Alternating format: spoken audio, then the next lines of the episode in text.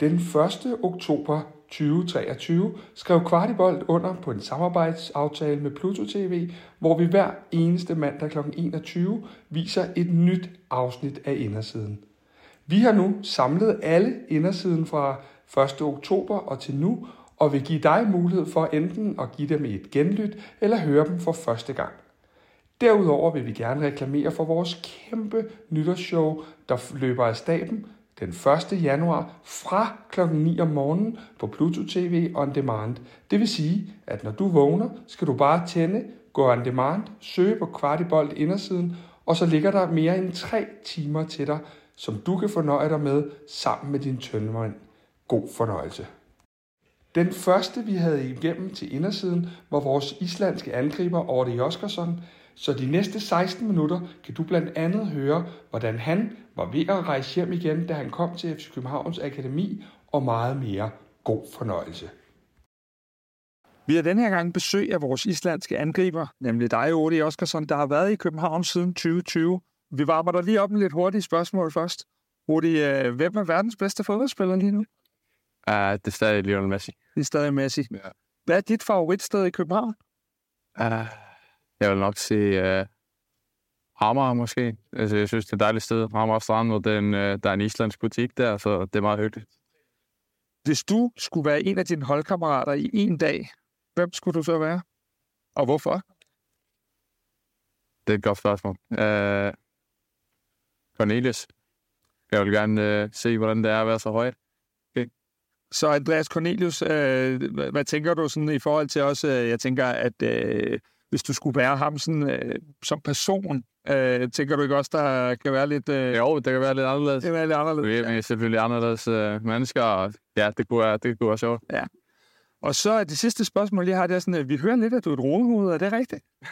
Nej, det er løgn. De, Det er løgn. de lyver om mig. Alle sammen. Uh, alle de unge drenge. Det er fair nok. Og du er kommet til København fra Island og Grota, udtalelse sådan. Ja. Øh, kan du fortælle lidt, hvordan var din opvækst øh, på Island? Det var, det var bare en meget øh, normal opvækst. Det var, vi, er, vi var en familie, vi er en familie af fem. Øh, mig, to søstre og mor og far.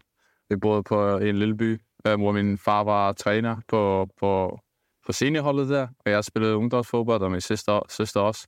Det var et meget små, småt område, og, og ja, det var, det var bare et fantastisk sted for mig. Og, og så, så, så begyndte jeg at spille fodbold der, og min øh, far var med mig igennem 14, u 15, u 16, 17, så, og så når jeg kom op på seniorholdet, så var han der også, og så, så gik det godt stærkt der. Vi ved jo, som du selv siger, at din far har været træner, og sådan, øh, har din familie altid støttet dig? Har det været sport, sport, sport? Nu fortæller du også, at dine andre søskende har været indblandet. Ja, øh, vi har altid været en stor fodboldfamilie, og min far var træner, og min mor spillede håndbold, og, og, og min lille søster spiller også, så det var altid, altså at snakken var altid om fodbold, når jeg var, når jeg var små, så det, det var altid en del af, en stor del af familien. Skal lige høre med den her far. Er I blevet gode venner igen efter øh, den der ballade, du lavede? Ja. Jeg, kunne, jeg, jeg fik mødt ham på, på Island igen, så det var, det var meget fint. Godt. Og til dem, der ikke ved det, så er det selvfølgelig uh, Odis hat-trick uh, mod Breidablik her. Uh, men Odi, så kommer du hertil. Hvordan var det pludselig at forlade de her trygge omgivelser, flytte alene til et ja, fremmed land og forlade familien af en ny kultur osv.? Det var, altså, det var, det var meget svært første, første, første år, første halvår, øh, hvor jeg kunne heller ikke snakke dansk eller, eller noget som helst. Og jeg havde, havde der havde jeg ikke nogen venner, så, så det, var, det var noget anderledes. Og, men, men jeg fik hjælp fra min mor, hun kom med mig, så, så det, var, det, var, det, var, det betød meget for mig for, for at få hendes hjælp. Og ja, det var, det var noget anderledes, men kulturen, den synes jeg er ikke så, ikke så forskellig. Altså, det, det er mange andre lande, det, det er meget mere forskelligt. Så det hjælpede også, synes jeg, i forhold til mad og sådan der, hvordan øh, danskerne, danskerne er. Så jeg synes, det er meget fedt, og det ligner lidt Island. Er der tidspunkter, hvor du er ensom og måske tænker, wow, hvad laver jeg her i den periode? Ja, de første seks måneder, så er jeg næsten taget hjem 10 gange, tror jeg. Så det er sådan, det er normalt. Øh, men men ja, man skal bare knokle igennem og altså, bare fortsætte, fordi det, det skal nok blive bedre. Hvad lærte du af det? Jeg lærte, jeg lærte virkelig meget af det, og specielt når jeg bor alene, øh, så, så, så lærte jeg alt om at være at bo alene, og hvordan man skal lave mad og, og rydde op og sådan der. Det var jeg ikke vant til at gøre, så det var, det var noget specielt, og en anderledes, øh, anderledes oplevelse, end jeg havde, havde før. Hvad er det, der gør, når du så står op om morgenen og tager herud og træner med øh, uholdene, der gør, at man bliver ved og ved og ved, øh, selvom at man, som du siger, havde lyst til at tage flyveren hjem? Ja, altså det var, men det var også noget, der hjælpede, fordi man mødte op, mødte ind tidligt, øh, man trænede, man var så i skole, øh, FCK-skolen, så var man i gang hele dagen, og så havde man ikke så meget tid til at tænke, okay, jeg, jeg savner lidt Island og sådan der. Så det hjælper også, og, og når man var på skolen der, så fik man mange, mange venner, og jeg har en alle her nu, altså, jeg er klar med Elias og Valdemar, og de valgte med mig. Så, så det hjælpede meget, og man var virkelig, altså, det var meget, meget lavt, det var. Var der nogle af de her ting, nu fortæller du om den her sportsfamilie, du kommer fra, var der nogle af de her øh, ting, nogle af de her værdier og andre ting, du havde med hjemmefra, du kunne bruge, når du sådan kom på egen hånd? Ja, jeg synes, det var bare, altså, jeg fik en, jeg fik en god opvækst, og, og de, de, de gør, gør mig godt forberedt til at, til at bo alene og, og, og være stærk mentalt til at, til at flytte til udlandet tidligt. Og jeg synes, det hjælper meget. Jeg synes, mine, mine forældre hjælper mig virkelig meget altså, tidligere, i, tidligere i livet, og det hjælper mig virkelig meget nu. Er det noget, du kan bruge nu, hvor nu du er kommet op, og der er jo en kæmpe konkurrence på din position og på alle positioner? Ja. Er det noget, du kan bruge nu, de ting, du sådan har været igennem på den led? Ja, det synes jeg, men det er også... Ja, det synes jeg, jeg gør... Altså, man, man skal altid være mentalt stærk, hvis man vil gøre det godt på, på det her hold, specielt den her klub. Så, så det er noget, der hjælper, ja. Odi, hvad er egentlig den største forskel på at bo Island og Danmark? For mig, så, så er det selvfølgelig bare alle, øh, altså jeg har alle mine ungdomsvenner, og, og, og bare den der følelse af det hjemme, fordi Island, det, det er ikke noget, altså det er anderledes fra alt, så jeg synes, det er ikke noget, det ligner Island. Så den der følelse af at være hjemme, det, det er noget anderledes. Jeg har set dig spille rigtig mange af de her ukampe, og nogle gange virkede det som om, at du kunne score, når du havde lyst. Øhm, var det nogle gange fornemt i perioder? Især til sidst, tænker jeg. Ja, hvis jeg skal være ærlig, så ja, så, så synes jeg det. Altså, jeg, jeg, skulle, jeg tror, jeg skulle 29 mål på 17 kampe i U17. Og så tænkte man, så gik jeg derop på 19 i halvt år, hvor jeg spillede med, med, med de ældre. Og så kunne jeg mærke, at det var lidt mere hårdt, og jeg skulle kæmpe lidt mere for det. Så altså, nogle gange så var det fornemt, ja. Kan man stadig yde 100 procent, når det er, at det, at det kommer så nemt til en, som det gjorde i de der? Eller går man lige et par procenter ned så? Hvis, du kan, du kan, altså, du kan tage et skridt ned, hvis øh, du har, øh, hvis du ikke har mennesker, det, det er klart til at puste dig. Og, og jeg havde Alfred øh, Johansson på 17, og jeg var pisse bange på ham. Så altså, han, øh, han var hele tiden på og passede, passede på, at jeg var ikke øh, rolig og, og, og, og mæt. Altså. Så, så det var, det var, han hjælpede mig virkelig meget. Øh, også Hjelte Bog, øh, når jeg var på lidt. Så. Du rykker så op i A-truppen. Hvor stort var springet på daværende tidspunkt, da du rykker op her første gang, og øh, op i A-truppen her? Ja, det var, altså, det er en kæmpe forskel på det, synes jeg. Øh, U19-bold og Superliga-bold, det er noget helt anderledes, men, men jeg synes, det var bare, jeg tog et halvt år, øh, hvor jeg skulle lige vende mig til det, og, og så var jeg på leje, og så, så synes jeg, det hele kom igennem, og jeg fik lært, lært meget på det år. Øh, hvor, hvor man ikke får det der ting i U19, ligesom jeg fik i Sønderjyske, hvor man kan altså, spille seniorkampe altså, week in, week out. Så det var, jeg synes, det var meget vigtigt, og det var, det var selvfølgelig, når jeg kom op på første hold for første gang, jeg havde ikke trænet så meget med dem, fordi vi spillede mange kampe på U19.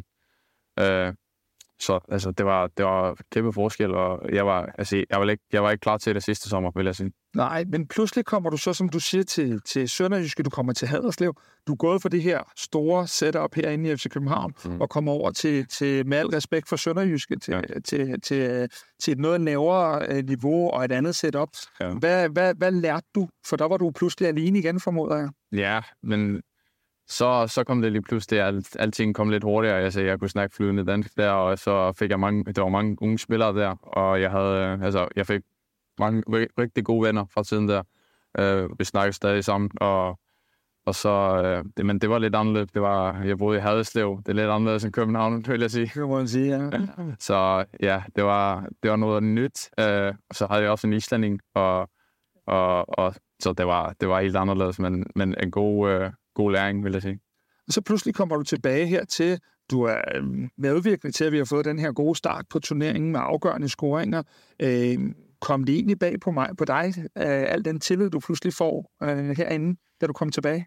Uh, ikke øh, i forhold til min... Jeg synes bare, jeg har præsteret godt, og, og når man præsterer godt, så spiller man. Øh, og ja, det, det synes jeg er fedt. Øh, men hvis jeg havde ikke forventet alt det her, før når vi var på i Ostsee på preseason tour.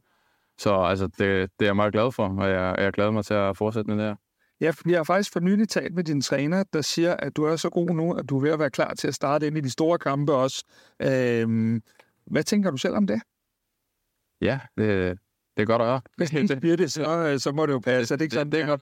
Ja, jeg er enig. Men, men er der noget, du synes, du mangler at lægge på for at, at spille ja, den her? Det er selvfølgelig at kunne den. Og altså, jeg, jeg, jeg kan stadig lægge på fysisk, og jeg kan stadig lægge på min for, forståelse øh, på nogle ting, og hvornår jeg skal gøre der og der, og pres. Og, så jeg, jeg er meget lægge på i pres specielt. Øh, det er noget, der kommer. Det skal nok komme. Så, så ja, masser af ting. Og apropos Næstrup, hvordan oplever du, at han er træner omkring specielt jer unge spillere? Jeg synes, jeg synes han er fantastisk. Han er, han er bare ærlig og, og siger tingene, som det er. Og det, det hjælper specielt unge spillere også, tror jeg. Øh, når en cheftræner snakker til, jer, snakker til dem, og han er ærlig. Så det gør Er der nogle konkrete eksempler fra hverdagen, hvor han lige kommer hen og lægger armen om dig og taler i det eller noget, du, du sådan særligt lagt mærke til? Jeg kan ikke komme med et specielt eksempel, men bare for eksempel, hvis øh, efter kamp, du, du spiller en god kamp, så ser han, du har en god kamp. Hvis det var en, ikke den bedste kamp, så ser han det også. Så altså, det er ikke noget sådan... Ja. Lidt tilbage, Uwe, da du løb som den her lille dreng og spillede fodbold og så videre, var, var Champions League så noget, man løb og legede? Var det sådan det ultimative mål på en eller anden led? Ja, ja. Det, hvis, jeg, hvis du havde sagt til mig, når jeg var 6, så jeg ville spille Champions League, og jeg var 18 og 19, så, så havde jeg ikke tårt det. Så det var selvfølgelig en helt stor drøm og, og jeg er meget glad for, at det er sket, og jeg vil gøre det igen og igen og igen. Så det, det er kæmpe stort. Ja, fordi pludselig nu her, så skal du spille med i turneringen selv. Du har mulighed for at score på alle de store stadion til Europa og så videre. Øh, selvom du er FC København-spiller, hvad, hvad tænker du om alle de her oplevelser, du skal igennem her? Så det er bare, det er bare en drøm. Det er, det er en drengedrøm at altid at spille på det her kæmpe store stadion, som man har set på tv, når man var, var, var små, og, og det glæder mig virkelig meget til. Og, og når man gør det med klubben, som uh, man har været på akademi med, og, og, og alt, så, så er det bare endnu større. Nu er Isak her ikke mere, Havkon er her ikke mere. Øh, har det betydet noget for din hverdag? Ja, det har, ja, det, har det, øh, fordi vi var meget sammen. Øh, vi var sammen, sammen næsten alle dagene, og og så, så lige pludselig blev man nødt til at snakke lidt mere dansk, og, og blev lidt mere, lidt mere involveret med de danske, så det er også fint, så, så kan jeg komme endnu tættere på, på drengene. Øh, det er måske ikke snakke lige så meget med normalt, så det er bare fint for mig øh, at tage lidt øh, andre skridt, øh, og jeg synes, det er også hjælper på banen. Øh, ja. Fodbold er jo en holdsport, øh, men du har jo også din egen lille forretning, der hedder Ordi Oskarsson. Mm. Øh, er det svært at både være en del af en holdsport og så skulle forme sin egen succes individuelt? Nej, det synes jeg ikke. Jeg har altid været den holdtype, selvom jeg scorer mange mål. Øh, jeg synes, jeg synes bare, det er vigtigt at, at, at være et godt hold, og, og et godt hold vinder mange kampe, og, og hvis vi vinder mange kampe, så vinder vi trofæer. Så det, det er det vigtige. Og jeg, det er mit mål nummer et. Altså, det ligesom jeg vil, selvom jeg vil score mange mål, så, så, vil, så er det vigtigste, at holdet gør det godt. I har rigtig mange vigtige kampe for jer i den kommende periode i ligaen, europæisk osv. Hvad er egentlig dit eget personlige mål for den her periode, der kommer nu? Jeg har ikke noget, jeg har ikke noget personligt mål, men som jeg har tænkt om, at man, øh, jeg vil bare gerne fortsætte med at gøre det godt, og, og fortsætte med at starte ind i kampe og, og bidrage meget til holdet, og, og fortsætte med at vise, at jeg er klar til at tage nogle store skridt, og, og så når jeg er stabiliseret der, så, så kan vi snakke om nogle mål eller assist eller hvis vi lige går tilbage til her, den der spæde startup på Island, da du, da du løber rundt og drømmer og de her ting. Nu er du professionel fodboldspiller i Skandinaviens største klub. Er det liv, som du løb dengang og tænkte over, er det det, er det, det, er det den drøm, du løb rundt og havde, eller er det vist sig at være anderledes? Ja, det, det drømte jeg om. Øh, men nogle gange så, så glemmer man det, fordi det er hverdagen nu. Så, så det er noget, man, man bliver nødt til at tænke noget om og, og være taknemmelig for. Øh, så for eksempel, det var en islandsk, øh, en af mine islandske venner, var på, på, til prøvetræning i FC København, så tænkte jeg, åh, det ville være fantastisk at spille der. Så nu, blev, lige, nu lige pludselig gør man det, så, så det, altså, det er en kæmpe ære, og man er, man er meget, jeg, jeg er meget stolt af det. Og... Så du kan godt stå op hver morgen stadig og, og, og have den her drengedrøm, selvom du lever den? Ja, men så, så specielt, når man, øh, når man er her, så, så vil man selvfølgelig videre. Altså, man vil længere og længere højere op i, op i fodboldverdenen. Øh, så, så det er selvfølgelig noget, man øh, kæmper for he, øh, hver dag. Og her på Kvartibold, der har vi, øh, synes vi, du har taget nogle kæmpe skridt i den seneste periode. Vi glæder os helt vildt til at følge din udvikling. Tak skal du have. Ja, tak. Tak. Tak for, at jeg måtte være en del af jeres klub. Det er ikke min klub, det er fansenes klub. FC København er min klub. Altså, jeg kunne bare spejle mig i fansene. This is the beautiful part of football I will take in my heart. Den næste, vi havde fået fat på, var en tur ned ad Memory Lane med vores medlem af Legends Club, Christian Lønstrup. De næste 40 minutter vil han fortælle om den magiske dag med Zuma Saxespark, en Heine Fernandes mål og meget, meget mere. Læn dig tilbage og nyd Christian Lønstrup. I dag er vi taget til Hillerød, og det er vi for at tale med medlem af Legends Club, nemlig dig, Christian Lønstrup. Og for at de yngre seere er jo nok nødt til lige at sige, at øh, Christian har spillet 256 kampe for FC København, scoret 22 mål, samt vundet ikke færre end fire danske mesterskaber og en pokaltitel. Rigtig hjertelig velkommen til programmet. Men Christian, vi starter altid lige med at varme vores gæster lidt op med nogle hurtige spørgsmål, så du får lige, øh, du får lige tre hurtige her. Barcelona eller Real Madrid? Barcelona. Jeg har en tatovering. Ja, det er det, jeg ved nemlig. Det, det kan være, at vi lige kommer tilbage på så den. ja. Øhm, bedste medspiller nogensinde? Jamen, jeg har jo jeg har spillet med mange gode i FCK. Jeg har også spillet med mange gode i Italien. Jeg spillede sammen med en, der Fabian O'Neill øh, fra Uruguay øh, i karriere, som jo også røg til Juventus. Han var god. Øh, så synes jeg, Brian Laudrup, øh, det var så en kort periode inde i FCK, øh, kunne vi også godt se. Det var sådan ekstraordinært godt. Så, så i FC har det nok været Brian. Bedste mål i karrieren? Der har jo alligevel været lidt øh, over 20 mål for FC København. Jeg ved ikke, om det er et af dem, du... Øh... Øhm, jo, jeg, jeg kan huske, at jeg score mod Lyngby for mange år tilbage oppe i hjørnet fra øh, 30 meter. Øh, det kunne jeg godt lide. Det så jeg her forleden sammen med min søn. Øh, og så var der en episode i Italien, hvor vi spiller hjemme mod Fiorentina, hvor jeg laver to. Øh, en aftenkamp. Øh, det står sådan ret klart for mig. Altså, hvor der sidder 40.000 mennesker, og vi spiller mod et hold, der har Rui Costa og Batistuta, og jeg scorer to mål, og jeg ligger nederst i den her klynge, ikke, der, der alle lander ovenpå mig og sådan noget. Jeg sov ikke i tre dage, så, så, så det var en ret stor oplevelse. Og så er det jo altid sådan, at jo ældre vi bliver, jo bedre bliver målene som regel også. Men øh, den, den, øh, den lader vi ligge med dig, kan jeg så høre Ja. her. Christian, fans de taler ofte om det der med at være ægte. Du har spillet i både KB, B1903 og selvfølgelig FC København. Kan du prøve at sætte lidt ord på, på dine øh, unge år i moderklubberne her? Jamen altså, det var jo der, man udviklede sig. Øh, jeg spillede sammen med, med Lars Højer, Diego Tur og Per Fransen. Øh, var ret hurtigt, da jeg var ung, fandt jeg ud af, at, at jeg kunne noget sådan lidt ekstraordinært. Jeg vinder jo også øh, DM som drenge, jeg vinder junior DM øh, i træerne, øh, og vinder også som yngling. Øh, så, øh, så der blev alle de der grundfundamentale ting, de blev udviklet. Jeg spillede meget indendørs, det var der, jeg fik min gode teknik.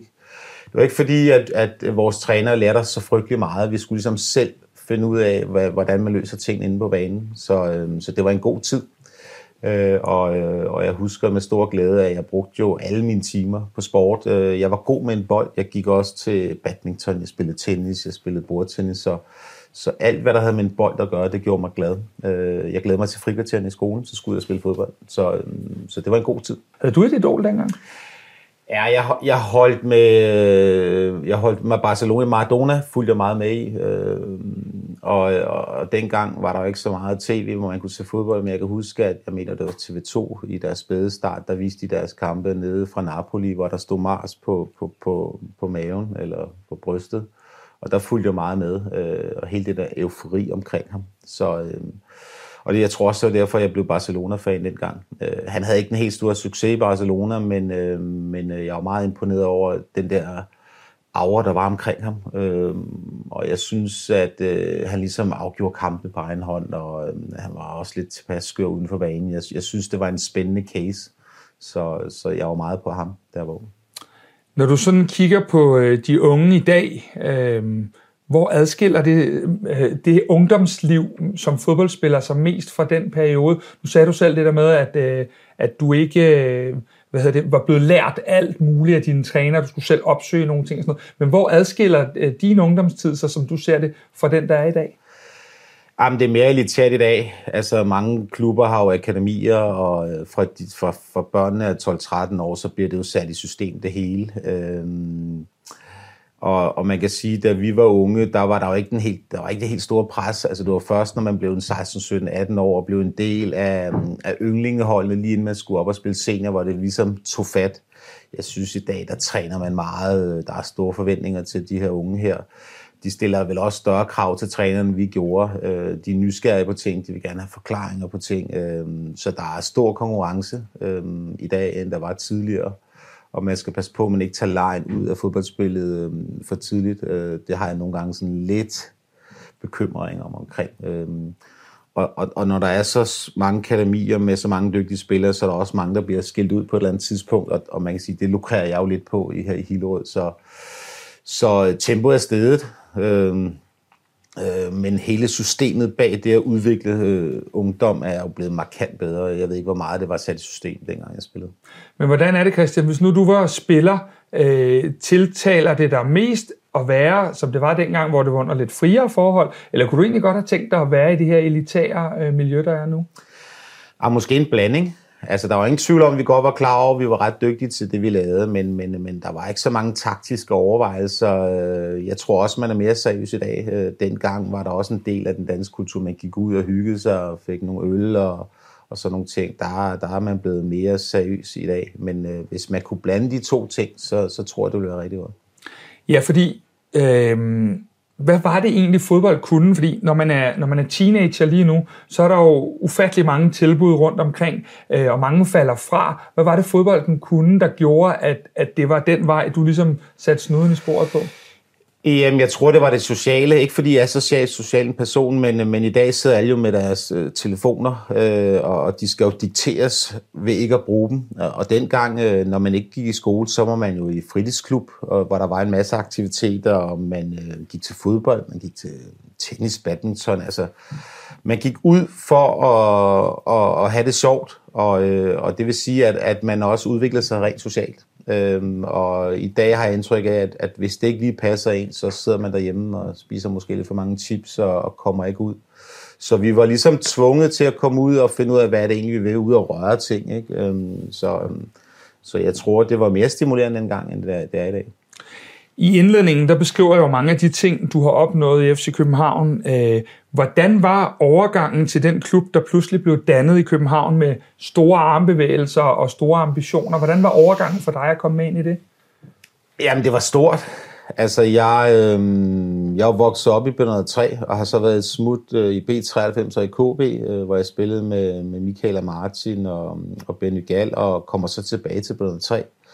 Og jeg vil sige, inden FCK bliver en realitet, der har vi jo et ret godt hold i bladet 3. Altså, vi spiller jo europæiske kampe, slår Bayern München ud, spiller mod Torino, og, og det vil sige, at vi kunne godt fornemme, at der var noget undervejs. Øh, øh, men da man så fusionerer, øh, og de fleste af spillerne fra træernes system, hvor jeg kom fra, så blev rykket til KB, der kunne vi godt fornemme, okay, nu er der noget, der hedder Derby mod Brøndby, øh, meget mere medie på, end vi var vant til, øh, og, øh, og der var en god balance på holdet, og jeg var jo en af de, de helt unge, så jeg ved ikke, hvor meget vi tænkte over tingene. Vi synes, det var en spændende tid.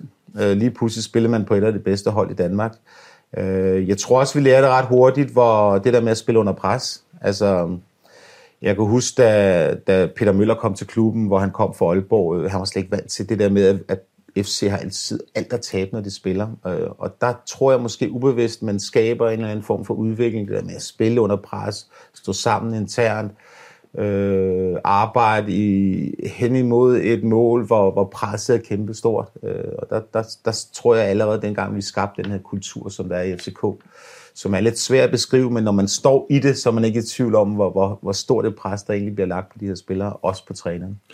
Jeg havde et interview for nylig med Christian Sørensen, der er jo kommet over for os, det her mindre kår, kan man sige, blandt ja. Viborg blandt andet, som beskriver det der med, at han kom til klubben, lige pludselig så, så gik der snak om, hvordan vi skulle slå Dortmund nede i Dortmund, ja. øh, og hvor, hvor han normalt sådan måske tænkte, vi skal ned og være med nede i Dortmund, men i FC København bliver der bare altid forventet mere. Er det en kultur, der så allerede startede dengang, tænker du? Ja, den var undervejs, øh, og, og man kan sige, at den er også selskab, fordi da FC starter i 92, øh, der var der selvfølgelig forventninger, men, men vi første år vinder vi jo, øh, og det andet år øh, tror jeg, vi taber guldmedaljerne sidste øh, runde i, i Odense, så, så allerede dengang, der blev der jo lagt et sindssygt pres på vores system. Øh, og, øh, og jeg mener ikke, det var et problem for os spillere. Øh, jeg mener, at det var jeg husker tilbage, at det var en god udfordring. Vi kunne godt lide at være i elementet, øh, men, men det er rigtigt, når der kommer spillere udefra, så kan de virkelig mærke med det samme. Altså, jeg tror, der er to klubber i Danmark, hvor presset er sådan her. Det er jo, det er jo Brøndby og det er FCK. Specielt i FCK. Og det er jo selskab, fordi man har skabt resultater. Øh, og det ser man også den dag i dag. Altså hver gang øh, FC spiller hjemme, og når de ikke slår AGF ude, så, så er der kritik med det samme. Ikke? Øh, men, øh, men sådan er det, og det er jo det, der gør det spændende. Det er jo det, vi lever for med det pres. Du ser lidt på det. I vinder titlen i første forsøg, øh, efter det her dygtige B903-hold havde tabt det året inden. Hvad husker du om, om det hold, der jo primært var B903's første øh, hold? Hvad husker du om det første FCK-hold dengang? Jamen, det var, at der var en god balance på holdet. Altså, vi havde en masse dygtige unge spillere, og så havde vi nogle etablerede spillere i, øh, i Palle Petersen og Ivan Nielsen og Torben Piknik, øh, Jørgen Ulbjerg. Altså, en masse dygtige, erfarne spillere, der ligesom tog ansvaret. Øh, og så var det krydret op med, med mig og Michael og Martin, der scorede et sådan legendarisk mål ude på Brøndby Stadion, hvor vi vinder 3-2. Øh, så, så balancen var rigtig god, og den centrale kerne var vigtigt, og det er den jo på et fodboldhold. Altså en god målmand, nogle solide forsvarsspillere, nogle midtbanespillere med Per Larsen i spidsen, som ligesom tager ansvar og sørger for, at bundniveauet ikke er for lavt. Øhm, og så var vi ligesom øh, toppen af, at den her islagkage, der ligesom sat øh, sådan nogle ekstraordinære ting ind. Så, så det var en god tid, og, øh, og vi unge var ret beskyttet i forhold til, at vi havde nogle dygtige trænere og de her etablerede spillere, som lod os blomster, men også øh, sat sig lidt i respekt. Altså det der med at ordne de, de ældre støvler og hente bolde og have respekt for ligesom systemet, det var, det var ret væsentligt, at, at, at det de ældre ligesom tager affære på det. Ja, netop det der med hierarkiet. Jeg husker jo for eksempel en spiller, som du nævner nu, Torben Piknik, at øh, jeg husker en historie omkring, at han havde sagt til, til de to røde, Michael og Martin, at øh, det er fint med alle jeres tryllerier, dem skal I bare lave på banen. Der er ikke en af jer, der begynder at lave det til træning med mig. Var det lidt en, en anden ånd, end du måske ser i dag? Øh, et, et stærkere hierarki, eller hvordan ser du det? Øh, nej, altså det, jeg tror ikke det var stærkere dengang, det, men, men det er et nødvendigt onde. Der er også et hierarki i FCK i dag. Altså, sådan en som Vavdo tror jeg heller ikke, man skal lave for meget sjov med undervejs til træning, og, og hvis man ikke gør, som der bliver sagt i kampen, så får man det også at vide. Øh, og jeg tror nok, at Picnic anerkendte, hvad de røde kunne, mm.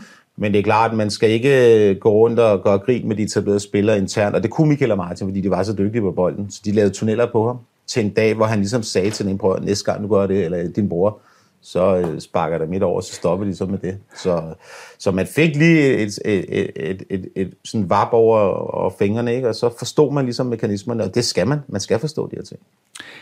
I de følgende år, der havde det noget sværere. Øh, var det hårdt at leve op til de der store armbevægelser i, i, en, i en periode der i 90'erne?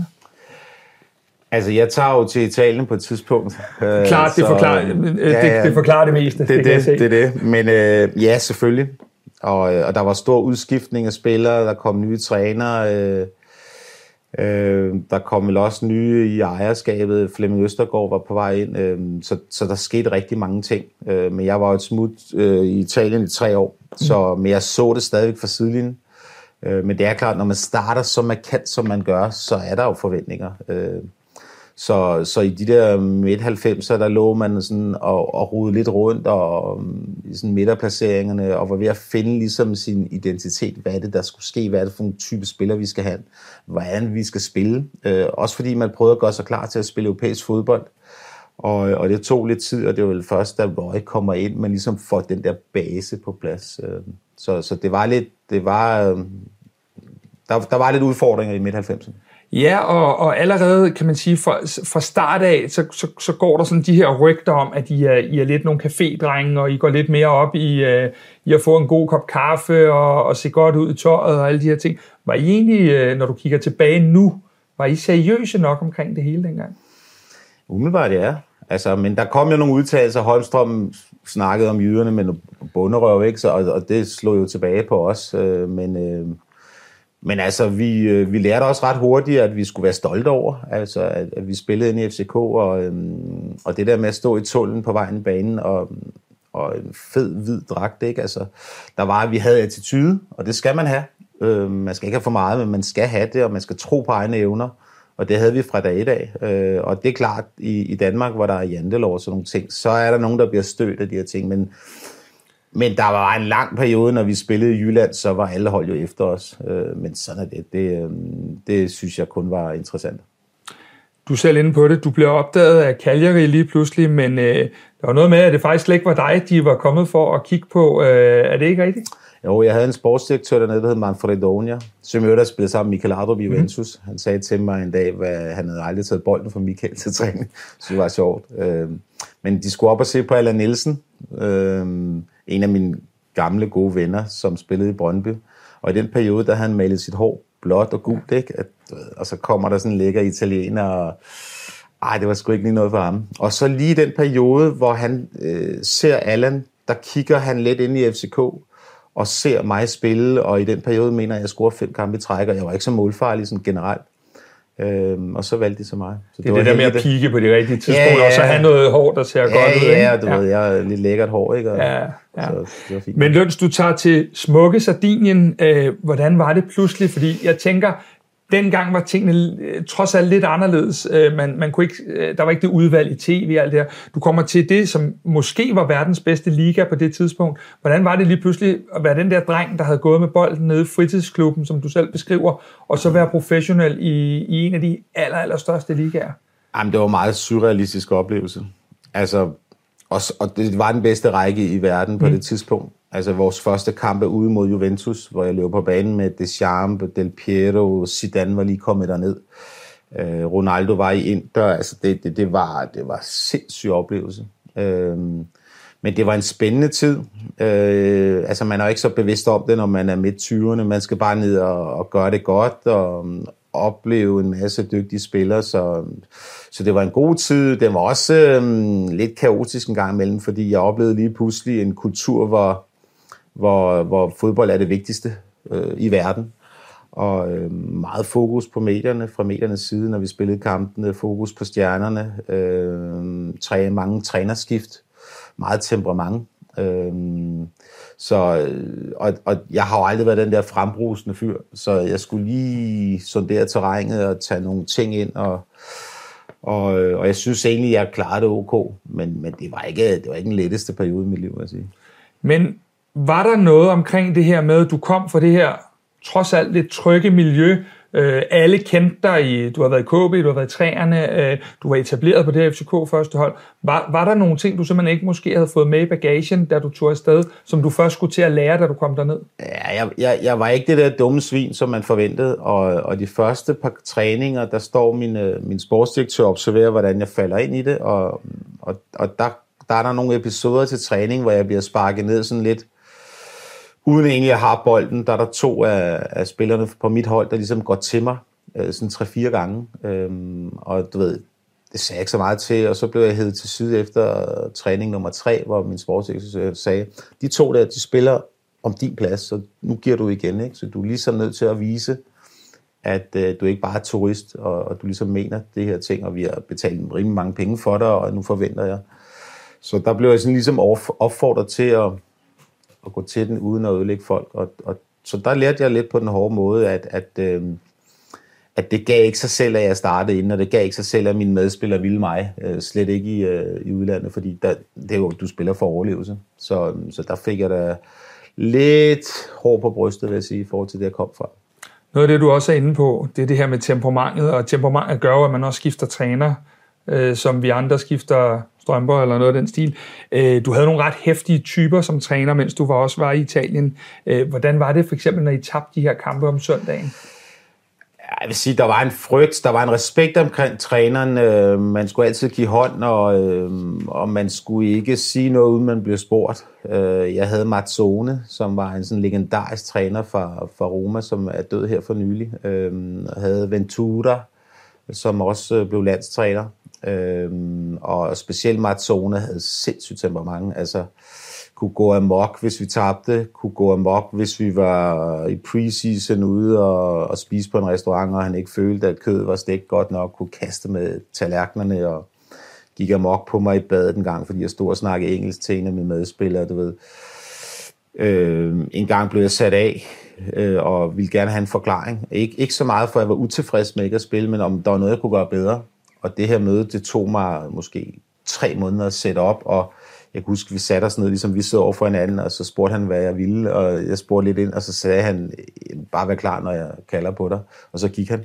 Det var ikke altså konstruktivt, vel? Øhm, så, øh, så det var en hård verden, og når du som klub tager to-tre kampe i træk, som vi nogle gange gjorde, så var der jo rygter om trænerfyring, og, og der var ballade. Så, så det, det, var, det var ret kaotisk, øh, specielt undervejs i kampene, men også efter, når vi havde tabt, specielt på hjemmebane. Jeg har nogle gange siddet på stadion i 3-4 timer, hvor vores fans simpelthen ikke ville lukke os ud. Så, så der var meget fokus på det, vi lavede. Det var en spændende tid, men øh, det der trygge Danmark, ikke, det var ikke lige det, jeg kom ned til. Hvis du nu sådan, nu hvor du, øh, der er gået mange år siden, så hvis du skulle sige, hvad, hvis det var sådan en ting, du havde taget med hjem, som sådan en slags minde fra Italien af, det kan være, det kan være hvad som helst, øh, både være fodboldmæssigt eller, eller noget privat, personligt. Hvad, hvad er så øh, det, du sådan vil, vil hive frem? Jamen sportsligt, der lærte jeg, hvor vigtigt det er at, at, at prøve at, at gå efter at vinde, når man spiller, og i hvert fald have et godt fundament. Jeg har også taget nogle af de ting med, nu er jeg blevet træner, mm-hmm. i mhm. forhold til, altså man siger jo tit, at det er jo angriberne, der vinder kampene, og forsvarsspillerne, der vinder turneringerne, øhm, og, øhm, og det lærte jeg dernede. Jeg lærte, hvor vigtigt det er at, at undgå at tabe, øh, og hvor vigtigt det er for folk, der følger med, og hvor meget man skal lægge i det. Øh, det kom jeg ikke fra fra Danmark. Der var det sgu meget hyggeligt, og øhm, jeg var et ret stort talent, og vi vandt rigtig meget på ungdom. Øhm, så de der sidste 10-15 procent at lægge i det, øh, det lærte jeg virkelig dernede. At have respekt for, for, for faget fodbold, simpelthen. Øhm, så, så det lærer man, når man kommer udenlands, specielt i Italien, og specielt på det tidspunkt. Fordi det er jo en sort-hvid verden, og når du vinder, så går det godt, men når du taber, så er der, bliver der stillet spørgsmålstegn om så mange ting dernede. Og det var hårdt at opleve. Men Christian, du kommer jo hjem. Øh, kan du huske, hvordan det kom i stand, at du skulle tilbage til København øh, på det tidspunkt? Ja, jeg havde været i Italien i en to-tre år, og, øh, og på det tidspunkt sad jeg lidt på bænken, og så ringer Flemming til mig Østergaard og siger, at øh, han er på vej til, jeg tror det er Milano, også, og, og holde møde med min, øh, min øh, direktør eller bestyrelsesform, eller ham, der ejede klubben, Cellino, om at jeg skulle tilbage til FCK. Og det havde han så ikke lige informeret mig om inden. Det var også en øh, detalje. Ja, ja, du ja. Ved, men Flemming er jo Flemming. Og, ja. Mm, og jeg synes egentlig, det lød ret spændende, og på det tidspunkt har jeg et par år tilbage i min kontrakt, og jeg spiller ikke så meget, og Flemming snakkede om en ny ære i FCK, og de ville hente en træner, Christian Andersen, de ville hente Brian Laudrup i Chelsea, øh, og så ville de gerne have mig op og spille den der lidt libero-plads, og, øhm, og ligesom kickstarte FCK igen. Og det, øh, det synes jeg lød rigtig spændende. Så, øh, så, så klubberne blev enige om at, at, at hente mig tilbage, og, og så måtte jeg jo følge trop. Og så kom kom jeg hjem, men man kunne måske godt lige ringe til mig ind og høre, om jeg havde interesse. Men altså, FC ligger jo i mit hjerte, så selvfølgelig sagde jeg. Christian, vi kan jo ikke tale om din FCK-tid uden at, at lige tale om nogle specifikke kampe også. Den første, jeg har valgt, det er en kamp på Brøndby Stadion. Øh, vi taber. Det er normalt ikke en kamp, man, man råder med. Men det bliver Christian Andersen, du var selv inde på det før, det bliver hans eneste kamp i spidsen for løverne. Der var blandt andet en Brian Laudrup, der skulle debutere. Øhm, men, men, men inden vi sådan lige taler kampen, så er jeg nødt til at spørge ind til, inden kampen, der var jo sådan en, David Nielsen har over for mig kaldt det en teambuilding-tur. Øh, jeg vil have kaldt det en træningslejr, sådan er der så meget, øh, inden sæsonstarten. Var det så vildt, den træningslejr og den tur, som, som, øh, som det blev gjort til i medierne? Ja, uden at gå i detaljer, så var det måske mere socialt, end det var en træningslejr. Jeg tror, det var sådan en ryste sammen tur. men det er klart, der der skete nogle ting, som man ikke skal sidde og snakke om her, men, øh, men øh, jeg tror, der var nogle af spillerne til, okay, hvad fanden er det her for noget? Øh, og, og det, det er jo, hvad der sker undervejs. Øh, men, men det handlede om, at der var en ny træner, og der var en masse nye spillere, der var kommet ind, og man skulle ryste hinanden lidt sammen, så, så udgangspunktet var meget godt. Øh, hvad der så skete sådan undervejs, øh, var jeg ikke så meget en del af. Jeg, jeg har ikke været den helt store mand til at drikke en masse øl og sådan nogle ting. Men vi blev rystet sammen. ja, det, det, to be fair, så har du nok ret i den, men, men jeg tænker, du har lige fortalt om, hvordan du kom fra Italien, og hvordan at I blev målt og varet på hver en ting, ja. I laver. Øh, det kontra det, du lige sidder og fortæller der, det er jo også det er jo, det er jo to verdener, tænker jeg. Ja, det oplever du ikke i Italien. Der tager du på træningslejr op i Norditalien og er sammen i to-tre uger, og, og der går det ikke ud og, og hygger dig specielt meget. Men, øh, men jeg kan godt se ideen i, at man samles, og man går ud, og det tror jeg også sker i Danmark. Øh, øh, så, så jeg tror bare, det graduerer lidt ned, og jeg tror ikke, når, når, når, fest, når, når spillerne går ud og fester, så er det ikke så meget, at træneren kommer med. Øh, og jeg tror også i dag, når man er på træningslejr, kan man godt tage ud og spise en middag og få et glas vin. Men dengang, det var, det var lidt noget andet dengang, og det var lidt mere acceptabelt dengang, og det tror jeg ændrede sig. Selve kampen er vi også lige nødt til ganske kort at berøre, for det er ikke så meget nederlagene, øh, vi gider huske. Men jeg husker jo blandt andet, at I havde en målmand, der hed Thomas Gill. Ja. Øhm, det virkede ikke på mig, som om han havde lyst til at stå den her kamp. Hvordan husker du kampen? Ja, men jeg mener, at det er Ruben Bakker, der scorer, øh, og et, et, et halvdrop, vil jeg sige. Øh, men det var, jo, det var jo hypet helt vildt op, den kamp der, og Brian var kommet. Jeg kan huske, at jeg var lidt småskadet inden. Jeg havde fået et lille tryk i min inderfører op til, øh, og var ude og løbe for mig selv om formiddagen faktisk, og meldte mig så klar. Øh, men det var sådan lidt kaotisk, fordi vi taber, og... Øh, og øh, det fungerede ikke rigtigt med Christian, og dagen efter har vi et krisemøde, hvor jeg tror, han bliver fyret, mm. og øh, du ved, så stod vi der så tidligt og, og skulle have en ny træner. Øh, så det var ikke en speciel underholdende situation at være en del af der, der kan man så sige, der kom din tid i Italien der til gode, fordi det var jo næsten italiensk ja, ja. tilstand, det der ja. øh, på den Ja, måde. og så havde vi, jeg mener, vi havde et møde op til uh, internt i truppen, for vi kunne godt, for, vi kunne godt fornemme, at det fungerede sgu ikke rigtigt med Christian, og det signalerede vi jo også lidt til Flemming, uden at det var et mytteri. Men, men, øh, men dagen efter kunne man jo så læse på to sider i BT alt, hvad vi havde snakket om, så der var jo nogen internt, der havde lægget nogle ting, som hørte var dårlig stil. Øh, så, men altså, det er svært at holde lukket i så stor en klub. Den næste kamp, vi skal snakke om, det er lidt mere øh, glædeligt. Det er naturligvis en smuk smuk junidag i 2001. Vi har ikke vundet det her danske mesterskab siden det første år i klubben, og muligheden kom igen. Parken er fyldt. Prøv lige at tage os lidt med bag kulissen, fordi det er sådan en af de dage, som jeg tror alle nærmest ved, hvor de stod og sad og hvad de gjorde. På øh, hele øh, det her med Zuma, Saxespark og titlen, der mere eller mindre bliver sikret den dag. Hvordan oplevede du hele den dag? Altså, når man er i det, så er det jo en kamp, ligesom alle mulige andre. Øh, vi havde et godt hold. Vi havde en dygtig træner. Øh, vi var inde i en steam, hvor vi følte, at vi ikke kunne tabe. Og, øh, og vi vidste godt, hvis vi vandt den her kamp, så ville vi vinde guld. Øh, sådan en meget episk kamp. Øh, det er fedt, når man er med til at skrive historie øh, i så stor en klub, øh, og så det mål, Zuma scorer øh, på Måns Kro, øh, hvor Per Nielsen ligesom kigger væk, og, og øh, der var så mange mennesker på stadion, jeg tror Flemming han stod og græd op på tilskuerpladserne. Mm-hmm. Ikke?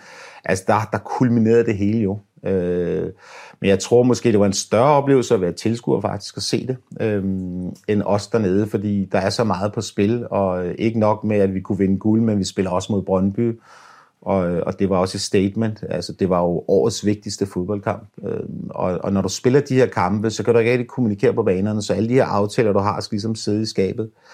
Øh, og det var sådan op til vi scorer, er det sådan en rimelig lige kamp. Øh, men, øh, men det hele, det eksploderede jo bare. Så, øh, så altså, det er jo mange år siden, men når jeg sidder og ser det på tv, så får man sådan en helt gåsehud, at man var en del af det. Øh, så, og du ved, bold ud til Torninger, der tæmmer den og øh, slår en sådan en fesen yderside, sådan en rigtig øh, en skumbanan yderside, ikke? og så Zuma, der vælger at gøre det, han gør. Og, og jeg boede jo tit på værelse med Zuma, og han kunne jo de her ekstraordinære ting. Han var også en sløv banan, og man skulle samle ham op, men, men når kampene blev spillet, så, så steg han sådan 40-50 procent. Øh, og, og der valgte han altså at ramme rigtigt. Nu fortæller du selv og siger det der med, at det måske var en større oplevelse som fan, fordi man, man, øh, man, I var i det og så videre. Men øh, jeg personligt kan huske, at jeg lå fire rækker længere nede på de her tilskuerpladser, øh, øh, sådan efter målet, øh, uden at rigtig at vide, hvad der skete. Hvad er det, hvad er det du gør, øh, da Zuma scorer? Fordi det ser jo helt tosset ud, når man kigger igen. Jamen, jeg ved ikke, jeg lægger mig ned ved siden af Ja, du gør. Du ligger ja, der ja. bare ned og, Ja. og jubler, eller sådan knytter en Ja. hånd. Øh, hvor fanden var du ikke med i bunken? Nej, men jeg, jeg, jeg tror faktisk, at optakten til målet er, at jeg taber faktisk en bold. Det har min søn sagt til mig. det har jeg på tv. Jeg var sådan ret boldsikker, så det var godt lavet boldtab. For ellers uh, havde vi ikke erobret den senere. Kalkuleret. Ja, ja, det Ja, er det. Ikke? Man skal vælge sin, sin kampe rigtigt. Øhm, men jeg tror måske, jeg kunne fornemme, at det var, det var historisk det her. Og jeg var så glad på Sumas vejen, fordi han var en rigtig god fyr og ville det her hold her. Øh, men, men du skal tænke på, når der er så meget på spil, og vi arbejder så mange timer, som vi gør hver eneste dag, og du spiller hjemme mod Brøndby, og der sidder fuld hus, og der er nok siddet en million og kigget på tv eller eller andet, så, øh, så skal man tænke klart. Man skal tænke virkelig klart. Men jeg kunne godt fornemme, okay, der er et eller andet på vej, som vi aldrig kommer til at glemme. Der er altid nogle nedslag øh, ja. i en fodboldkarriere, både som spiller og som træner. Øh, og, og jeg kunne huske, nu sad vi her sidste år, så øh, var det FCK og AGF, den der episke kamp, ikke? Hvor 4-3 4-3. ja. Jeg tror, det var lidt det samme. Ikke at man vinder DM på den kamp, men, øh, men, men den der oplevelse, at man, man ligesom man kommer ind et sted, hvor man, man, man, man, man rører ind og være en del af, af, af, af så, så stor en oplevelse, og man bliver sådan suget ind i det. Og i momentet er det svært at forklare, hvorfor man gjorde, som man gjorde. Jeg tror heller ikke, Zuma kan forklare dig, hvorfor han vælger at, at lave et mål på den måde. Men der sker sådan i underbevidstheden. Øhm, og det var det, vi oplevede dengang. til alle jer, øh, I har sikkert set målet øh, en milliard gange, som vi alle sammen har, men prøv lige at gå ind og se det en gang til, og så holde fokus på Christian Lønstrup i stedet for, så ved I, hvad det er, vi snakker om i forhold til den her jubelscene. Øh, Christian, den sidste kamp, jeg sådan lige har taget med i, i din ære, som også er en af dem, der stadig står lidt stort, det var en Champions League-kvalifikationskamp i parken mod Lazio.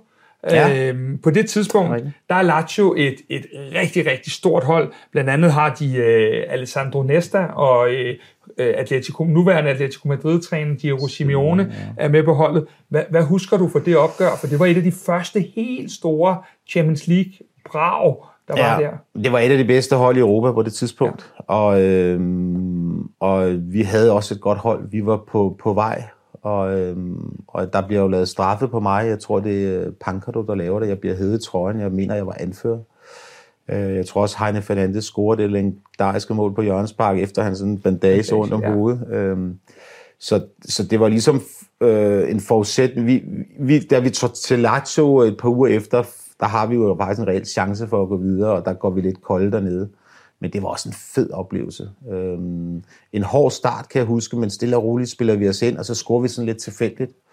Og, øhm, og det var jo et af de tidspunkter, hvor man fandt ud af, okay, nu begynder FCK at bevæge sig ud i Europa. Altså, nu, nu vil vi være anerkendt, når du slår så godt et hold på hjemmebane. Nu begynder folk at snakke om os, også uden for grænserne, og det kunne vi godt fornemme øh, på det tidspunkt.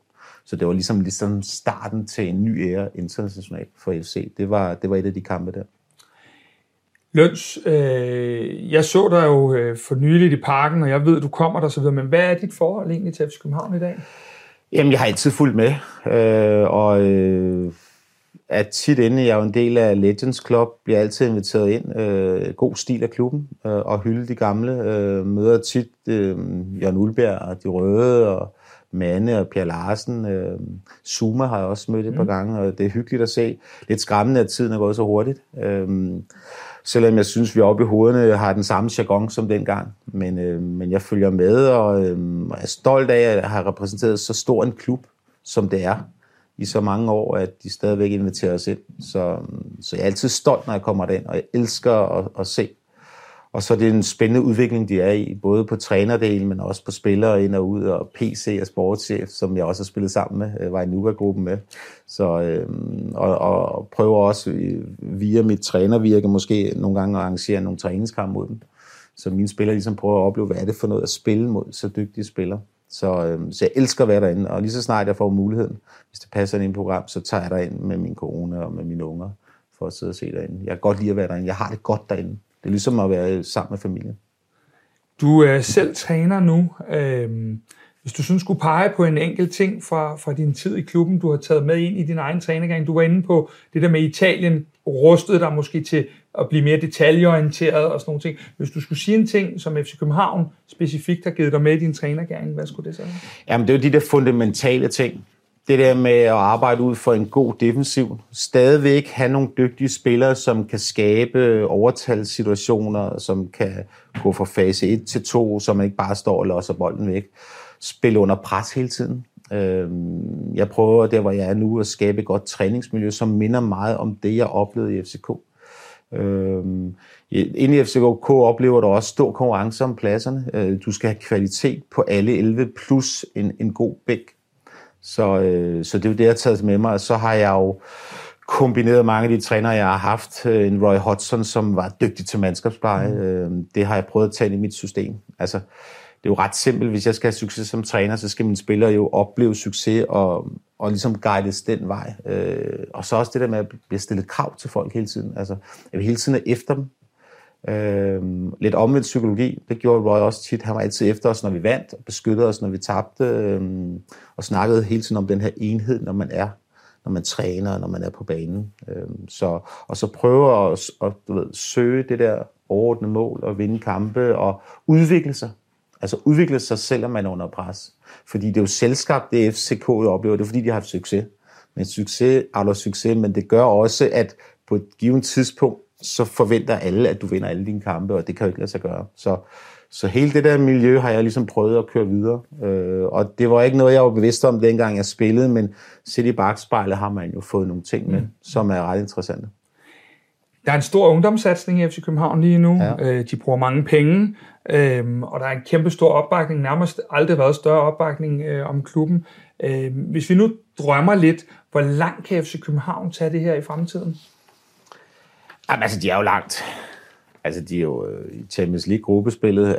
Om de er der hver eneste år, det må være det næste skridt. Øh, jeg synes, de har rykket så meget bare de sidste to-tre år. Altså, har hentet kvalitetsspillere ind. Jeg synes ikke, man hentede så godt ind for et par år siden, øh, lige da PC startede. Men, men jeg synes, man har lært lidt af fejlene. Mm. Øhm, og, øh, og jeg synes også, at de første kampe mod Galatasaray og Bayern München har vist, at man er jo spillemæssigt med. Øh, det er lige de der små nuancer, øh, der gør, at man ikke øh, lige vinder de her kampe her. Men, men det er jo ikke sådan, at de bare stiller sig tilbage og bliver spillet ud af, af systemet. Øh, så, så jeg tror, at de sidder derinde og tænker, at øh, det ser fint ud. Men, øh, men, men, men, men udfordringen ved det her er, at man skal jo blive ved. Altså man skal blive ved med at vinde kampene, man skal blive ved med at vinde det danske mesterskab. Og deres strategi er jo også at sælge spillere og, og de sælger jo mange dygtige spillere, men de er blevet bedre til at hente kvalitetsspillere ind, og de er også blevet bedre til at hente fra, fra andre klubber i Danmark. Altså, det er ikke nødvendigvis, at man skal til udlandet og hente spillere. De, de går faktisk rundt i Danmark, øh, og det har man jo også set nu. Altså nu, nu kombinerer man tingene, og man, man er også ude og vise, at man gerne vil betale et ekstraordinært. Øh, fordi de skal nok sælge øh, deres succesfulde spillere for 3-4 gange det, de har givet øh, ind, men, men kvaliteten skal være der, og den skal næsten være der fra dag i dag, og det tror jeg, de har fundet ud af. Og så må vi bruge måske 10 millioner mere, end vi gør på, på en spiller. Men man kan ikke gå og vente på, at de bliver færdigudviklet. Og så fint, så kører man øh, god ungdomsafdeling ved siden af, som også kommer op i et eller andet beskyttet værksted. Ikke? Og det ser man jo i dag. Altså, Jæler og Valdemar Lund, altså, der er jo mange dygtige spillere. Men, men systemet skal fungere, fordi hvis det ikke fungerer deroppe, og der ikke er kvalitet, så falder de unge også. Du kan ikke, du kan ikke, øh, du kan ikke levere resultater hver eneste år kun med unge spillere. Så blandingen skal være god, og den synes jeg er god i øjeblikket. Det er et spændende, spændende sted, FC er i øjeblikket. Vi talte i starten om din bedste medspiller, men nu er du jo blevet træner. Hvis nu vi laver en lille leg til, til sidst her, så øh, hvilken nuværende FCK-spiller, hvis du sådan kunne vælge på det her hold, øh, vil du helst øh, have kom og var, øh, var på dit eget hold her fra, fra den nuværende trup? Og jeg er jo ret begejstret for Falk. Altså, jeg synes, han har det rigtige FCK-DNA. Øhm, han er jo blevet flyttet lidt rundt i systemet, hvor han var den kreative i starten. Men han har så meget fodboldhjerne, øh, og han er et samlingspunkt, og han går forrest, og han arbejder for sagerne, og han er, virker så, jeg kender ham ikke privat, men han virker som en ydmyg dreng. Øh, og, øh, og jeg synes, han bidrager med rigtig mange ting. Øh, så øhm, umiddelbart vil han nok være en af de typer, så er jeg også glad for Vavro. Altså, jeg synes, han kommer med noget attitude, ikke? og her kommer jeg og brystet frem og sådan nogle ting. Så, altså, de har mange spændende spillere, øh, men øh, når, nu når Seca ikke er her mere, så vil jeg nok vælge Falk. Christian, det har været en kæmpe fornøjelse at komme tur ned af Memory Lane sammen med dig. Glæder mig til at se dig i parken igen, og jeg ved jo, at der flyder hvidt og blåt blod igennem årene på dig. Tusind tak for din tid, og tak lidt. fordi du gav dig tid til Kvartibold. Det var så lidt. Tak for, at jeg måtte være en del af jeres klub. Det er ikke min klub, det er fansenes klub. FC København er min klub. Altså, jeg kunne bare spejle mig i fansene. This is the beautiful part of football I will take in my heart. Sommeren 2023 investerede FC København i den norske venstreback Birger Meling. Hør ham fortælle om at være lille, blive kaldt dværg af modstanderens træner og meget mere i dette 17 minutter lange interview af Indersiden. God fornøjelse. Velkommen til Kvartibold Indersiden. I dag har vi besøg af vores stærke venstreback Birger Meling. Birger Meling, skal jeg vist sige, det hedder du øh, retteligt på norsk, ikke? Ja, nej, det, det høres bra ut. Det er så fint. ja, det er så fint. Birger, vi åbner altid med nogle øh, hurtige spørgsmål lige i starten til vores gæster her. Ej, Liverpool eller Manchester United? Liverpool. Det tænkte jeg nok. Lille og vågen eller stor og doven? Lille og vågen eller stor og doven? Ja, Lille og Vågen, hva'? Ja, okay. Det, hvis du skulle være en af dine nye holdkammerater i en dag, hvem skulle det så være, og hvorfor? Eh, Elias Ashori. Ashuri? Ja. Hvorfor det? Hvorfor lige så, Elias? Er barnefri, stille og rolig. Den, den, øh, den køber jeg ind på det her. Men Birger, øh, dit fodboldliv har ikke altid været en dans på roser. Du var en dygtig fodboldspiller i din barndom, men øh, da de andre begyndte at vokse, der fulgte du ikke helt med, og du endte med at spille på, med, med, med nogen, der var to år yngre end dig selv. Øhm, og der er et interview, hvor du fortæller om en episode, hvor du blev kaldt øh, den jævla dværg øhm, af modstanderens træner. Hvad, hvad oplevede du, øh, hvordan oplevede du den modgang dengang? Øh, nej altså der og da så var det eh, frustrerende å på en måte føle at du står litt uh, du står litt og stamper. Du står litt i, igjen mens alle andre løper ifra, men sett i, i ettertid så har det jo vært en veldig, en, en veldig fin erfaring å ha med seg. altså Særlig i de periodene på en måte hvor du har kommet inn i, Eh, kommet inn i nye omgivelser og nye klubber og eh, kanskje vært litt sånn OK, eh, hvordan, hvordan skal du løse det her? Eh, men så har du stått i, i verre tidligere, har noen erfaringer og noe eh, ja, mentale, mentale verktøy du kan hente fram og, få vite hvordan du skal jobbe for å, for å komme deg gjennom. Så det, har det, var en, ja, det var kjipt der og da, men det var en blessing in disguise. Så hvordan har du kunne bruge det senere hen? Fordi man møder jo ofte modgang som fodboldspiller også. Ikke så meget her, når man spiller i FC København, men øh, ellers så møder man jo den her modgang. Hvordan har du kunne bruge de ting fra, fra dengang? Det er vel mer at jeg har funnet noe altså Alle er forskjellige, men jeg har funnet noen mekanismer som, som fungerer som for meg. Hvis, hvis jeg føler at ting ikke altså, flyter helt i en, i en periode, så vet jeg hvilke ting jeg skal altså, fokusere på for, for å finne tilbake igjen til, til rytmen og til, til, til godfølelsen. Og så, eh, når det så flyter godt, så er jeg ekstra kritisk, eh, kritisk med meg selv for å prøve å sørge for at du aldri blir riktig fornøyd. Da. Det er det det handler om. Hvad, hvad, hvad kunne det være for nogle sådan specifikke ting, du sådan lige arbejdede med, eller du gik ind og, og øh, måske øh, genskabte for den gang, eller hvad, hvad, det er? Hvad, hvad kunne det være sådan en, en ting? Nei, det kan vel være at eh, det handler litt om hvor du er. sant? Om du er innimellom om du skal, om du skal jakte Altså i hvilke perioder du skal jakte utvikling, og i hvilke perioder du skal jakte altså den godfølelsen og selvtilliten. altså sånn Vite hvilke, i hvilke perioder er du på en måte kan, kan gi litt gass og være på en måte ekstra, ekstra kritisk og jobbe på en måte med de, med de bitte små detaljene som gjør at du, du blir bedre hele veien. Mens hvilke perioder er det du skal OK, greit. altså sånn dette her er jeg riktig god på. Nå skal jeg fokusere på det her, og så skal vi på en måte bare jobbe oss eh, gjennom til det slipper. Hvilket råd vil du øh, i dag give en teenager, øh, der måske var i, i samme sted, eh, måske ikke lige som en lille, men, men men bare øh, var i samme sted, som du var dengang? Eh, jeg vil gi to råd, så. Eh, det ene må være å tro på deg selv. For hvis du ikke tror på deg selv, så er det ingen andre som tror på deg. Eh, og det andre er bare at eh, det er hardt arbeid. Uansett hva du skal gjøre i livet, så er hardt arbeid over tid. Det gir, eh, det gir resultater. Kanskje ikke i dag, kanskje ikke i morgen, men i det, i det lange løp. Så det Ja. eh, Hvis man legger ned eh, nok innsats, så blir man belønnet til slutt, stort sett. Du har faktisk flere gange været involveret i, i sager rettet mod unge. Øh, for eksempel har du været inde i noget omkring det der med, at de skal læse noget mere og, og så videre. Synes du, du har et særligt ansvar øh, i forhold til, til den slags? Ja, det er jo klart at øh, du, du har jo et, øh, et ansvar som, øh, som fotballspiller, men det er også er jo veldig sånn personlig. Folk er veldig, veldig forskjellige, men ja, jeg prøver nå på en måte bare å, å, å være meg selv og eh, gjøre det jeg mener på en måte skal til for at, eh, for at de som er rundt meg, har det godt, og for at jeg har det godt med meg selv. Og det er vel det jeg prøver å stå for. Så der er et, et, et lidt, altså et, et, øh, kan man sige, fordi du også er en offentlig person, så følger der noget med, eller hvordan er det? Ja, det vil det alltid gjøre. Så, men uh, innimellom så går det en kule varmt hos meg også, så, så det, det går opp og ned. Vi spurgte jo lige om Liverpool eller Manchester United før. Øh, vi ved, at din far han meldte dig ind i Liverpools fanklub, før han ja, stort set havde fortalt familien, at du var blevet, øh, blevet født. Hvad, hvad, hvad er dit forhold til Liverpool i dag?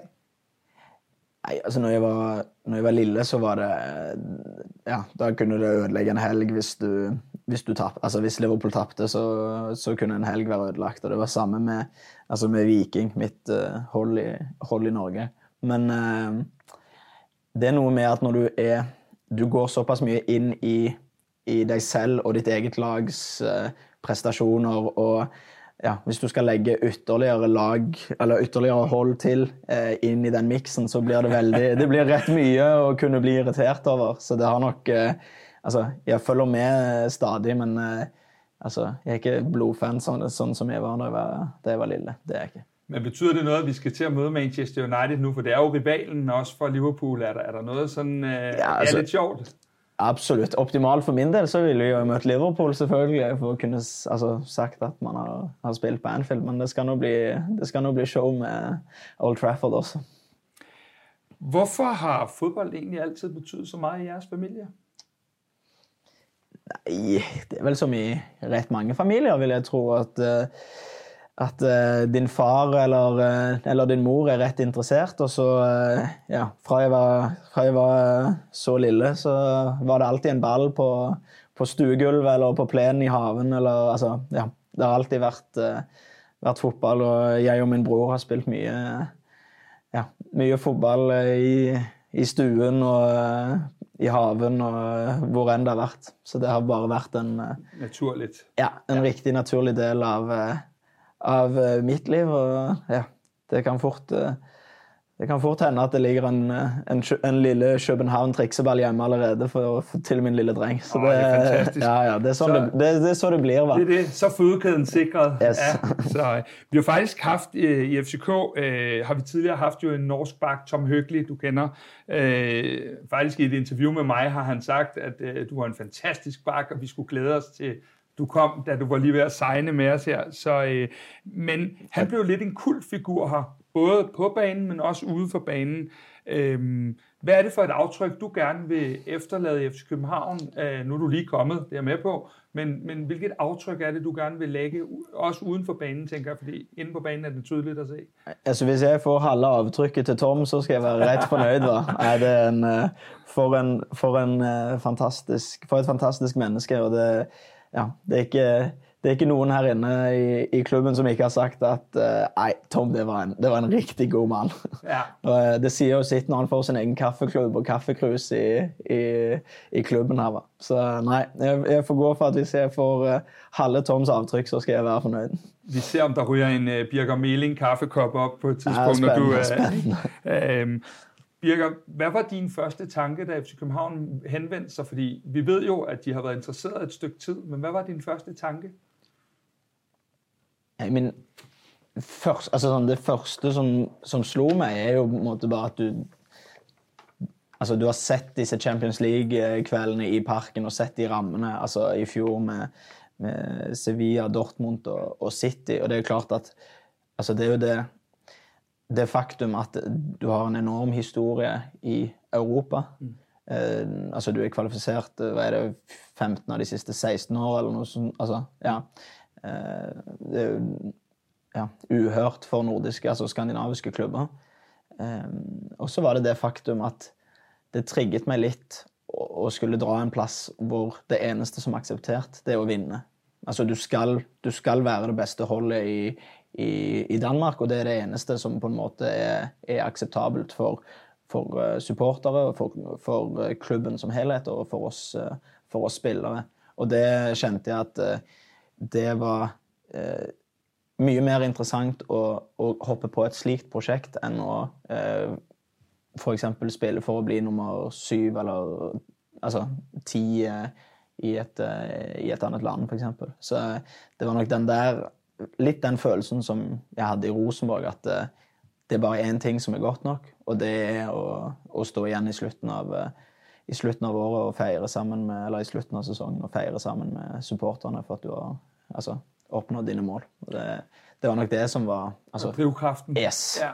Men man kan sige, når man, når man, øh, når man så for eksempel spiller mod Bayern München, og du oplever, at fans rent faktisk, udover at anerkende jeres præstation, så bliver man også skuffet over, at man ikke får point. Det er vel lidt det projekt, du taler os ind i her? At, at, at det handler, selvom vi møder Absolut. de allerstørste, så handler det om at vinde. Ja, det, jamen, det handler ikke om at, altså sådan, øh, du er ikke med bare for å være med, du er med for å konkurrere. Fordi at du har, altså, du har uh, tro på at uh, altså, om du leverer en, en, god prestasjon, og at du leverer opp mot ditt beste, så er alt mulig, især i, især i parken, hvor, uh, hvor, det er en helt fantastisk ramme. og det er jo sånn, altså, ja, Gåsehud, sier han på norsk. Jeg vet ikke hva det sier på dansk. Ja. Det er jo ja, Når du står der ute før kamp og du ser liksom rammene med TIFO og, og alt, det er klart at det, det gir en, det gir en ekstra dimensjon.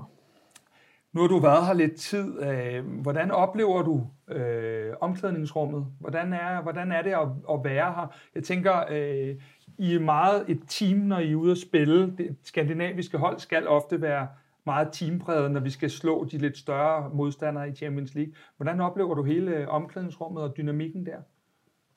Nei, den er, altså, Sånn som så jeg har sett det, så er den rett fin. Og det som på en måte Eh, ja, som jeg også syns er veldig altså, veldig givende, er jo på en måte denne her vinnerkulturen. Altså Uansett om det, er, om det er på trening eller om det er to touch, eller uansett hva du gjør, så er det liksom det, er det å vinne som, som, står igjen. Og det er, ja, det er riktig gøy å komme inn i en, i en slik gruppe. Uh, så det har vært, uh, ja, det har vært en, en fin start.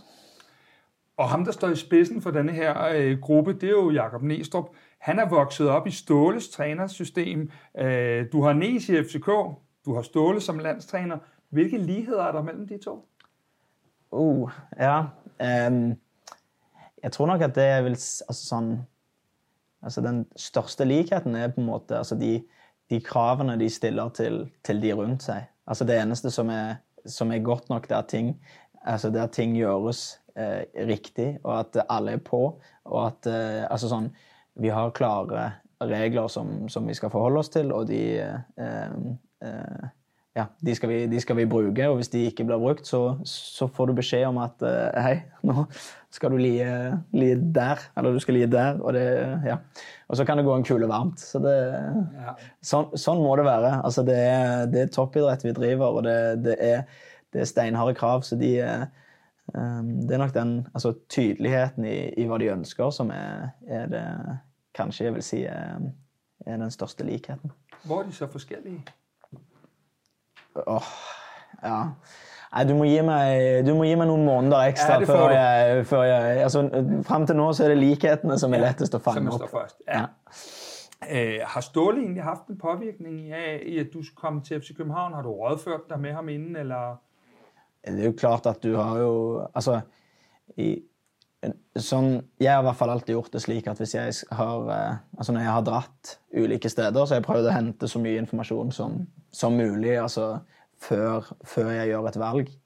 Um, og da blir det jo selvfølgelig naturlig for meg, som nå har hatt uh, tre år vel med, med Ståle på, på landsholdet, og han har vært hvor lenge? 15 år i ja. Så det er klart det blir jo naturlig for meg å høre litt sånn OK, hvordan er, hvordan er klubben, hvordan er altså, fasiliteter og alt, alt den slags blir jo naturlig å, å rådføre seg med. Så jeg, jeg, snakket litt med Ståle. Eh, det gjorde jeg absolutt. Og ja, det var ikke noe, det var ikke noe problem eller det var ikke noe issue å skulle dra til København. Mit øh, sådan sidste spørgsmål her. Du har en lang kontrakt i København nu. Øh, hvad håber du at få ud af det her ophold, udover selvfølgelig at vinde en masse titler og, og spille Champions League? Nej, altså det jeg jo håper sånn, altså, rent personlig, er jo bare at, eh, at jeg fortsetter også å utvikle meg. At jeg fortsetter å ta steg, og at du blir altså, litt bedre for, eh, for hver dag. Det er jo det det handler om. Og så kan det være at du etter hvert kommer til et, eh, til et punkt hvor eh, Eh, hvor kanskje fysikken etter hvert begynner å, eh, å, å, gå den veien. Men så får en kompensere på, på, andre måter, og det er klart at eh, ja, eh, nei, altså jeg, jeg kom her for å bli en, en enda bedre utgave enn en det, det, jeg var når jeg kom. Så det er det jeg håper jeg sitter igjen med etter eh, når, når vi eh, en gang en eller annen gang skal ta, skal ta farvel. Og man kan sige, du kender jo for du var barn, det der med, hvis der fysikken sætter ud på et tidspunkt, så har du redskaberne. Ja, der så vet jeg. Det må bare, jeg får bare skrue det til, lige så, så ordner det sig. Birger, du har allerede sat et rigtig flot og stærkt indtryk. Vi glæder os rigtig meget til at følge dig i København. Tusind tak for din tid, og Vi ses på banen. Selv takk, og eh, nok en gang takk for uh, fantastiske rammer. Takk. Især i, i parken. Det er ufattelig show å ja. kunne gå ut der som, eh, som København-spiller. Takk for at jeg måtte være en del av jeres klub. Det er ikke min klub, det er fansenes klub. FC København er min klub. Altså, jeg kunne bare spejle mig i fansene. This is the beautiful part of football I will take in my heart. Sikke en fantomkarriere Rasmus Højlund har lavet efter skiftet fra FC København over Sturm Graz, videre til Atalanta og nu i en af de største klubber i Europa, nemlig Manchester United. Hør her mit interview med Rasmus, hvor han blandt andet fortæller om det at vågne og skulle ind på Old Trafford og præsenteres. Vi kommer også lidt ind på nogle gavtyvestreger med gamle FCK-drenge og meget mere. I dag er vi online, og det er vi, fordi vores gæst han sidder i Manchester. Det er dig, Rasmus. Fedt at se dig igen. Og med det, det cool hår og det hele. Rasmus, øh, du er jo sådan lidt vild i de her klubskifter, så øh, vi, vi er jo nødt til at følge en lille smule med. Øh, alle de FCK'er, der følger dig øh, hver eneste weekend, og det er der rigtig mange, der gør. Hvis vi nu tager det første spørgsmål her, Rasmus. Øh, hvis jeg siger den øh, 28. april 2021, hvad tænker du så? 28. april 2021. Ja. En, en kæmpe, det burde være en kæmpe mærkedag i dit liv, men det er, det er det nok mere for mig end for dig. Øh, Nå, jeg hjælper dig. Er det der, hvor jeg laver interview med jer? Det er det nemlig. Okay, du sidder det på... Øh, det er fandme godt hævet frem. Det giver jeg dig. Det er fandme godt hævet frem. Øh, du sad på min datters værelse. Du var med i Kvartibold indersiden dengang sammen med din far. Dengang sagde du, øh, og jeg, jeg ved ikke, om der var andre end dig selv, der sådan helt troede på det, at dit favorithold ud over FC København, det var Manchester United, og din største drøm var at spille for dem. Nu, øh, nu er det virkelighed. Lever det op til drømmen? Mm, det synes jeg. Jeg synes, at det er, det er fedt. Uh, men når det så også er sagt, så er det, så er det hårdt. Uh, så det kræver en utrolig mange timer og, og meget, uh, meget, hvad siger man, sacrifice. Uh, fordi ja. at du skal være fedt og på toppen hele tiden. Jeg ved, at i FC der spiller de også mange kampe nu på grund af Champions League, men i England er der lige et hak mere øh, i form af en, en pokalsflæring mere i hvert fald. Um, så der er, der er mange kampe, man hele tiden skal holde sig til fedt til, og en masse landskampe også nu, så øh, ja, man er helt tiden på. Men Rasmus, hvordan, hvordan har den omvæltning været? Fordi øh, alt er respekt både til min egen klub FC København, til Sturm, til Atalanta, så det her vel lige et nyk øh, mere i, i alle facetter. Hvordan har omvæltningen været? Ja, altså det, det ændrer sig lidt fra sidste sæson, fordi at der kunne vi rigtig klø på på træningsbanen i, i midtugen, øh, da vi ligesom havde, ja, øh, vi, havde ikke, vi spillede ikke europæisk sidste sæson med Atalanta, så det handler vel lige nu primært bare om at, ja, vi, vi træner nærmest ikke, vi laver bare recovery, kigger frem mod kampene, og så, ja, så ser vi noget video på, hvordan vi kan blive bedre og sådan noget, men det er ikke meget tid, vi har på, på banen til at, til at lave ekstra og, og, og træne på, på, øh, ja, på at blive meget bedre. Du har jo en fremragende sæson i Atalanta, men kan du ikke lige prøve at tage os tilbage til aller, aller første gang, du hørte, at øh, Manchester United de var interesseret? Hvad, hvad fanden går igennem hovedet på dig på det tidspunkt, når man ved, det er den drøm, du, øh, du har haft altid?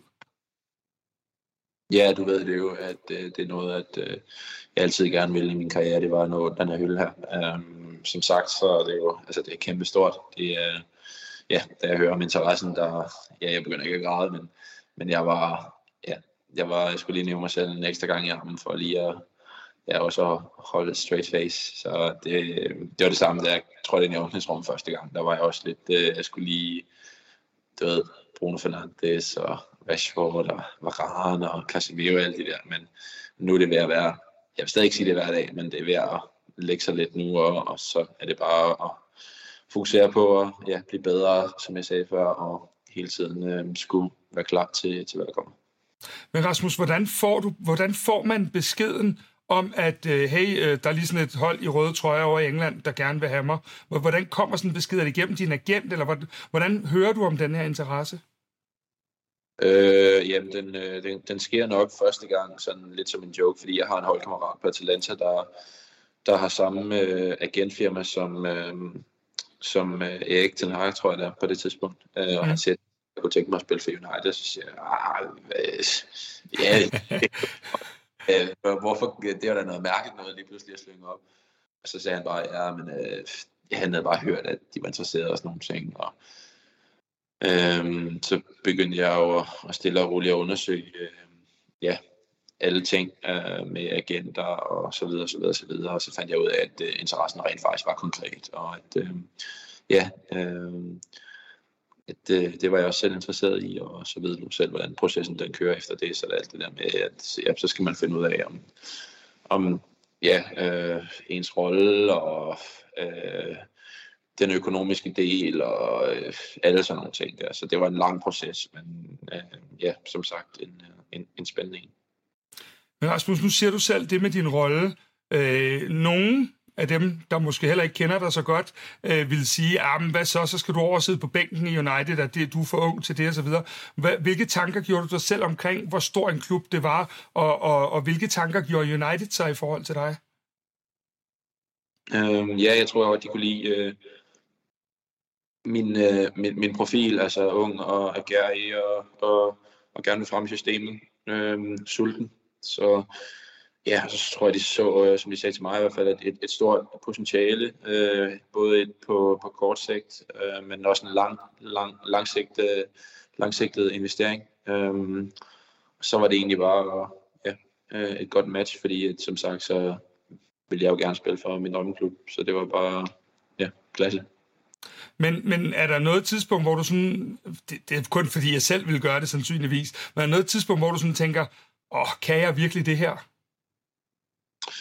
Ja, både og. Øh, fordi jeg, jeg, jeg tænker, man får også en bekræftelse i, at sådan en klub vil have en, jo, ellers så, ja, så, så man jo ikke, altså hvis man ikke, hvis en klub som den kommer og vil have en, og, og, og ligesom lægger, lægger sådan en øh, økonomipakke i, altså i form af, af, af transfersum, så, så må du øh, have et vis øh, niveau og et øh, vis talent. Øh, og det var, ja, jeg tror meget på mine egne evner, øh, men som sagt, det giver også lidt ekstra, at, øh, at klubben går ud og viser, at øh, de også tror meget på mig.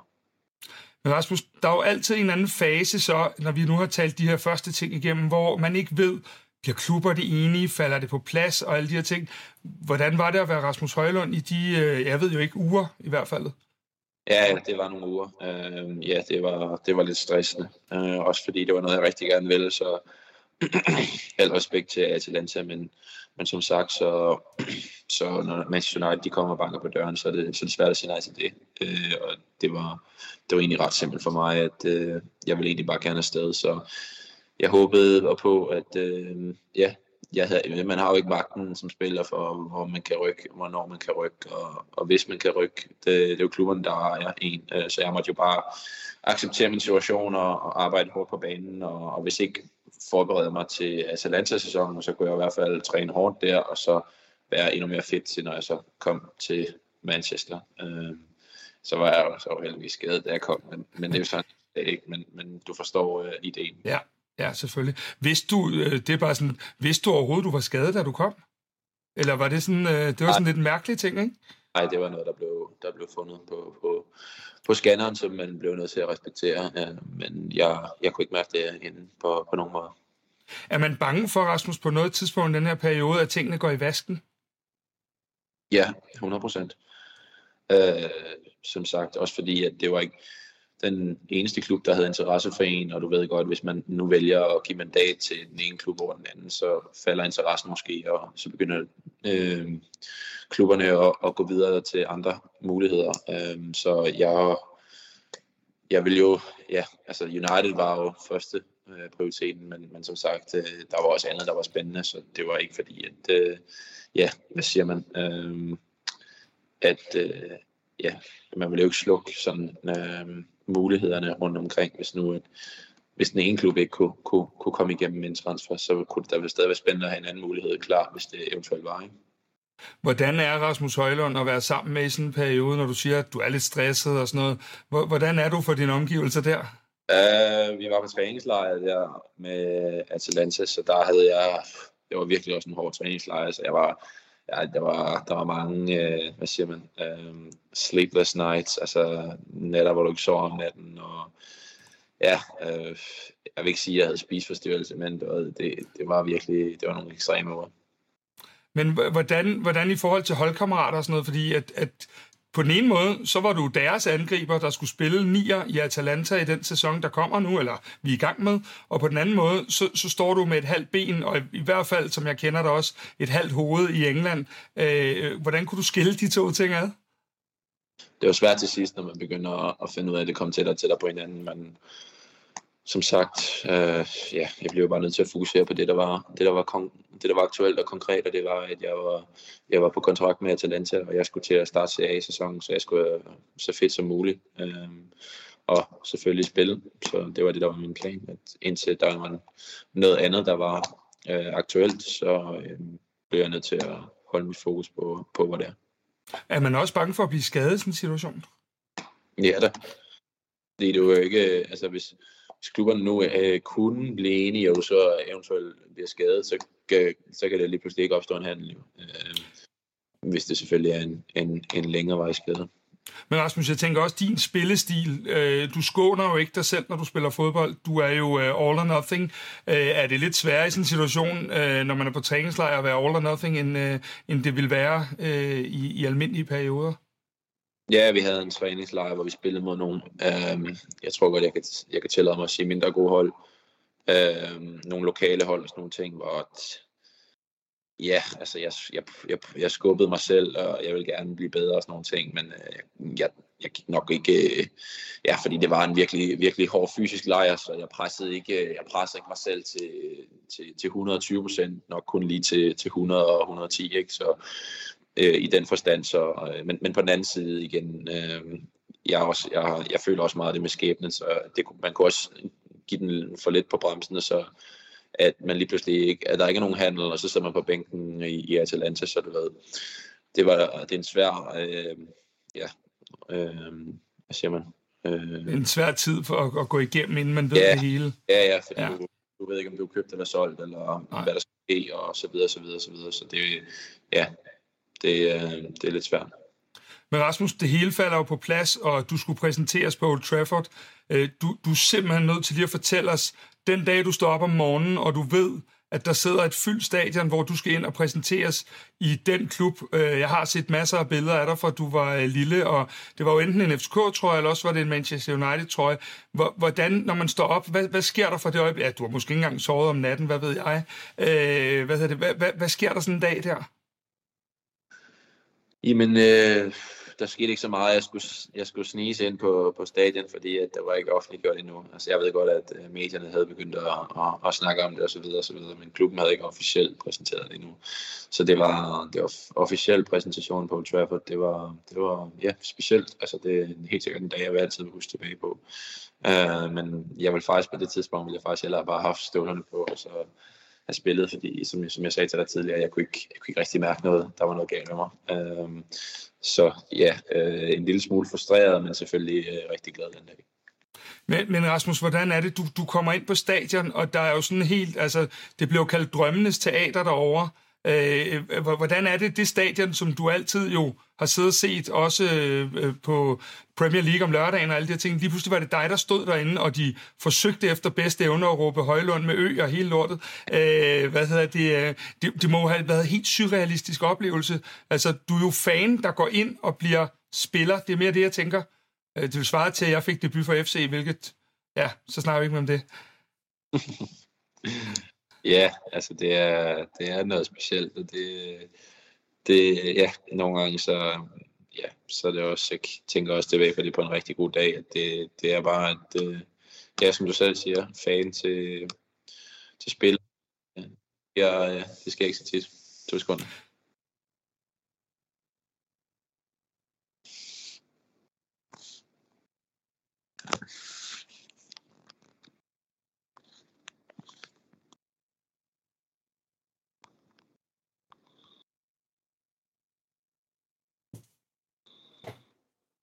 Hallo? Jep, jeg kan høre dig, men i, jo, der kom du, øh, men i, i dårlig beskæring igen. Prøv lige vent. Det var yes. lige, der ringede.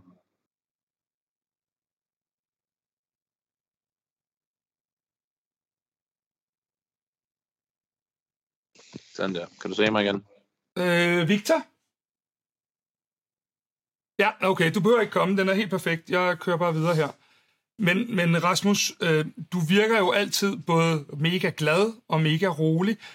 Hvordan bærer du dig ad med det? Fordi du er allerede du, du er mega ung, og du har stået i så mange vanvittige situationer. Hvad er det, du kan i den sammenhæng med øh, at være så rolig, og i hvert fald udadtil, og, og, og altid glad og ubekymret? Mm, jeg tror, jeg har et godt bagland bag mig. Øh, nogle forældre og nogle brødre og, og øh, ja, familie og, og kæreste, der passer godt på mig og ja, sørger for, at jeg ja, altid er ydmyg og arbejder hårdt og ja, selvfølgelig stadig tror øh, på mig selv og ja, har den her glade, lidt ubekymrede, øh, måske også lidt smågant øh, øh, man, indstilling til... til Ej, du er opdraget i FCK, hold du op til. Det er jo sådan, det skal være, ikke? Øh, der er ikke så meget ballade der. Øh, I Rasmus i FC København, der bliver du kaldt uh, øh, Mr. Europe nogle gange på grund af din uh, mål i, i Conference League. Uh, du bliver hurtigt lidt det samme i Manchester, fordi du scorer i de første kampe her. Hvad fanden er det med dig og de her europæiske kampe? Er det, er det simpelthen for småt at spille ligakampe, eller hvordan er det? Uh, jeg ved det ikke. Jeg håber, jeg kan lave min første Premier League-mål nu her i weekenden. Dog. Uh, men øh, nej, øh, jeg tror faktisk bare, at jeg godt kan lide, at øh, der, ja, sådan en sen aftenkamp. Jeg tror bare, at det er aftenkampen generelt. Jeg synes, der er, der er lidt fedt at spille. Øh, jeg synes ikke, at, mm, jeg tror ikke, jeg, jeg sætter mig op på samme måde, så det er jo, jeg ved ikke, om det er nødvendigvis, fordi jeg bare synes, det er federe. Altså, jeg, jeg må ærligt indrømme Champions League, det overgår sgu nok lige Conference League og, og, og, og Superliga-kampe. Øh, men ellers så, øh, så synes jeg ellers, jeg sætter mig op. Jeg sætter, jeg, jeg sætter mig altid mig selv op på samme måde til kamp, når jeg skal, når jeg skal starte inden og, og alle de her ting. Så jeg tror bare, det, jeg har bare lidt, en, en lidt federe følelse måske, når jeg, når jeg træder ud af døren og, og, om aftenen. Det er sådan, du ved, lys på banen og sådan nogle ting. Jeg ved det sgu ikke. Nej, jeg kan, jeg kan godt følge det der med Champions League. Det er sådan lige øh, en tand sjovere. Rasmus, øh, jeg tjekkede lige din Instagram forleden dag. Du har 1,3 millioner følgere på Instagram. Du er en ja. superstjerne nu. 1,4, hold kæft, det går stærkt nu. Øh, ja, der kan jeg godt se, at man skal researche hver dag, når det gælder dig her. Du er en superstjerne nu, men Rasmus, øh, har du ændret dig? Øhm, ja, en smule, men det er ikke... Altså, jeg, der, jeg er stadig mig selv igennem det hele. Jeg tror bare, jeg er blevet lidt mere moden. Altså, det, det sker jo med alderen, ikke? Øhm, så det er måske egentlig bare det. Øhm, ja. Men, men igen, øh, nu er du selv inde på det her med, at øh, du kommer ind, og så er Bruno Fernandes og, og, og nogle af alle de her store stjerner inde i omklædningsrummet. Øh, folk for nogle år siden, de så Rasmus, den glade dreng på U19-holdet. Nu ser de Rasmus, som starter inden for Manchester United. Er det ikke svært at forblive øh, på en eller anden måde denne her ydmyge karakter, som, som du jo egentlig også er, på trods af din dejlige FCK-afgangse? ja, altså... Øh Ja og nej. Altså, du ved, der er selvfølgelig noget, en økonomisk del, der, der spiller ind, altså, hvor man får lidt mere på, på lommen og sådan nogle ting, men jeg går stadig i mit, i mit joggingtøj, ikke? Altså, du ved, det, ja, altså, det, jeg prøver egentlig bare at gøre de samme ting, som jeg gjorde for, ikke, måske ikke for to år siden, men, men siden jeg ligesom er skiftet øh, til Østrig, og har fået mit eget sted at bo og sådan nogle ting, så gør jeg stadig det samme. Altså, Altså så, sidst, sidst vi to, vi skulle... Øh, med drengene, brødre og sådan nogle ting og alt det der. Så det, det er ikke fordi, jeg laver alt muligt anderledes øh, popstjerne og sådan nogle ting. Eller... Altså sidst jeg skulle interviewe dig, der var du lige kommet til Atalanta, øh, og så, hvad hedder det, sagde du, øh, så siger jeg til dig, hvad, hvornår passer dig? Og så siger du, øh, ja, passer lige om 10 minutter, jeg skal lige ned med skraldet. Øh, hvad hedder det, øh, går man stadig ned med, stral, med skraldet, når man er superstjerne? Ja da, jeg, har, jeg må ærligt indrømme, at jeg har, jeg har fået mig en, øh, en rengøringskone, men øh, det, er, det er også nogle, nogle af de ting, man, det er, man bliver nødt til at nyde lidt i livet, når, man, når det går godt for en, øhm, synes jeg i hvert fald, øh, og gør det lidt nemmere for en selv. Så lige, lige der, der, der må jeg ærligt indrømme, at øh, jeg har, jeg har fået lidt hjælp. Det er fandme i orden. Hvad med, øh, jeg tænker sådan noget som, har du fået, fået Laura over øh, til Manchester sådan lidt mere permanent øh, på, på den basis? Laura din kæreste, eller, eller øh, hvordan er det? Øh, ja, altså hun... Øh, hun, øh, hun er, hun, jeg tror lige, hun har faktisk øh, søgt ind på en, øh, på en online uddannelse nu her for, en, for ikke for, for, et, for et par dage siden. Øh, og så, øh, ja, hun er mere her, end hun er hjemme i øjeblikket, så det, øh, det er jeg jo glad for. Øh, for mig så handler det egentlig bare om, at vi kan finde en god rytme, og hvis det er, at hun er her, så er det at være her, og men hvis det er, at hun, hun er hjemme, så, så må hun være hjemme. Altså for mig, så jeg, altså jeg, jeg er selvfølgelig rigtig glad, når hun er her, øh, men som sagt, det vigtigste er, at hun også er glad, når hun er her. Så, ja. Er I begge to trives i en hverdag, selvfølgelig? Ja, ja det er ja. også, og ja, så det er ikke normalt som, som 20 år, jeg har, har styr på din, dine fremtidsplaner. Um, der, er, der er utrolig mange muligheder, når man, er, når man lige er gået i gymnasiet og sådan nogle ting. Og ja, de, hun skal også have lov til at være, være ung, som man kan sige. Ikke? Så der er, der er lige, øh, ja, jeg siger man, jeg er måske lige lidt for langt fremme der, øh, men øh, hun, kommer, hun kommer nu, og ja, så, øh, så er jeg sikker på, at øh, vi nok skal få det til at fungere herovre også så er der også en, der kan holde dig lidt nede. Det er sgu meget godt, Rasmus. Ja, det er øh, Hvad hedder det, Rasmus? Jeg kender jo øh, en del af dine venner, fordi det er jo Elias og Valde og nogle af de her gamle gutter fra FC. Har du egentlig venner uden for fodbolden, der ligesom sådan gør, at du også kan være i et andet univers, når du ikke fokuserer på spillet og på kampene osv.? Ja, jeg synes, jeg var ret hurtigt øh, til, da jeg var lidt yngre, og, og ikke at skulle skille, skille ud, men du ved, bare ligesom at, at håndplukke et, et par stykker til at sige, prøv at høre, du skal, du skal være mine bedste venner, øh, i min, mine bedste venner, og så holde fat i dem. Øh, og så har jeg selvfølgelig mange venner, men jeg har måske en, en fire, måske maks fem øh, mennesker, jeg virkelig sådan har, har tæt, Øh, og så er jeg stille og roligt begyndt at få, hvad siger man, øh, komme ind i deres vennegrupper og, og hygge med dem også og sådan nogle ting, så der er, der er en fin, øh, en fin balance. Kan du nogensinde blive lidt nervøs for nu, om folk de gerne vil være venner med dig, fordi du er den, du er? Er det noget, man er opmærksom på i de tilfælde? Ja, det er det.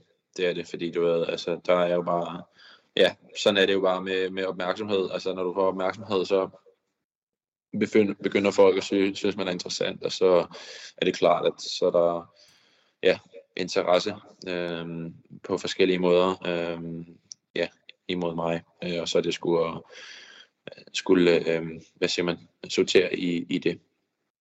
Og det, øh, det, det er okay, det er nemt nok, eller er der nogle gange, man går lidt i fælden, eller hvordan det? Øh, ja, ja, altså det synes jeg er fint. Det, det synes jeg godt, jeg kan ud af. Um, sådan, uh, ja, altså, mine venner, som jeg sagde til dig tidligere, det, ved, det ændrer sig ikke rigtigt og sådan ting. Så det... Ja.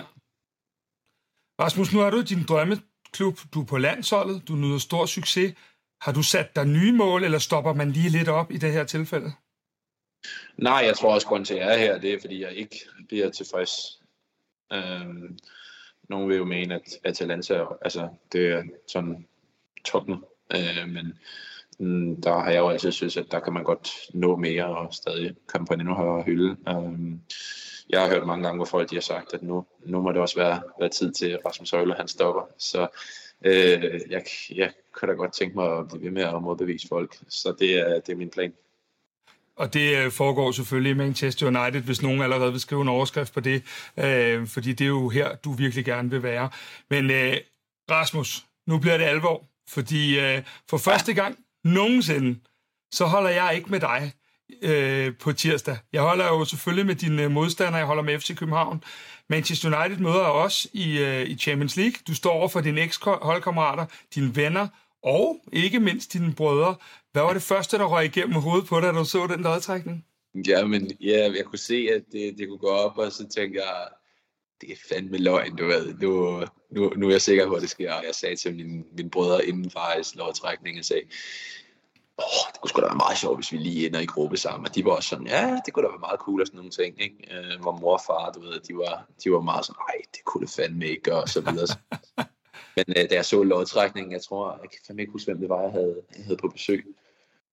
Øh, jo, Laura var det vist min kæreste, og ja, ja, hun var her, hvis jeg sprang rundt i, i hele lejligheden, og det første, den første, jeg ringede til, det tror jeg var, var, var Oscar, øh, også i min, min lille mor, ikke? så, så rev jeg fat i, i, i Emil efterfølgende, så det var, ja, det var, det var sgu en sjov dag, det, ja, også fordi, at jeg, jeg har altid gerne vil spille mod, mod FCK, øh, siden jeg er kommet ud, så ja, jeg glæder mig til det. Rasmus, øh, hvordan vil du have det? Nu ved vi jo ikke, om hverken du eller de skal spille øh, øh, på, på tirsdag endnu, men hvordan vil du have det, hvis du pludselig skal i duel med en af de to, ligesom I har været i haven, i kælderen, så mange gange igennem jeres øh, barndom? Hvordan vil du have det med det? Ja, det kunne, det kunne da være mega, mega fedt. Øh, nu er der desværre ikke nogen af dem, der spiller midterforsvar, men jeg tænker, at øh, vi kan nok fange hinanden i en duel eller, eller et eller andet, hvis vi, hvis vi nu søger det. Øhm, så det kunne da være, det kunne være meget cool. Altså, jeg, ja, øhm, nu håber jeg, at de er med, fordi det kunne, det kunne være en vild historie at, at skrive. Øhm, så ja, øh, ja, det kunne bare være, være super fedt, at vi alle sammen ja, spiller på, på Old Trafford, tre FCK-drenge, og igennem akademiet og sådan nogle ting, og brødre og danskere, og ja, alt muligt. Så det, øhm, ja, det er, hvad siger man, det er alt, der går op i en større enhed, hvis, hvis det sker. Ikke? Så. Er der nogen af jer tre, der kommer til at trække sig i en duel, tror du? Øh, det kommer an på, om Oscar han, han går lidt for hårdt til mig. Jeg, jeg, så, jeg så gerne, at jeg skulle, jeg skulle spille øh, ja, en, øh, en 60-70 eller en 60-70 kamp i den her sæson her, så ja, jeg er nok ikke ude efter at skulle, skulle brække benene af min lille lortebror. Så. Men du har også, Rasmus, du har også flere tætte venner i truppen, blandt andet Elias og Valde og så videre. De er jo begge to forsvarsspillere. Øh, hvad skal de egentlig gøre, op for, gøre for sådan at dæmme op for Manchester Uniteds nummer 11? Det gider jeg sgu da ikke at sidde og fortælle her nu. Jeg tænker da, du godt kan give en fli. Du, det er jo dig, der er ovenpå her. Nej, øh, det må de vente at se. Elias Men... har, har set, hvordan jeg spiller her de sidste, de sidste par kampe, han var med senest med her på landsholdslejren. Så jeg tror, I må, I må få det ud af ham, hvis det er. Altså, jeg, jeg, er i hvert fald, øh, jeg er i hvert fald klar til at, at, at spille mod uh, FC København på tirsdag. Hvad skal vi andre forvente os? Øh, jeg skal over på Old Trafford for første gang i mit liv. Hvad er det for et stadion, vi skal besøge? Et, øh, et, et gammelt, men, men, men, men virkelig øh, intim stadion. Altså det er, øh, altså, du har, du har tribunerne, der er virkelig tæt på, på, på banen.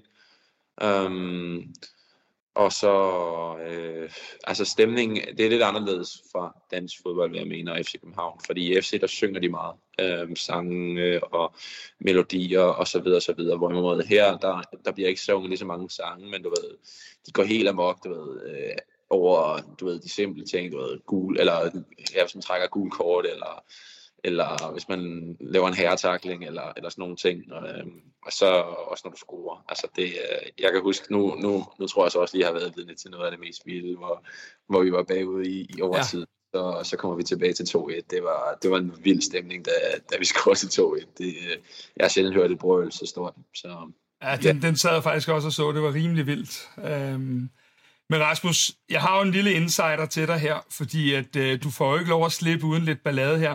Jeg, jeg, øh, jeg var lige ude på træningsanlægget på tieren i går og tale med, lidt med Elias Jelert, øh, og så skulle jeg hilse at sige, at øh, hvis du kommer over i FC Københavns højre side i, øh, på tirsdag, så vil, han, øh, så vil han lave en San Marino på dig.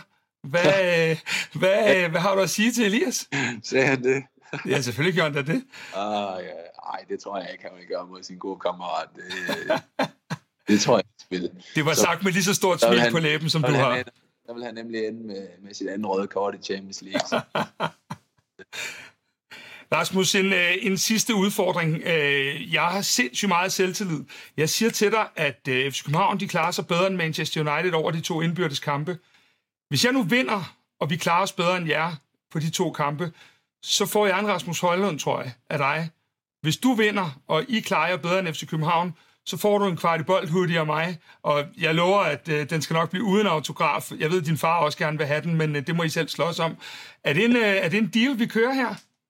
Øh, ja, det synes jeg. Øh, al respekt til FCK, men jeg synes, øh, jeg synes, at vi, vi, jeg vil sige, at jeg skylder nok hele øh, FC København en trøje, hvis det er, at, øh, at vi ikke øh, kommer ud på toppen her. Fordi hvis vi skal videre, så, så er vi nok desværre tvunget til at skulle score en, en 6 point mod, mod FC København. Så jeg håber på, at, ja, at det, det bliver os, der, der går med, med fuld valuta mod jer. Så vedmålet er accepteret? 100 procent. Jeg, jeg er frisk. Det er så fedt. Rasmus, jeg håber, du får al den succes i verden i Manchester. Jeg og hele Kvartibold, vi følger dig hver eneste uge, og vi håber, at øh, du får bumpet løs i Premier League. Måske så håber vi lige, at du holder en lille pause, et par kampe her i Champions League. Men øh, er der til sidst en lille hilsen, du vil sende til øh, FCK-fans og vores seere og lytter? Ja, altså ikke så meget andet end jeg, som sagt, selvfølgelig er jeg stadig med, og jeg er stadig, ja, hvad siger man, øh, fan, og ja, jeg, jeg glæder mig til at, at skulle spille i parken øh, igen, og jeg glæder mig til at tage imod her på, på Old Trafford. Det skal nok blive, blive rigtig specielt, så det, øh, det glæder jeg mig så meget til. Rasmus Højlund, tusind tak for din tid. Salut Kasper.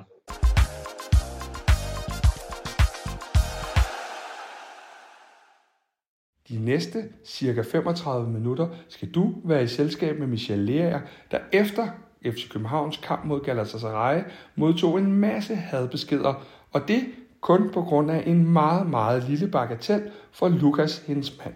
Hør her hele historien og bagsiden af medaljen.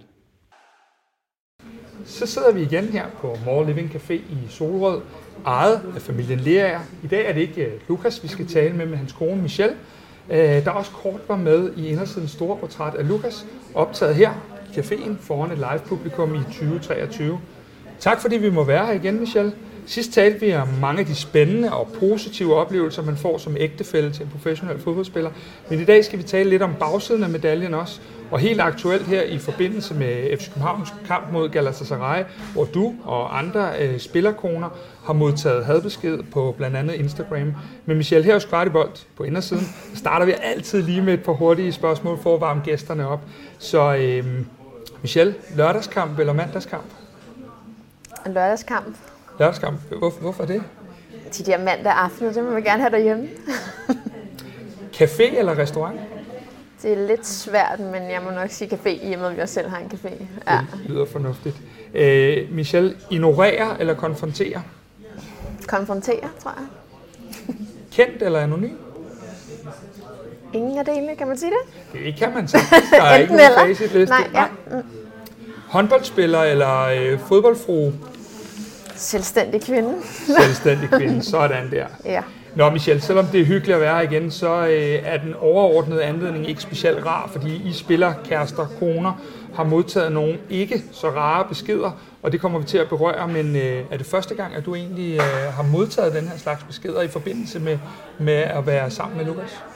Nej, altså jeg har prøvet det lidt før. Øh, jeg tror, det var den her gang, hvor det var så massivt. Øh, men jeg prøvede det også lidt sidste år, da de mødte øh, Trabzon der i Champions League der.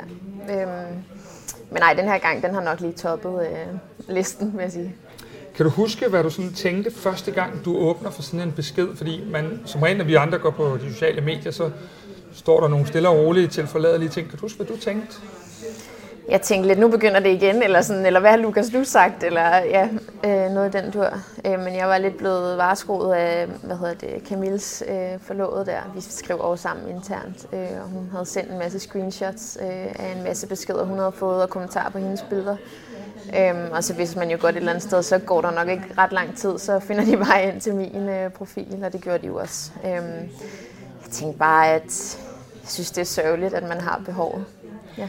Jeg tænker lidt, at øh, vi, vi ved jo alle sammen godt, hvad der er opstået omkring Camille og, og de tyrkiske fans osv.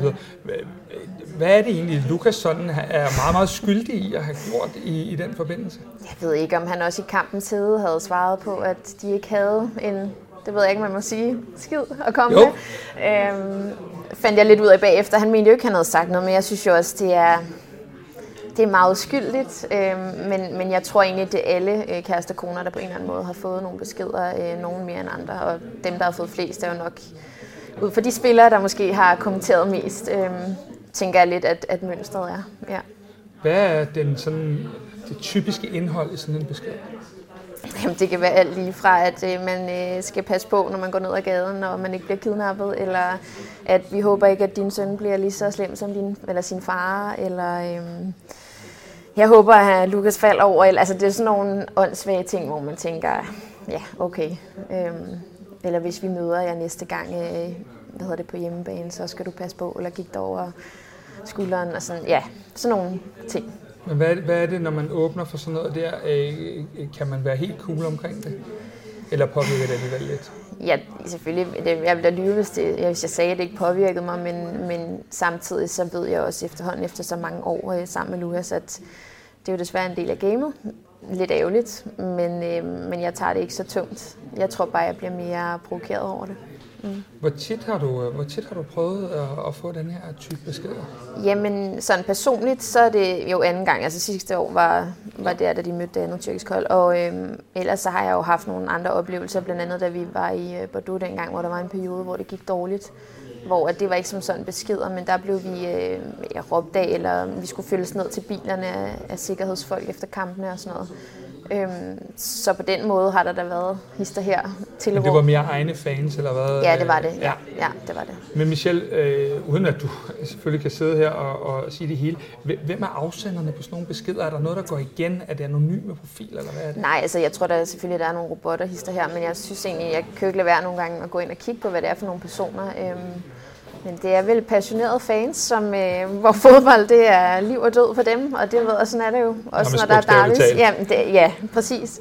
Og der er jo nogen, der har det sådan, og øh, det vil jeg ikke sige, at jeg respekterer, men, øh, for det gør jeg absolut ikke.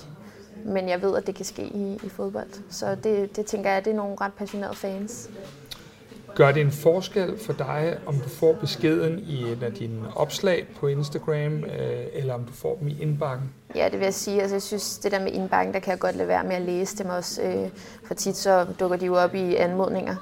Øh, men det der med, at mine familiemedlemmer og sådan noget kan sidde og se, øh, at jeg får øh, dødstrusler på mine opslag, og det er videoer med min søn, øh, hvor vi er i Paris og hvad der ellers. Altså, så synes jeg, det er at gå over grænsen. Så men, men hvad, hvad, hvad, hvad tænker du? Fordi jeg, jeg tænker, at, øh, at, at det må alligevel komme bag på en sådan noget her, forhåbentlig aldrig hverdag. Så, så hvad, hvilke tanker går der igennem, når du, når du, øh, når du øh, modtager, du åbner, og man ser ens eget navn i forbindelse med sådan nogle ting? Du er jo i princippet slet ikke en del af det her.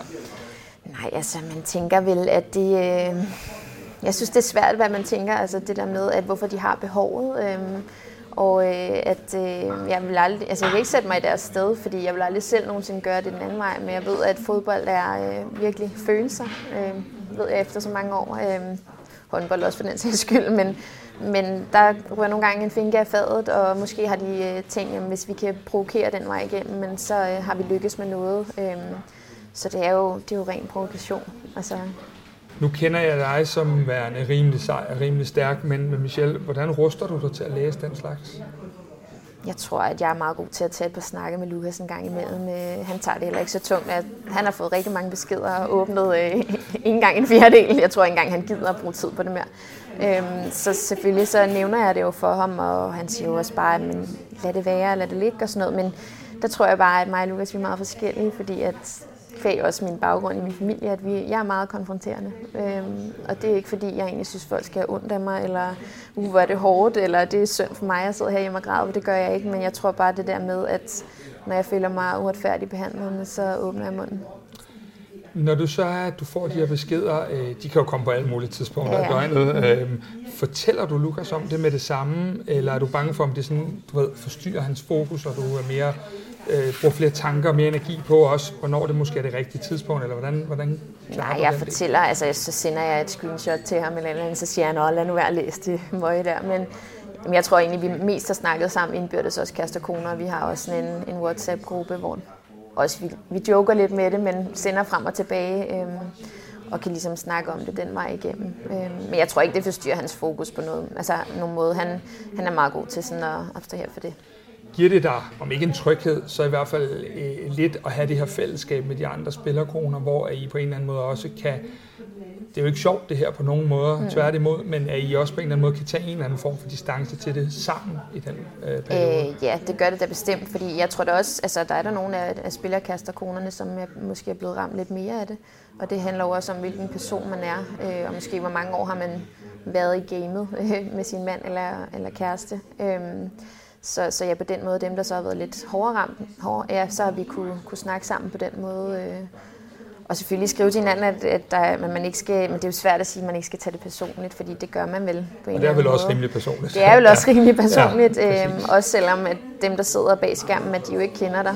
Øhm, men selvfølgelig er der, der nogle, nogle udtryk og nogle vendinger, hvor man tænker, at det synes jeg ikke så rart lige at, ja. Nu er vi lidt inde på det der med, hvilken slags menneske du er, og de her ting, men pludselig står du i en situation, hvor du på en eller anden måde skal forholde dig til de her beskeder i hvert fald. Man kan svare, man kan ignorere, og man kan blokere. Du har lagt, så jeg i hvert fald, nogle screenshots op af nogle af beskederne offentligt. Hvad, hvad lagde du til grund for at have lyst til at gøre det? Jeg tror bare det der med, at jeg har haft rigtig mange også fra min familie, der har sagt, hvorfor ignorerer du det ikke bare, lad være med at svare dem, så får de ud, altså de får det ud af det, de gerne vil, og de provokerer og sådan noget, men jeg tror bare, det handler det ikke så meget om for mig, det er mere det der med at vise, at når jeg føler mig trådt på eller uretfærdigt behandlet, så åbner jeg munden, og det har jeg gjort altid. Øhm, jeg har også fået nogle hug for det undervejs, specielt i mine yngre dage i pigegrupper, for jeg har altid kaldt en spade for en spade, for at være helt ærlig, og øhm, og så tror jeg bare, jeg havde behov for at vise, at øh, selvfølgelig alt ikke er en dans på, på roser, og at, at vi også øh, modtager nogle beskeder, der ikke er så rare, og, øh, og vi jo opererer lidt som en enhed med vores mænd. Altså, så, så det der med, at men igen, det er jo ikke for, at der er nogen, der skal have, have ondt af mig, øh, men, men bare for at sige, at det er ikke okay det her. Og øh, der er der også fået et par positive tilbagemeldinger på øh, for andre koner og kærester, og ja, nogle gode snakke den vej igennem. Så det betyder også noget, øh, kan man sige, for dig, at øh, du på en eller anden måde agerer på de her uretfærdigheder. Øh, ja. Det, det, man kan sige, det hjælper dig også videre. Det gør det da helt sikkert, altså på en eller anden måde, fordi så, så åbner det op for en eller anden diskussion eller en dialog, øh, og, og nogen skriver, hold dig op, og du ved, og, hvor man sådan får en snak omkring tingene, men også det her med, at hvad skal man finde sig i også på de sociale medier, det synes jeg, det er ret, det er en stor case. Hører du fra de her, øh, når du nu øh, har fået de her beskeder, og så har du screenshotet nogle af dem osv., hører du så fra dem efterfølgende? Øh? Nej, jeg, jeg tror, jeg, øh, jeg kunne ikke lade være med at kommentere øh, tilbage på et par af mine opslag, øh, og der kommer de jo bare med noget lige så usagligt retur, og det, find, det finder man jo hurtigt ud af, det kan man lige så godt lade være med.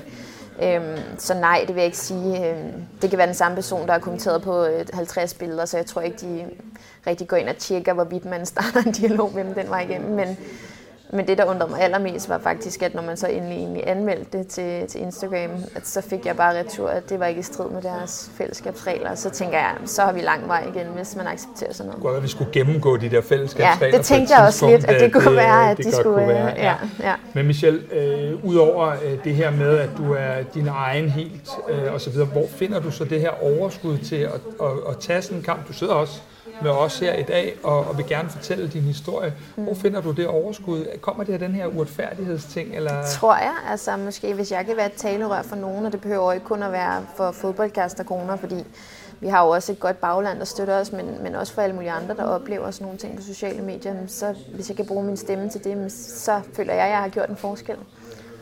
Men er du glad for, ligesom, øh, altså, at du har de her egenskaber, fordi man tænker, det kunne jo også knække nogen, så du er glad for, at du har de her egenskaber i forhold til de her negative beskeder i din retning?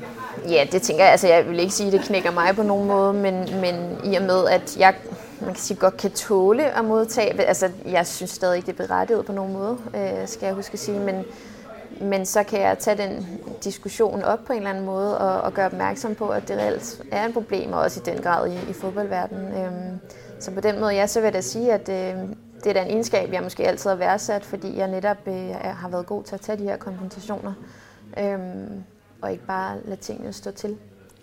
Nu lægger jeg lige en rigtig mærkelig præmis ind, for nu beder jeg dig om at komme ind i hovedet på de her øh, mennesker. Hvorfor tror du, sådan nogle kommentarer lige pludselig er rettet mod dig, og ikke øh, mod FC København, eller mod Lukas, som jo trods alt er den udførende aktør af jer to? Jeg tror, at det hele handler om, at øh, de prøver at ramme spillerne på en eller anden måde, hvor de kan provokere, øh, og hvor ellers end hos deres nærmeste. Øh, det, er jo, det er jo netop noget, der kan der bringe folks ja, PCK, det må man ikke sige. Men, øh, men det her med at kunne provokere kærester og koner, som er tættest på dem, og så håber de jo måske, at de kan få en reaktion. Og, øh, men altså, jeg tror, at de fleste fodboldspillere efterhånden øh, er vant til det, så der kommer nok ikke så meget respons, hvis de også skriver direkte den vej. Så, så måske prøver man at, at ramme på en anden måde, øh, for at få succes med et eller andet der. Yes, det er svært at sætte sig ind i deres hoveder, øh, helt reelt set. Øh. Men vi sidder jo her og taler om det, og vi taler jo om det som om, det det vidderligt også jo er en del af gamet. Mm. Øh, det, det, det er vel i sig selv en lille smule rystende, at ja. vi overhovedet sidder og har den her snak mm. i forhold til øh, de her ting. Men, men man kan sige, øh, igen, for lige lov at sætte dig ind i den anden side, jeg ved godt, det er ikke nemt her. Nej. Hvorfor tror du, nogen har et behov for at sidde og sende den slags beskeder til dig og til de andre spillerkroner? Øh, jamen det er jo op til de her kampe, når man vil skabe noget opmærksomhed, og man prøver alt, hvad der måske kunne påvirke spillerne øh, på den ene eller den anden måde. Og nu ved jeg jo ikke, om nogen bliver påvirket. Altså jeg kan jo kun tale på Lukas' vejen, og jeg ved, det påvirker ikke ham. I hvert fald ikke længere. Det går, hvad det gjorde i starten af hans karriere. Øhm, men måske er der nogle andre unge spillere, hvor det går ind og påvirker. Øhm, så på den måde, så tror jeg, at de prøver at skabe lidt revage, hvor de kan, hvor de kan altså også inden de her kampe. Øhm, så, så ja, og det er jo det samme, når de prøver at skyde fyrværkeri ud foran hotellerne, eller prøve, altså de har jo mange sådan ting, de, de tænker, kan vi gøre et eller andet her, men så har de haft succes med det, ikke? Hadbeskeder er indtil nu sådan øh, begrænset til de sociale medier, så jeg formoder, at der er meget stor forskel på, hvad folk siger in ja. your face ja. og, og til Lukas, og hvad de skriver. Øh, hvorfor tror du egentlig, der er hele den her forskel på, vi har sådan et, et, et sociale medier med, man har et, nogen har profilbillede, andre har et anonymt billede, ja. og, og så den her hverdag, hvad, hvad er det for et skifte, der er ved at ske på en eller anden led her? Folk de gemmer sig jo bag skærmene. Altså, det er jo det er den sørgelige sandhed, men det, de kan skrive hvad som helst, fordi der er jo ikke nogen, der kan konfrontere dem face to face. Jeg tror overhovedet ikke, at der er folk, de har som vidtighed til at stille sig op og kigge en person i øjnene og skrive, eller sige de ting, som nogle af dem har skrevet. Har du nogensinde prøvet det sådan, øh, at nogen har konfronteret dig ud over Nej. de sociale medier? Nej, det har jeg ikke. Nej. Ikke, øh, ikke på den måde der. Nej. Der er nok mange af vores øh, seere og lytter, der, der, der, der ikke rigtig har, har prøvet at få sådan en besked i sin indbakke. Skal man egentlig finde sig i lidt mere øh, fordi man er gift med en offentlig person? Det tror jeg. Jeg tror, det er de færreste, der får dødstrusler hver gang, der er en stor kamp. Så det, ja, det skal man vel, men men det, det er jo så forkert, som det kan være. Øhm, men jeg ved ikke, altså der er jo ikke nogen løsning lige nu og her på, hvordan og hvorledes øh, man ligesom kan komme det til livs. Øh, I og med, som du siger, det er helt, altså det, man, man kan sidde og gemme sig bag skærmen.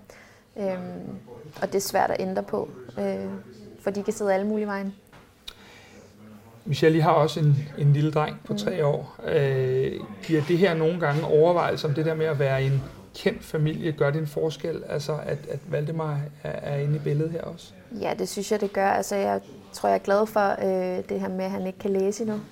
Øhm, fordi nu snakker jeg blandt andet lige med Line Dahl Thomasons der øh, kone, og hun øh, i faktisk i forlængelse af, at jeg postede de her ting, øh, hvor hun skrev, at øh, det var fedt, at jeg ligesom var, eller skabt opmærksomhed omkring det.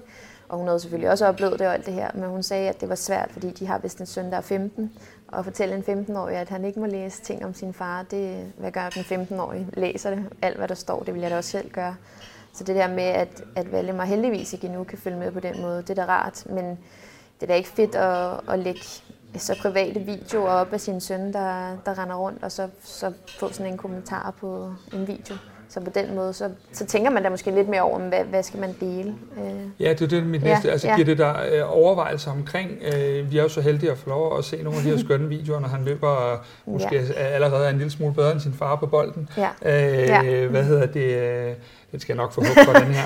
Øh, hvad, hedder det, øh, hvad hedder det? Men giver det ikke nogen perspektiver også på, eller er, det, eller er du stadig så stadig og stålfast, at du tænker, de skal de sagt ikke bestemme, hvad jeg lægger op om min familie? Der, det hælder jeg nok mest til, at det skal de ikke. Selvfølgelig så vil man jo heller ikke vise øh, alle situationer af sine sønner. Jeg kan egentlig godt følge nogle af de kendte ansigter eller offentlige ansigter, der vælger ikke at vise deres børn på sociale medier, eller skjule deres ansigt eller det her. Men jeg tror bare, at vi har taget et valg om, at, at det vil vi gerne, og selvfølgelig er det ikke alt, vi viser på nogen måde. Øh, det er jo et lille udpluk, øh, men selvfølgelig så kan man da godt spekulere lidt over, om, om man skal blive ved med det. Øh, men jeg elsker mediet i sig selv, Instagram, også mm. fordi jeg har jo familie og venner fra nær og fjern, der også følger med, så på den måde bruger man det jo også. Men jeg er jo godt klar over, at, at der er også andre, der følger med.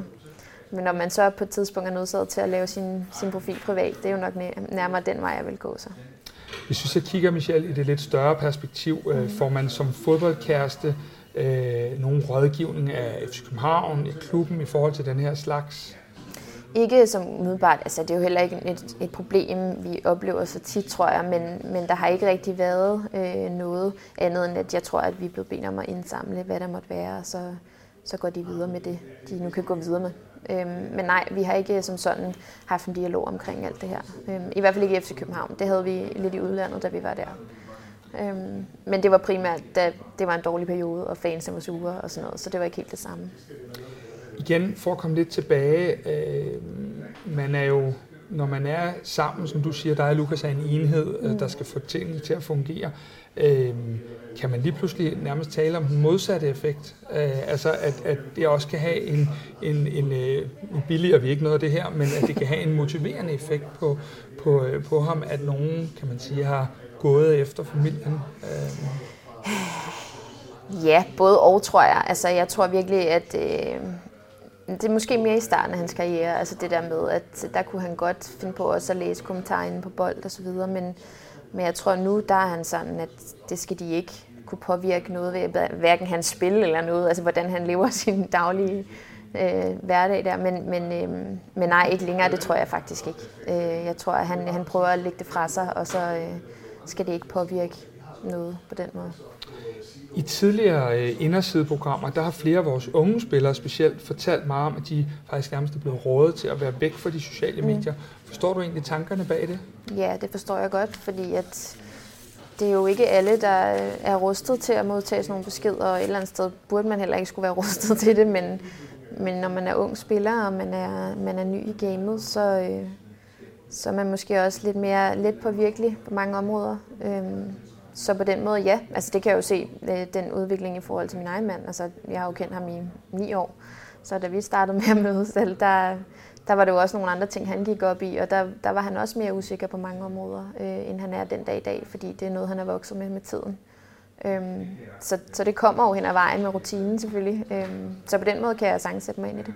Sørgeligt, men sandt. Sørgeligt, ja. men sandt. Spillerforeningen lavede i efteråret 2022 en undersøgelse om de her hadbeskeder. Flere spillere havde svaret, at de ligefrem overvejede at stoppe deres karriere på grund af hadbeskederne. Mm. 65 procent af spillerne i Superligaen har modtaget den slags. Øh, hvad siger det dig om det pres, fodboldspillere og dermed også jer familier lever under, ikke bare på banen, som vi jo alle sammen følger med i, men også udenfor? Mm, det siger jo meget, at det er kæmpemæssigt pres, men jeg synes også, det er et sørgeligt pres, for vi er alle sammen mennesker, øhm, og, øhm, og der er ikke nogen, der burde opleve øh, nogen hadbeskeder, øh, kendt eller ikke kendt, øh, offentlig ansigt eller ikke, men, men det er, at du bliver vurderet ud for så små øh, ting øh, i løbet af kampe og, og ud fra hvad man måske også poster på de sociale medier osv. Så, videre. så det er jo bare et lille, lille indblik i, i ens liv, som man bliver vurderet på, og, og det, øh, det er et kæmpemæssigt pres øh, hver gang øh, at, at operere under. Øh, men endnu en gang en, en del af gamet, så på den måde, så, så det må man tage med, øh, om ikke andet forsøge at tage med. Tror du ligefrem, at det afholder nogen for at lave de her sociale medieopslag? Ja, det tror jeg. I den grad, ja. Som du oplever det, øh, nu hørte du lidt om den her statistik, mm. og I har selv haft det og sådan videre. Er det et reelt problem i moderne fodbold, vi er i gang med? Ja, men jeg tror, det er et reelt problem generelt i vores samfund, ikke kun i fodbold. Øhm, og øh, det er svært at sige, hvordan at man som sagt skal komme det til liv, som jeg også har været inde på. Øhm, men der er i hvert fald øh, gode muligheder for at skabe fokus omkring de her ting, hvilket mange også har gjort. Øhm, fordi det, det er noget, der, der skal stoppe, altså, og det skal det ikke kun i fodbold, det skal det også i andre henseender. Kræver det af dig noget, øh, i det sådan lidt større perspektiv, noget særligt at være gift med en offentlig person? Mm, ja, det kræver da en del. Altså jeg vil sige, øhm, jeg synes ikke, det er lige så vil kalde det slemt i Danmark, som det kunne være i udlandet til tider, blandt andet i Italien, hvor at kulturen er også fuldstændig vanvittig, men også på en fed måde. Øhm, men det kræver da noget, man skal tænke over, øh, hvor går man hen og spiser? Øh, kan man tillade sig at møde op efter, man har tabt en kamp her? Øh, eller skal man bare sidde derhjemme? Øh, hvad tænker folk? Altså ikke fordi, man går ikke så meget op i, hvad tænker folk om en, men man vil også gerne bare fremstå professionel i alle henseender. Og det skal man jo så også i sin familiære settings, øh, når man render rundt, øh, ja, også i Sorød øh, og så videre, tænke over det her med, men, øh, hvordan fremstår jeg øh, bedst muligt. Og det er jo selvfølgelig også lidt et pres at sætte på sig selv, øh, men også hvad man gør det til, tror jeg.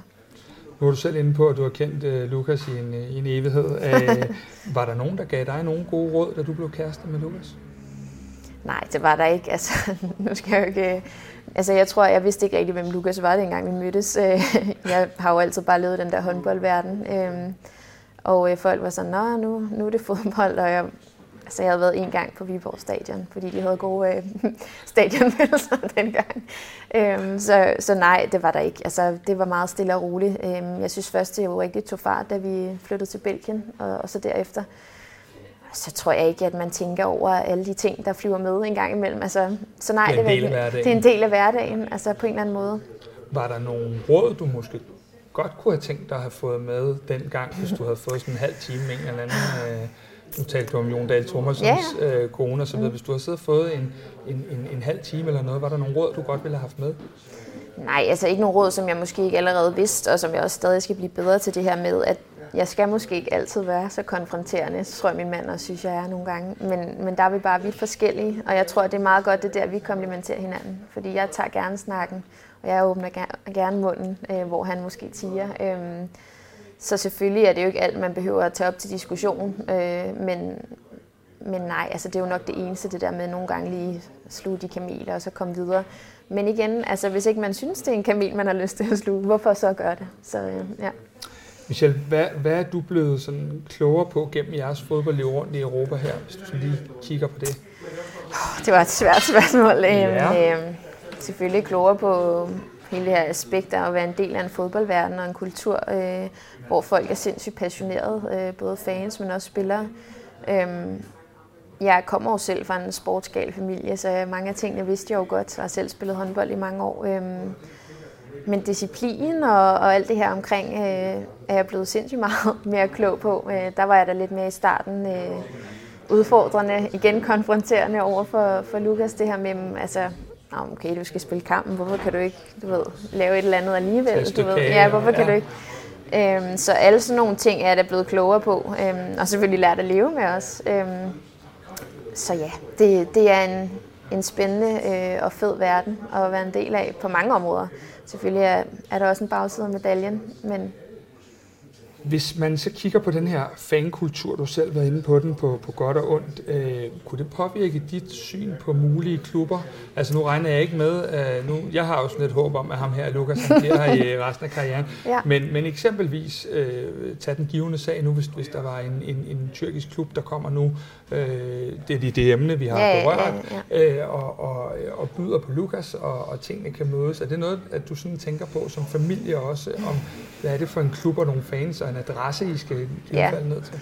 Altså, jeg skal da ikke... Altså, ja, hvis jeg er ærlig, så er der jo selvfølgelig nogle lande og nogle områder, jeg måske ikke har lyst til at skulle operere i, eller vi skulle være flyttet ned til, men jeg er egentlig ret åben over for. Altså jeg, jeg vil også sige, de der fans der fra, fra Tyrkiet, jeg tror nogle gange ikke rigtigt, at det er personligt myndet på den person, du nu er, selvom de skriver meget personlige ting. Øhm, så tror jeg bare, at det hele den her fodboldverden, så i og med altså, den her givende situation, at skulle han til Tyrkiet, øhm, så vil de jo støtte op om det, tænker jeg. Øh, men nu ved jeg jo selvfølgelig ikke lige med indbyrdes fan, fans og sådan noget, men, men det der med, at så er man jo der, og så er man jo en del af det projekt, øh, og så har de jo hans ryg dernede på en eller anden måde. Sådan har jeg jo oplevet det andre steder også. Øh, så, så selvfølgelig er der nogle drømmedestinationer, øh, og også nogle, der ikke er drømmedestinationer.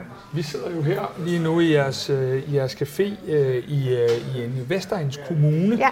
øh, er det noget, der, der problematiserer i forhold til, at den jo via Lukas' arbejde er FCK-relateret? Altså, jeg har et meget godt eksempel for det første, eller for mesterskabet øh, sidste år der. Der, øh, der mødte vi op til, til Brøndby øh, klistermærker på ruderne herude. Øhm, heldigvis har vi ikke oplevet noget andet. Jeg tænker også, at folk er fornuftige nok, håber jeg, øhm, til ligesom at adskille de to ting. Men man ved jo godt, at det er folk ikke altid. Øhm, men vi hører super meget, altså ofte kommentarer ude foran øh, senest i dag, også efter kampen i går. Så øh, der kommer der lidt kommentarer hister her, øh, men reelt set så er folk søde nok, selvom vi engang imellem er blevet beskyldt for, at vi er en fodboldcafé og alt muligt andet. Ja. øhm, nu har vi talt meget om de her negative aspekter, men er du også, har der også været gange, hvor du er blevet positivt overrasket over oplevelser øh, omkring fans og med dig, med ja. Lukas osv.? Ja, det er der heldigvis flere af. Altså, og mange flere end de negative. Og det er jo også det, der ligesom driver det hele. Altså, vi har haft nogle sindssygt fede oplevelser, både i udlandet, men også herhjemme. Øhm, og det er altid specielt at sidde i parken til de her store kampe, Champions League-kampe. Øhm, gav det også et sus i maven mod Bayern her den anden dag. Så, så på den måde har jeg også altid været fascineret af, af FCK generelt og, og parken. Også når, når Viborg dengang spillede i parken, og man sad og så udebanekamp der. Så, øhm, så der har været så mange fede oplevelser, guldfester, øhm, kammeratskaber, øhm, spændende kampe og intense kampe, så helt sikkert. Så det opvejer jo ja, det gør det. meget af det de gør ting det. Ja, der. det gør det. Michelle, der er sikkert mange, der har sådan en forestilling om, øh, hvordan det er at være gift med en professionel fodboldspiller. Måske havde du endda øh, en gang tidligere tænkt det, men, men svarer virkeligheden egentlig til forestillingen? Nej, de er bare mennesker. Øhm, og det er meget sjovt, fordi der er rigtig mange af mine tætte veninder, at første gang de mødte Lukas, ikke var nervøse for at møde ham på nogen måde, men var sådan bagefter, hold da op, han er jo godt nok stille og rolig, hvor jeg sådan, ja, han er bare et menneske, ligesom alle andre. Øhm, så ja, det, nej, det synes jeg ikke. Altså, der er selvfølgelig nogle undtagelser, tænker jeg, øhm, men lige for mit eget vedkommende, så nej. Så er der meget ro på Så er der meget ro ja. på, ja.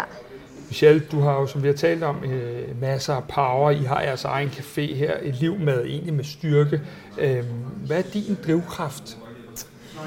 Jamen, jeg tror, først og fremmest er min drivkraft det her med, at jeg har min søn, som jeg kan prioritere virkelig meget. Øh, og det gør så, og selvfølgelig har jeg noget økonomisk råderum til at, at følge nogle af mine drømme. Øh, og det har jeg fået lov til. Selvfølgelig er Lukas fået lov til, det lyder sådan meget.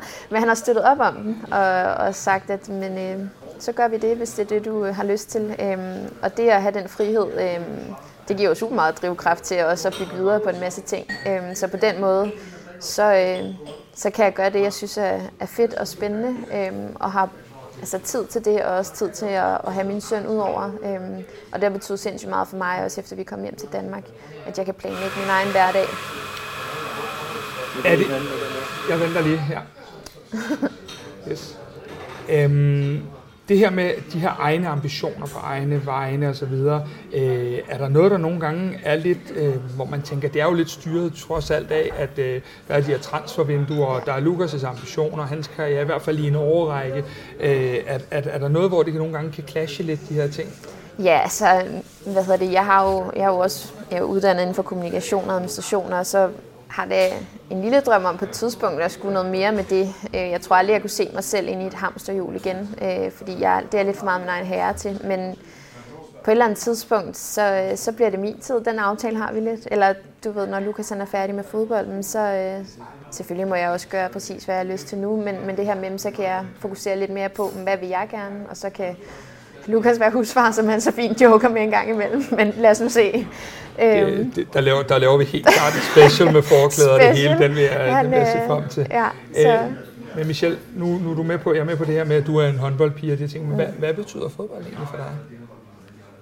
Jamen fodbold betyder jo en stor del af min hverdag, skulle jeg til at sige, fordi det er det, jeg, det, er det liv, jeg har valgt sammen med, med Lukas. Øhm, så, så jeg går lige så meget op i det øhm, og, og følger med, og det er jo bare vores liv lige nu, som det er. Så, så det betyder jo alt, kan man sige, på den måde.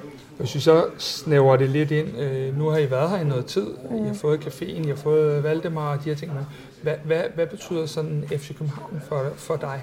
FC København betyder øh, en klub, der først og fremmest i Danmark, som jeg synes er, er dejligt at være tæt på min familie. Øhm, men derudover en klub, hvor der er styr på tingene. Øh, en professionel klub, øh, men samtidig har det her internationale aspekt, øh, som Lukas jo også lever under for, øh, som jeg jo også synes er, er mega spændende at være en del af. Øh, det er jo den, den fedeste klub i Danmark, uden tvivl. Det kan vi godt blive enige om, tænker jeg. Nå ja. Nå ja.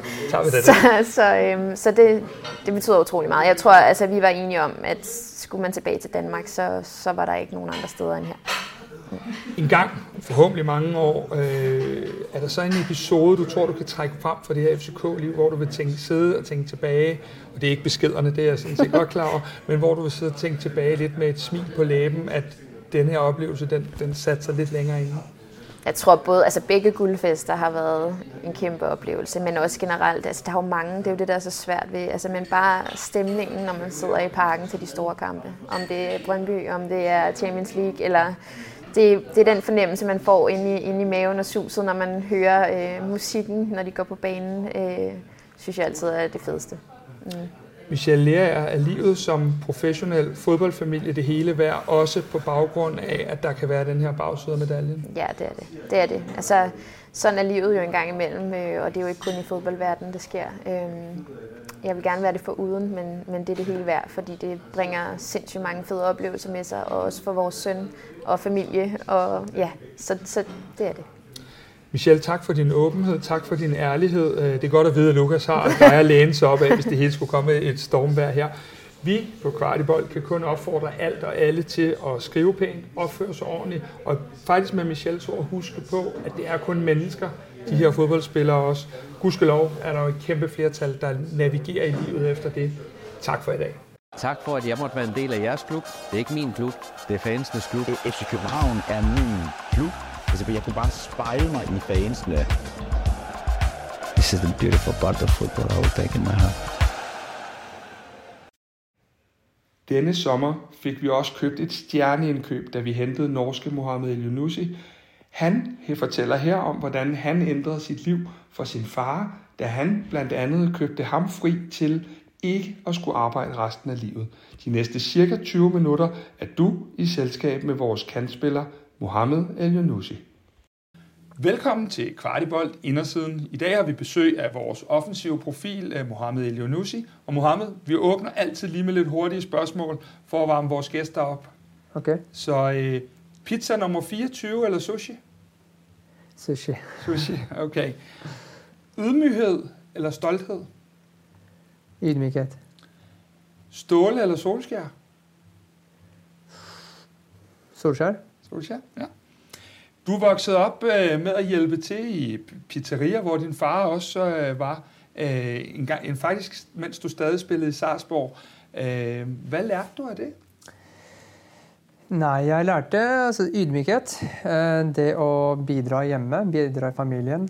Øh, jeg tror det er noe som, som, ligger i vår familie. Min far gjorde det samme med hans far. Um, og jeg prøver å gjøre det samme med min far. Jeg håper mine barn hjelper meg når jeg blir eldre. Uh, så ja, det er en sånn familietradisjon.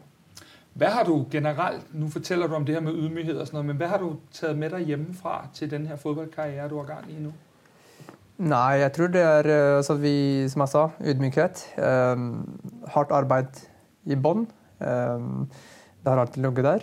Uh, og så ja, bruke hjertet. Det har alltid vært noe mine foreldre har sagt. Uh, hva enn du har lyst til å gjøre, så må du gjøre det 100 og, og legge sjela di i det. Og det er også noget af det, du så tager med på banen øh, og, og bruge nogle af de værktøjer. Ja, det er noe man gjorde fra man var liten. og så, så kan man liksom av og til glemme det, men man kommer alltid tilbake og finner det fram og finner gleden i det. Ja. Moi, du fik en pizza opkaldt øh, efter dig med skinke. Øh, og andet du som muslim ikke kan spise. Øh, hvis du nu kunne vælge, øh, hvad skulle der så være på en pizza, hvis du skulle have sådan en pizza i dag? Oi. Um, nei, det ville vært Jeg er veldig glad i grønnsaker. Mm. Uh, altså om det er uh, uh, sjampinjong altså Dere sier uh, Hva ja. sier dere? Ja, champignon. Champignon Ja. også, ja. Ja. Uh, mais, uh, paprika, uh, kylling. Uh, sånne ting er jeg veldig glad i. Da du begyndte at tjene fodboldpenge, gode penge, øhm, der, der øh, bad du din far om at, at stoppe det der hårde arbejde på de, med de lange dage på pizzeriet. Hvorfor var det vigtigt for dig? Ja, du har gjort en god research, må jeg si. Eh, nei, jeg eh, husker det var en altså, stolt øyeblikk for meg. Jeg hadde snakka med min mor lenge om det her. Min far jobba i pizzasjappa i over 30 år. Eh, og har sett han jobbe fra liksom 11 på morgenen til 11 på kvelden. Så han var eh, lite til stede. Eh, så den dagen jeg eh, ja, tjente nok, så sa han at nå vil jeg at du skal pensjonere deg. Eh, og jeg står for alle regninga i huset. Eh, det husker jeg var et veldig stolt øyeblikk for både meg og selvfølgelig han selv. Eh, og det, ja, det, det som jeg sa, kommer tilbake til det der ydmykhet og liksom tradisjonen i vår familie, ta vare på hverandre, eh, har til ligget i bånn. Du er selv lidt inde på det, men, men havde det en særlig betydning, at du, øh, kan man sige, kunne betale tilbage? Jeg er godt klar over, at vi som forældre, vi øh, skal ikke have noget tilbage, men at du på en eller anden måde kunne betale tilbage for alt det, som, som du havde fået hjemmefra? Ja, absolutt. Um, igjen, uh, noe som er i, i vår kultur. Um, jeg har sett min far bygge hus i Marokko eh, til oss, men hvor hans foreldre, eh, mine eh, besteforeldre, bodde i. Der bodde de til de eh, gikk bort. Eh, så han har gitt noe tilbake til dem. Eh, og så prøver jeg å gjøre det samme med min, mine foreldre. Eh, så, så ja, det, det er en sånn kultur vi har i vår familie. Jeg syns det var en fin øyeblikk hvor han altså at han, du har jobba nok eh, nå får du slappe av, se, reise litt mer, se mer ut av verden. Eh, nå har han fått barnebarn, så bruker litt mer tid med de, så det, det elsker han. Nu skal vi lige have styr på, det, på, din egen, på dit eget barn her, så der, du også kan få lidt hjælp, når det er, at øh, du kommer dertil. Mm. Men Mo, i forhold til det med, med, med ydmyghed, i flere interviews beskriver du også, at det der med vigtigheden af det. Men hvordan er det egentlig det her med at skulle være ydmyg, samtidig med, at du er en del af sådan en fodboldverden, hvor der er meget sådan prestige, og der er mange penge, og I spillere er idoler. Hvordan passer de ting sammen? Nej, jeg syns det passer fint. Um, det er klart man må ha flinke folk rundt sig. Uh, øh, fint miljø. Um, man må vite hvad som er vigtigt for en selv. Uh, det er klart Du kan komme til et visst nivå ved at være snill og fin uh, gutt. Uh, men det er klart hvis du skal ta næste steg, næste steg, så må du være litt selvfølgelig egoist. Du må tenke på deg selv. Du, må også, uh, du skal ta plassen til noen, eller noen skal ta plassen din. Så du må også brette armene ut og kjempe. Uh, så fin balanse, uh, det der. Og det syns jeg er klart fint. Og så er ja, altså, har den bakgrunnen jeg har med, med den kulturen som vi snakka om nå. Og, og jeg føler jeg som muslim, som islam, har lært meg også å være veldig ydmyk og, og være flink medmenneskelig. Uh, har gjort at det har gått veldig fint. Um, både når det går veldig bra, Mm.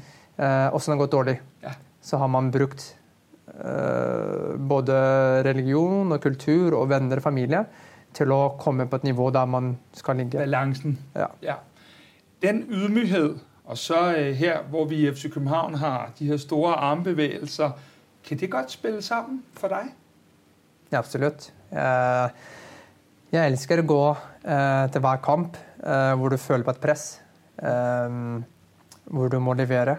Eh, det, det får også det beste ut av deg. eh, Enn å gå i en kamp hvor du føler deg komfortabel og du vet at det, det, det kommer til å bli lett, eller eh, du har ingenting å spille for. Eh, Så det, så det liker jeg veldig godt. Eh, Komme til hver trening. Altså, vi har en fantastisk bra tropp. Eh, Det er mange kamper om plassene her. Eh, ikke minst en, en, altså et krav om å vinne kamper, spille bra, vinne titler. Eh, det syns jeg er veldig kult å være med på. Du har selv oplevet, har vi kunne læse os til at blive øh, lidt starstruck en gang, da du mødte øh, Roger Federer. Øh, gør det noget øh, ved den måde, du møder fans på, når du nu godt selv har, har oplevet den del af det? Betyder det noget af den måde, du møder andre fans på? Øh, FC København-fans i det her tilfælde? Ja, absolutt. Man, eh, man ser hele tiden når man møter barn, um, og, og uansett fan. Uh, man kan se det i øynene deres når de får øye på deg. Uh, hvor glad de blir. Um, bare det at du gir dem litt tid og snakker med dem. Uh, autograf, bilde, selvfølgelig. Uh, det er noe som, som fotballspiller du får mye igjen for. Uh, fordi man vet hvor mye det betyr. Mm. Fordi man selv har vært på den andre siden. Um, så ja, Roger Federer han, uh, han er fra Basel. Uh, jeg spilte jo der i to år. Um, han kom den dagen vi vant ligaen og ga oss trofeet. Så var han i garderoben med oss etterpå og feira. og så spurte han om bildet. Um, selvfølgelig. og han var, altså, han var såpass ydmyk at han ga meg altså, mer enn to minutter. Vi snakka i fem-ti minutter. Hvor han visste at jeg var norsk, at jeg kom presis til klubben. Eh, sa at jeg gjorde en god sesong. Eh, sa liksom at du, du, har mye å lære, du har en fin utvikling. Så, så jeg var sånn jeg husker, altså Det der øyeblikket husker jeg veldig godt. Og det er akkurat det jeg mener med å sette tid til barn, spesielt eh, fans, når, når, man møter dem. Og for det er et stort øyeblikk for dem også. Det virker som om, at du er faldet hurtigt til her i København. Øh, du er født i Marokko, du er vokset op i Norge, du har boet i England, og nu bor du i Danmark. Tror du, alle de her øh, lande, du også har været, været en del af, Schweiz, hvor du også er inde på her, har det gjort, dig, gjort det nemmere for dig at komme hurtigt ind i, i klubben her? Ja, um, det er klart når man flytter på sig uh, en del, uh, ikke langt, men allikevel, uh, så så må man være tilpasningsdyktig. Eh, og det eh, tror jeg over tid jeg har klart. Og så er Det klart det er lettere å tilpasse seg i Danmark enn i f.eks. Sveits eller England, som er litt annerledes i kultur og språk i Sveits. Yeah. Så har det vært mye enklere å passe seg inn her. Det er også klubben sin ære og, og spillere som har gjort det veldig enkelt for meg å komme inn. Uh, mens i Sveits så måtte jeg lære meg tysk ganske kjapt. Sveitsisk tysk. Uh, eh, men der igjen hadde jeg også spillere som veldig enkle å kunne forklare og hjelpe meg med ting. Um, altså klart, man, man, passer bedre når man har familie også, og dem trives. Uh, mine barn har kommet over hit, begynt på barnehage, liker seg veldig godt. Og der kan man også som, som far og fotballspiller like seg godt der. Din, øh, din fætter, øh, Tarik, øh, han er også professionel fodboldspiller, og I har spillet sammen på det norske landshold blandt andet også. Er der noget øh, særligt med det her fodboldtalent og familien Elionusi? Uh, eh, det, det er uh, altså mærkeligt det der. Um, mine forældre har aldrig spillet fodbold. Jeg har aldrig set fodbold. Jeg voksede aldrig op hjemme med at se fodbold på TV. Det var kanskje kun når det var uh, VM så Tariq var den første i familien som, som spilte fotball. Eh, jeg spiller fotball fra altså, ung alder. Mm. Men eh, det var ikke noe sånt at mine foreldre tenkte at jeg skulle bli fotballspiller. Det var mer fordi det er sunt, det er fint, eh, du får nye venner. Spesielt når jeg kom til Norge. Um, så jeg husker Mine foreldre var veldig på skole, skole, skole. Fotball er ingen karriere. Det skal ikke du tenke på. Fordi min familie var ingen som drev med idrett. Uh, og så slo Tariq igjennom uh, i, da, i Fredrikstad. Mm. Og etter hvert fikk kontrakt. Uh, og så gjorde det bedre, kom på landslaget. Og det åpna dørene for meg og, og, resten i familien. Da. At OK, nå finnes det både skole og fotball. så også, ja, over tid så har det gått veldig bra. Når man så kommer litt tilbake her til FC København Hvordan er omklædningsrummet her? Hvordan trives du sammen med de andre øh, gutter her? Hvordan, hvordan har det været her i starten for dig at være en del af den gruppe, vi har mm. her? Nei, det er som jeg sa, altså en veldig lett og fin gruppe å komme inn i. Um, jeg kan fortsatt snakke norsk. Det, det er fint. Uh, og, uh, det er en gruppe mennesker som, som er uh, vant til å vinne, som, som, hvor det kreves at man også bidrar. Um, jeg kommer inn her med masse erfaring, og jeg ser at uh, jeg blir hørt. Um, når jeg kommer med råd til f.eks. unge spillere. Uh, følte meg altså en del av en gruppe med en gang. Um, så nei, det har vært veldig enkelt og veldig fint for meg. Betyder det noe for deg nå hvor du er en av de mer erfarne spillere i truppen? Betyder det noe for deg det her med å, å kunne gi noe videre, og der blir lyttet til det også? Den kultur der er skapt herude, som du nå er en del av. Hvor mye betyr det for deg, utover at du skal finne ditt eget spill også når du er på banen? Mm. Nei, det er en ny fase i karrieren. Eh, hvor man må utfordre seg selv litt på å være, altså bidra mer i både med spillere, eh, trenere og kanskje klubben. Eh, jeg har etter hvert sett hvor lista ligger, hvor standarden er, så jeg kan komme med forslag til hva vi kan gjøre bedre som klubb. Uh, Eh, og det syns jeg er fint. At jeg, altså jeg, kan bruke den erfaringen til noe, uh, til noe godt. Uh, og så syns jeg altså de unge spillerne som er her, de er lærevillige, de vil lytte. Jeg har, vært, har spilt med unge spillere som ikke er like nærvillige, og, og også ikke tatt neste nivå. Men her ser jeg at her er det sultne gutter som vil bli bedre. og det, Derfor så er det givende å kunne gi noe. Hvis du kikker lidt ud af træningsanlægget og kigger på byen. Hvis jeg siger København, hvad er så det første du lige tænker som by? Ja øh, nej, det, det, er FCK, faktisk. Uh, jeg har aldrig været i byen. Uh, jeg vet at det er mange nordmænd, som kommer på ferie hit, men jeg har aldrig været her. Så når jeg tænker på København, så tænker jeg på FCK. Det gjør jeg. Uh, jeg har for eksempel aldrig vært på tivoli. Øh, jeg hadde aldri hørt om tivoli engang heller, som, som mange syns er merkelig. Eh, så, men nå har jeg fått litt mer eh, tid til å bli kjent med byen. Eh, altså kun vært der tre-fire ganger, men jeg håper at det kan bli bedre utover. Kan du like det du opplever? så? Er det en fin by å være i?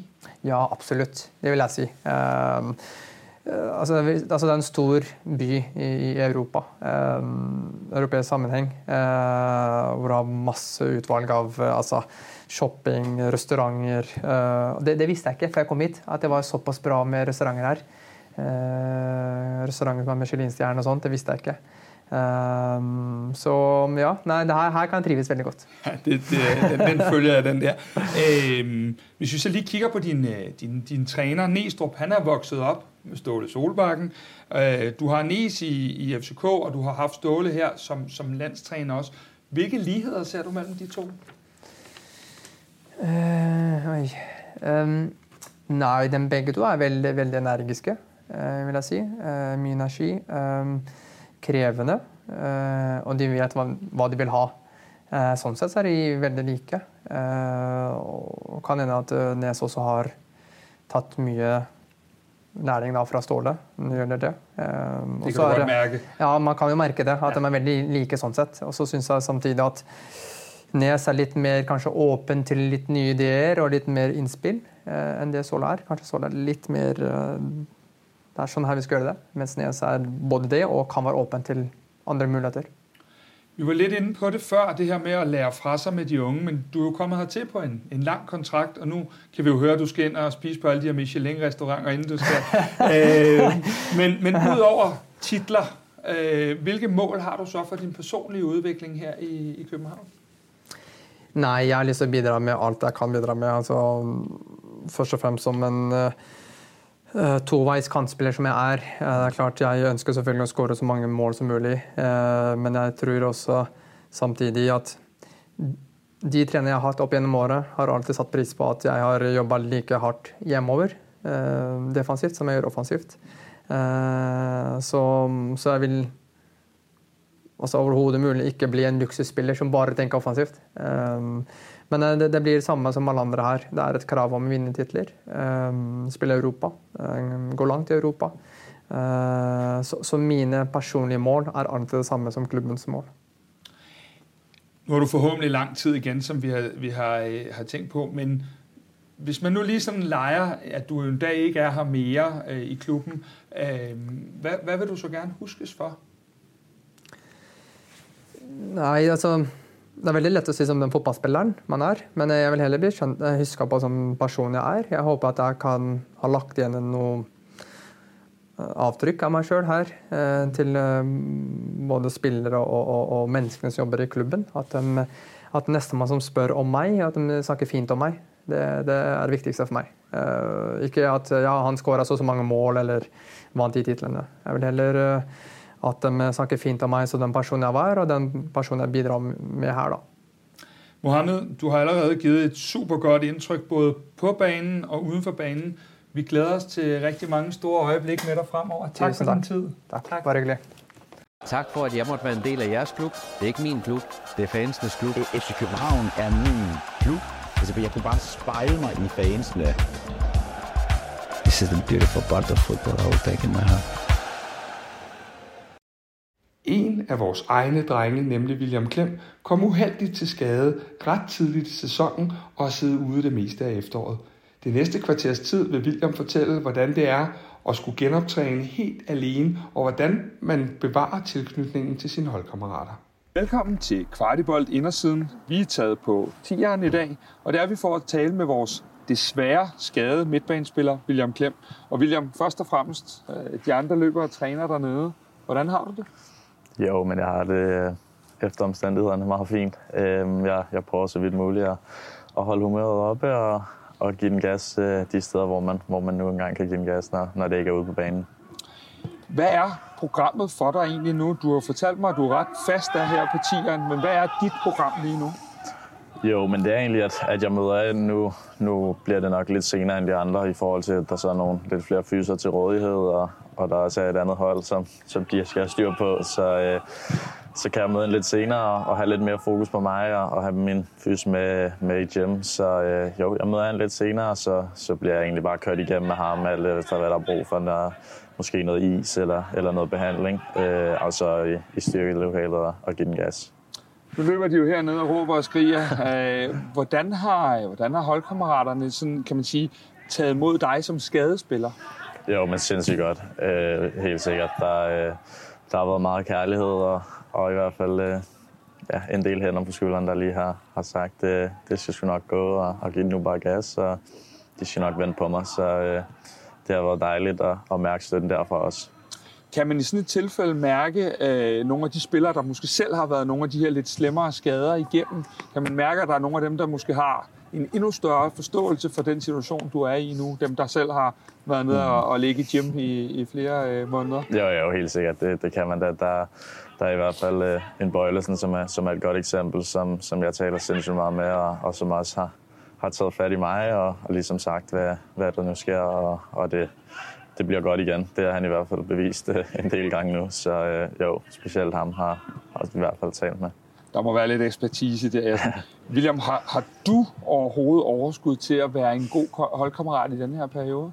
Ja, men det, det synes jeg, jeg har. Øh, der, der er stadig øh, en, en del tid med, med drengene, og øh, der har jeg egentlig lidt det samme fokus, når, når jeg er sammen med dem. Øh, at øh, det gælder stadig for os som klub om, om at vinde alle vores kampe, og, og hvis jeg kan gøre noget for det, så, så gør jeg mig glæde det, og så, så er det lige før, jeg glæder mig lige så meget stadig til at komme i parken som fan. Det, øh, det betyder meget. Ja, det er jo ikke uvandt for dig, og, og lige pludselig går i fanrollen igen i hvert fald, kan man sige. William, kan man, øh, kan man overhovedet lære noget af sådan en skadesperiode her? Jamen, det kan du helt klart. Der er, der er sindssygt meget at lære. Øhm, både på det mentale, der, øh, der tror jeg, det, det er gode lærepenge. Øh, specielt, at man ligesom skal igennem det, og det er nok et af, der kommer nok flere bump på vejen. Øhm, så, så det skal man også være klar til at, til at kunne stå imod, og, og så lære af det. Og så er der også noget, noget andet med, med styrke, som man ja, også kan bruge på en anden måde nu, når man øh, ikke er på banen hver dag. Hvad er det for egenskaber, som du skal finde frem nu øh, i den kommende periode, hvor du trods alt er lidt mere all by yourself i nogle sammenhænge? Jo, men jeg tror, det kræver en, en utrolig disciplin i forhold til, at øh, nogle gange så, så kan det være, være lidt hårdt og kedeligt, når det, når det er lidt trist og mørkt udenfor, at man så skal ind i et, i et styrelokal og, og egentlig bare køre det program, som, som du har kørt i en del tid. Øh, men ja, det er så sindssygt vigtigt, og, og det, hvis ikke vigtigere, så i hvert fald mindst lige så vigtigt som, som en træning på banen, fordi det, det gælder for mig om at, om at stå så skarpt som muligt, så øh, jeg er klar til, så snart jeg får lov til at komme tilbage igen. Nu er du jo faktisk den, den første, der har fået lov at være med i det her program to gange. Sidst, der talte du omkring lidt det der med, at du var god til at være alene. Øh, er den egenskab endnu vigtigere nu?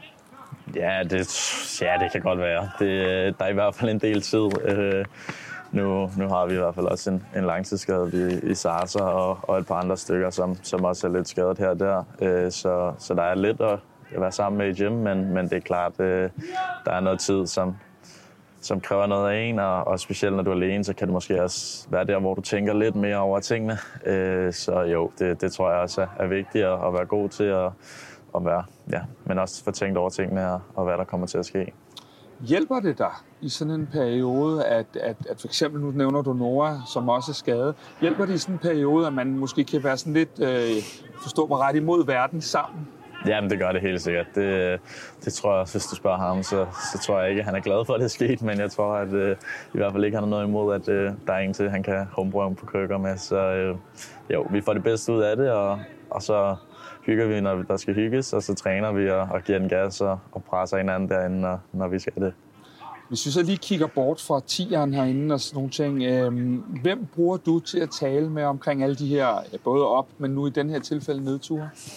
Jo, men det er klart, det er jo, det er jo meget familie og, og agent og så videre, som, som ligesom øh, har været omkring mig i, i lang tid og, og ved, hvad det er, som jeg har brug for og, og hvad jeg godt kan lide og, og på den måde ligesom øh, ja, hjælpe mig bedst muligt. Det, øh, de ved godt, som, som fodboldspiller, så er det det værste at være skadet, og, og man vil egentlig bare gerne spille fodbold for, for det er det, man elsker. Øh, men nogle gange så, så kan man ikke, og, og så må man få det bedste ud af det, og, og de kender mig godt nok til at vide, ja, hvad jeg har brug for. Allerede, jeg tror næsten det var dagen efter, du havde fået din skade, der, øh, der stod vi to faktisk herude og så en træningskamp sammen, Future Cup øh, kamp. Jeg har også set dig i parken på de her krykker, som man jo gudskelov ikke lige kan se lige nu. Øh, er det vigtigt for dig sådan at være tæt på og, og vise dig frem? Altså, jeg er her stadigvæk sammen med holdkammeraterne. Ja, det, det tror jeg godt, det kan sige. Det er i hvert fald vigtigt for mig at stadig føle, at, at jeg er en del af det her hold, for, for det hold det betyder utrolig meget for mig. Så, øh, så stadig at kunne være en del af holdet og være en del af hverdagen, det, det er noget, jeg sindssygt gerne vil. Hvordan i sådan en periode her, William, øh, bevarer man troen på sig selv? Jo, men det gælder om at, om at netop at, at se tilbage på, hvad der skete før, men, men også at kigge på nogle andre eksempler og se, hvordan er det, de, de kommer så godt tilbage, og, og som, som sagt få, få talt med folk omkring det, og, og hvad de har gjort, om de har gjort noget specielt. Øhm, så på den måde, så er det jo ligesom at, ja, kigge lidt længere og, og kigge, hvad der skal ske på den anden side, og, og egentlig bare glæde sig til det, og, og hver dag der er en, en dag mindre. Vi talte sidst omkring lidt det der med at være en, en ledertype, øh, og at du måske også, kvad din personlighed, var lidt en ledertype. Øh, hvordan bliver man ved med at være en, en, en del af omklædningsrummet i den rolle, når man ikke sådan kan bidrage?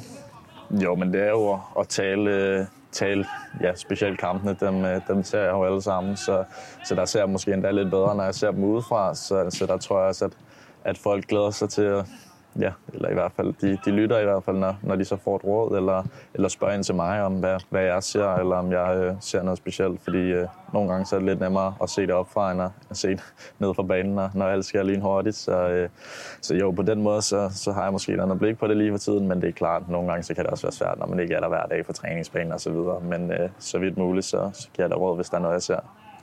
Ja, fordi det er sådan set mit næste spørgsmål. Ændrer de her fællesskaber og venskaber sig, når man ikke lige er på lige fod, når du ikke er med hernede? Øh, ændrer de her fællesskaber sig en lille smule? Fordi man kender det jo godt fra, fra almindelige arbejdspladser også, mm. at hvis man fx har været sygemeldt et stykke tid, jamen, så ryger man jo ud af den der lidt daglige trummerum. Mm, jo, lidt, men, men så vidt som muligt, så, så er det også vigtigt, at, at det ikke sker. Så, ja, så det tror jeg også, at at de fleste er opmærksomme på at, at prøve at involvere mig så meget som muligt. Øh, nu, øh, nu ser jeg dem stadig hver dag. Jeg, jeg møder ikke, når de er helt væk. De, de er stadig på tieren, når jeg kommer, så, øh, så jeg bruger stadig øh, utrolig meget tid med drengene, og, og ser dem også øh, et par stykker af dem i hvert fald ude på banen, og, og snakker en del med dem i fritid. Så, øh, så jo, jeg synes, øh, jeg synes ikke, det er noget, der forsvinder, men, øh, men det er klart, at nogle gange kan det være sværere, og, og det er måske også vigtigt at, at være lidt opmærksom på. William, øh, sidst vi talte sammen var i juli måned. Øh, der havde du haft din gennembrud, du havde succes, du havde ros fra alle sider. det her efterår, kan vi godt kalde det forsømte efterår en lille smule. Mm.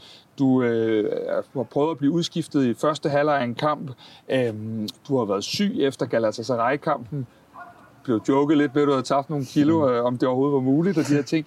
Og så den her skade. Øh, hvordan har du taklet al den modgang, som du faktisk for første gang i din karriere har mærket i det her efterår?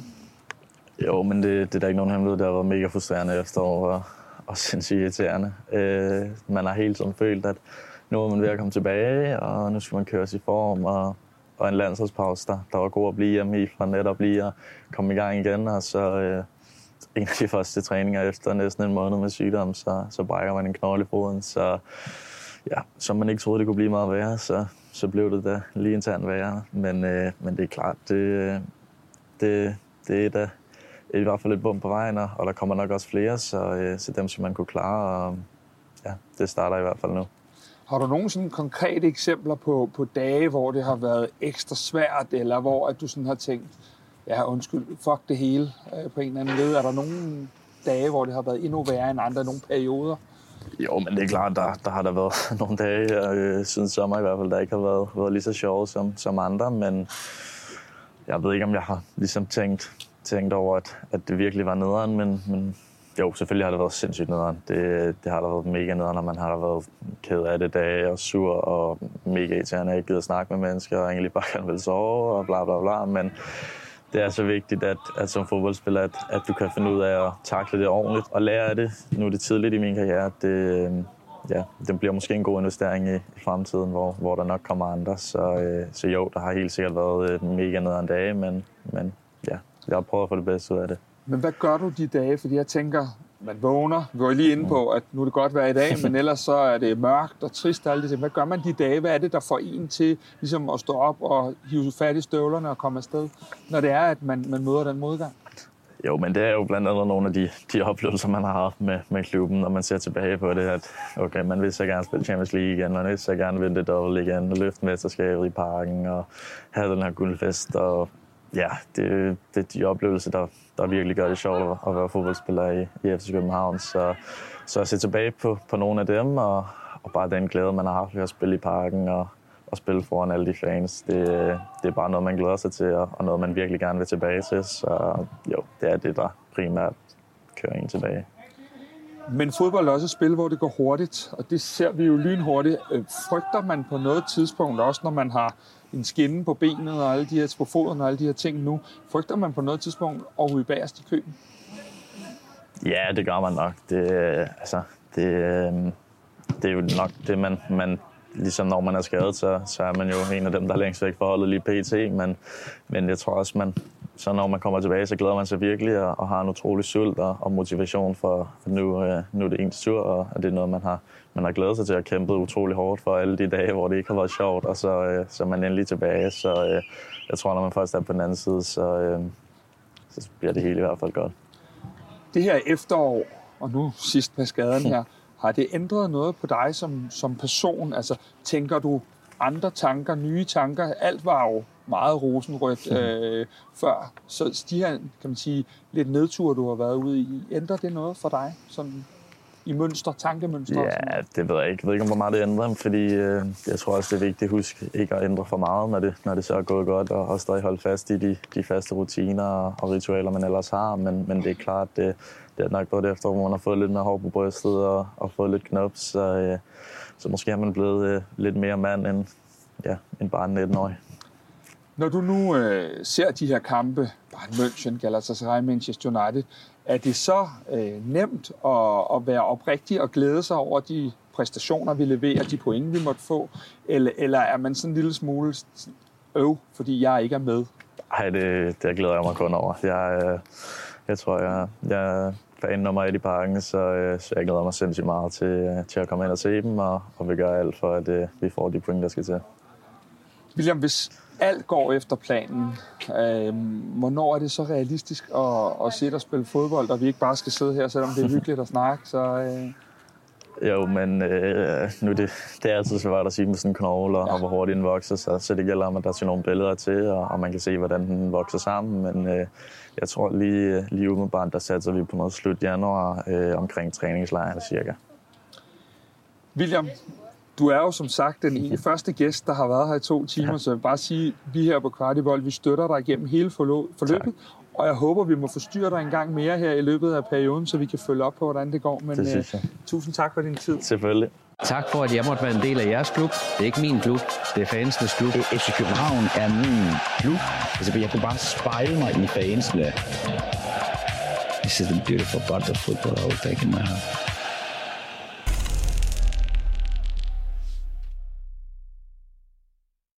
Den næste lille halve times tid vil vores stærke højreback Peter Ankersen tage dig med før, under og efter den fantastiske sejr over Manchester United på 4-3.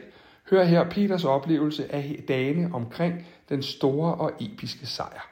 Velkommen til Kvartibolt Indersiden. I dag har vi besøg af vores stærke højreback, Peter Ankersen, og vi vil sammen med Peter tage jer med tilbage til den helt store oplevelse, vi fik i parken onsdag den 8. november, hvor vi slog Manchester United med 4-3. Men Peter, vi har lige for vane at starte med tre hurtige. Øh, det gør vi også i dag. Var det her højdepunktet i din karriere? Øhm, om ikke højdepunktet, så er det i hvert fald, øh, så er det i hvert fald en af de, en af de største, øh, de største kampe og triumfer øh, i min karriere indtil videre. Øhm, der er lige noget øh, med, med landsholdsdebut og så videre, som, som betyder øh, måske lidt mere og lidt noget andet i en anden boldgade også, men ellers så, øh, så er det bestemt en af de største øh, triumfer i hvert fald. Hvad er dit her, hvor vi er på bagkant, hvad er dit tydeligste minde fra den kamp? Jeg tror, det er...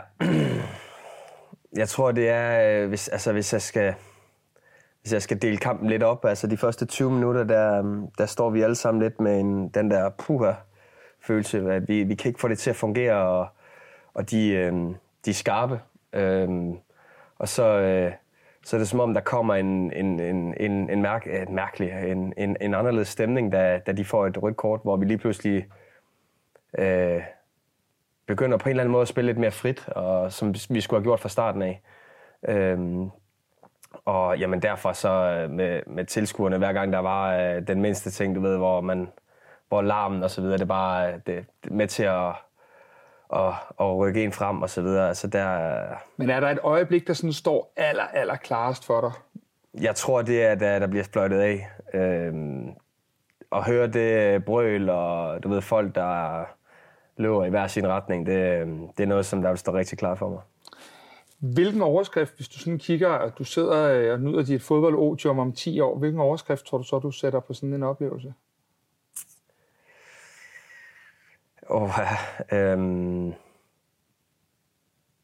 Altså, men Jamen, du stadig spiller jo. Øh, jo, jo, men ikke? altså... øh, jamen, et eller andet i, i stil med surrealistisk... Øh, den surrealistiske aften, du ved, hvor, hvor tingene, de var... Altså, det var ligesom at køre... Ligesom at være på skiferie. Øh, hvor man bliver trukket op i liften, og så brager man ned igen, og så... Altså, du ved, det var hele tiden sådan op og ned, op og ned. Øh, og kommer tilbage på 2-2, og lige pludselig får de straffespark og 3-2, og så tænker man lige, åh oh, nej, øh, 10 mod 11, det her, det, det, det kan godt gå ind, og, gå ind og blive en af de der aftener, du ved, hvor tingene de bare igen gik stolpe ud. Øhm, men heldigvis så fik vi det vendt, og, og fik en, øh, en sejr, som jo gør, at vi er i live indtil sidste spildag. Hvis vi prøver at skrue tiden tilbage, kan du ikke prøve at, at, hjælpe os lidt her? Hvordan ser det sidste døgn ud op til sådan en kamp her? Jeg ved, I tager på hotel og overnatter, men, men hvad, hvad, hvad laver man? Hvad gør man? Jamen, vi, øh, vi træner jo herude på tieren. Øh, møder ind øh, normaltid. Og så får vi lavet alle vores øh, forberedelser, og vi øh, får lavet den sidste træning, og Næstrup han får sagt de sidste ting, og så videre. Så, øh, og så går dagen egentlig med behandling, og vi kører op på, øh, på Marienlyst, og er deroppe på, på det der tophotel med, med de der moderne faciliteter, der er deroppe, som vi kan udnytte. Og så på kampdagen, der tager vi ud og træner ude på, øh, skal passe på, hvad jeg siger, jeg tror det er DBU's bane, øh, sammen med Helsingør, mm. øh, eller et eller andet. Mm. Øhm, og laver noget, øh, noget taktisk træning derude. Øh, bare mere, ikke, ikke træning, men mere for at lige øh, få, øh, få smurt benene og, og ledene og så videre, men også øh, lige få indstillet hovedet på, hvad der er, der venter øh, senere hen. Og så, øh, så er der noget spisning, og folk, de, så er der noget individuelt, hvor vi har en 4-5 timer, hvor man kan vælge at tage en lur, og du kan vælge at få behandling, du kan stort set gøre, hvad der lige passer dig. Øhm, så det er meget skruet op på, at det er individuelt, hvordan folk de er lavet op til en kamp. Øh, nogle de har brug for at sidde og snakke lidt ekstra, nogle de har brug for at ligge og sove, nogle de har brug for at få behandling osv. Så, så Hvad har du brug for? Jamen, jeg foretrækker øh, egentlig at få, øh, få behandling sådan lige op til øh, vores sidste øh, møde, inden øh, vi tager afsted med bussen, øh, og ellers så er det bare at slappe af på, på værelset. Øh, og bruge lidt ekstra tid, når vi spiser dernede, med at sidde med en kop kaffe og kigge ud over vandet og bare altså, få tankerne lidt væk fra fodbold generelt. Øh, det, øhm, det betyder meget, så det ikke hele bliver fodboldsnak. Øh, så det, øh, det er en af de ting, jeg bruger meget. Øh, og kunne lægge øh, fodbolddelen væk, når man, når man skal, øh, men samtidig også, øh, så gælder det også om at, at hele tiden have liggende i baghovedet, hvad det er, man skal, så man ikke øh, glemmer ting og så videre. Ikke? Øh, så det er sådan lidt en kombination, synes jeg. Hvornår i hele den her proces får du at vide, og de andre spillere for den sags skyld, at man er i startelveren? Det er lidt forskelligt, øh, hvordan øh, Næstrup han vælger at gøre det. Øh, men oftest så er det øh, dagen inden, øh, efter træningen, øh, der får vi øh, holdet at vide, og så kan der være øh, skader, øh, whatever, som gør, at han måske er i tvivl i nogle positioner, og så får det at vide på kampdagen. Øh, Øh, men oftest, øh, og sådan har det øh, stort set også været igennem hele min karriere, der får man holdet af vide dagen inden, øh, så man ligesom kan forberede sig, fordi uanset om man vil det eller ej, så er det bare lidt to forskellige forberedelser, hvis du starter inden, eller hvis du ikke starter inden. Øh, og hvis du starter inden, du ved, så har du måske et an, lidt andet fokus, øh, uden at det skal lyde forkert, men så har du lidt andet fokus, end når du starter inden, øh, eller når du starter ude. Øh, hvor at, at man kan sige, når man starter ud, så er det lidt mere, du ved, det der med at forberede sig på, i løbet af kampen, hvordan, hvordan kampen den udformer sig. Hvad er det for en kamp? Er det en kamp, hvor man dominerer meget? Er det en kamp, hvor man står lidt lavere? Er det en kamp, hvor bolden er meget i luften? Er det en kamp, hvor bold... Altså, du ved, alle de der ting, som man skal observere ude på bænken, øh, og så gøre sig klar til ligesom at, at, at komme i spil. Øh, hvorimod, øh, hvis det når man starter inden, så er det alle de der ting, vi har aftalt. Hvordan skal de første 10 minutter forløbe? Hvordan skal de? Og så videre. Øh, så uden at man er uopmærksom, hvis man ikke skal spille, yes. jamen, så er det bare en lidt anden måde at forberede sig på. Når du så har fået at vide, at du er i startopstillingen, vi er jo mange, der altid sukker efter den der startopstilling, men deler du egentlig sådan en information med nogen, eller er det kun lige på hjemmefronten? Sådan, øh, Nej, det er på hjemmefronten. Øh, ja, det er ikke engang fordi, at der er særlig mange, der spørger om den som sådan, øh, men, men hjemmefronten, du ved, min kone vil jo gerne vide, om jeg skal spille eller ikke, og så videre. Hvad er det for en mand, hun får hjem? ja, lige præcis. øh, så, så ved hun, om der er godt humør eller dårligt humør. Øh, men ellers så... Øh, ellers så, så er det ikke fordi, at, øh, at folk de sukker som sådan efter den. Øh, det er mere, tager det lidt som det kommer. Nogle kampe er jo trods alt større end andre. Den her, det, vi vil nok lyve, hvis vi ikke sagde, ja. at det var en af de lidt større. Hvad hedder det? Du har været både inde, du har været ude af holdet. Øh, men hvordan reagerer du, da du egentlig får at vide, at du skal starte en af karrierens største kampe på hjemmebane? Jamen altså, øhm, jeg har egentlig meget, altså, jeg, jeg føler, at jeg har været meget god til at, at lægge tingene lidt til side. Øhm, det startede jo allerede, da, da vi øh, får det lidt uheldige røde kort ned i Galatasaray, hvor jeg tænker, at nu er der i hvert fald muligheder for at starte ind i kampen efter. Øh, hvor at, at jeg ved jo godt, hvad for nogle spillere det er, jeg skal stå over for. Øh, jeg kender dem jo. Øh, og jamen, ellers så er det mere at forberede sig. Jeg, jeg føler, at jeg har rigtig mange tråde, jeg kan trække i i forhold til min erfaring, hvor jeg har spillet over for rigtig, rigtig mange dygtige spillere, både både nede i Italien, men også øh, altså, øh, i landskampe og så videre. Øhm, så jeg føler egentlig, at jeg har rimelig godt styr på, hvordan mit spændingsniveau det skal være i sådan nogle store kampe, hvordan jeg skal gribe tingene an. Øh, om jeg skal sidde tæt på, eller om jeg skal give plads, om jeg skal lave det første træk, eller om jeg skal holde mig tilbage. Altså du ved, sådan nogle ting, øh, som jeg egentlig ikke har brug for hvad skal man sige, for at vide andet sted fra, øh, men, men noget, som der kommer lidt til mig naturligt, hvordan jeg, hvad skal man sige, har oplevet det tidligere med erfaringer osv. Øh, så, så jeg vil sige, det, det er ikke noget, der... Selvfølgelig bliver jeg glad, og det kribler. Selvfølgelig, man vil gerne spille, men det er ikke noget, som der, hvor jeg tænker, åh oh, nej, eller øh, sådan noget i den stil der. Er der egentlig mange øh, ritualer i jeres omklædningsrum? Øh, Ja, altså, der er jo nogen, der har nogle øh, forskellige ritualer. Øh, men altså, jeg vil sige, jeg har, jeg har det sådan lidt svært med det, øh, med de der øh, ritualer. Sådan, øh, Øh, jeg har haft nogle spillere, som, eller jeg har spillet sammen med nogle spillere, som har haft nogle ritualer med, at de skulle gå sidst ud af toilettet, og de skulle gå sidst ud af omklædningsrummet osv.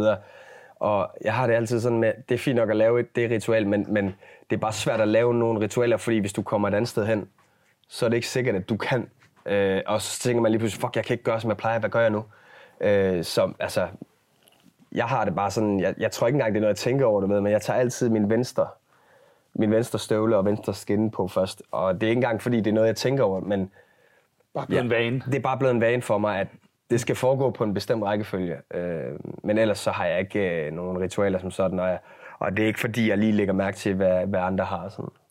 Nu sidder vi jo herude på tieren øh, og har altid larm herude, når vi er herude, og I råber og skriger, og øh, ja, nogen vil sige nogle andre ting.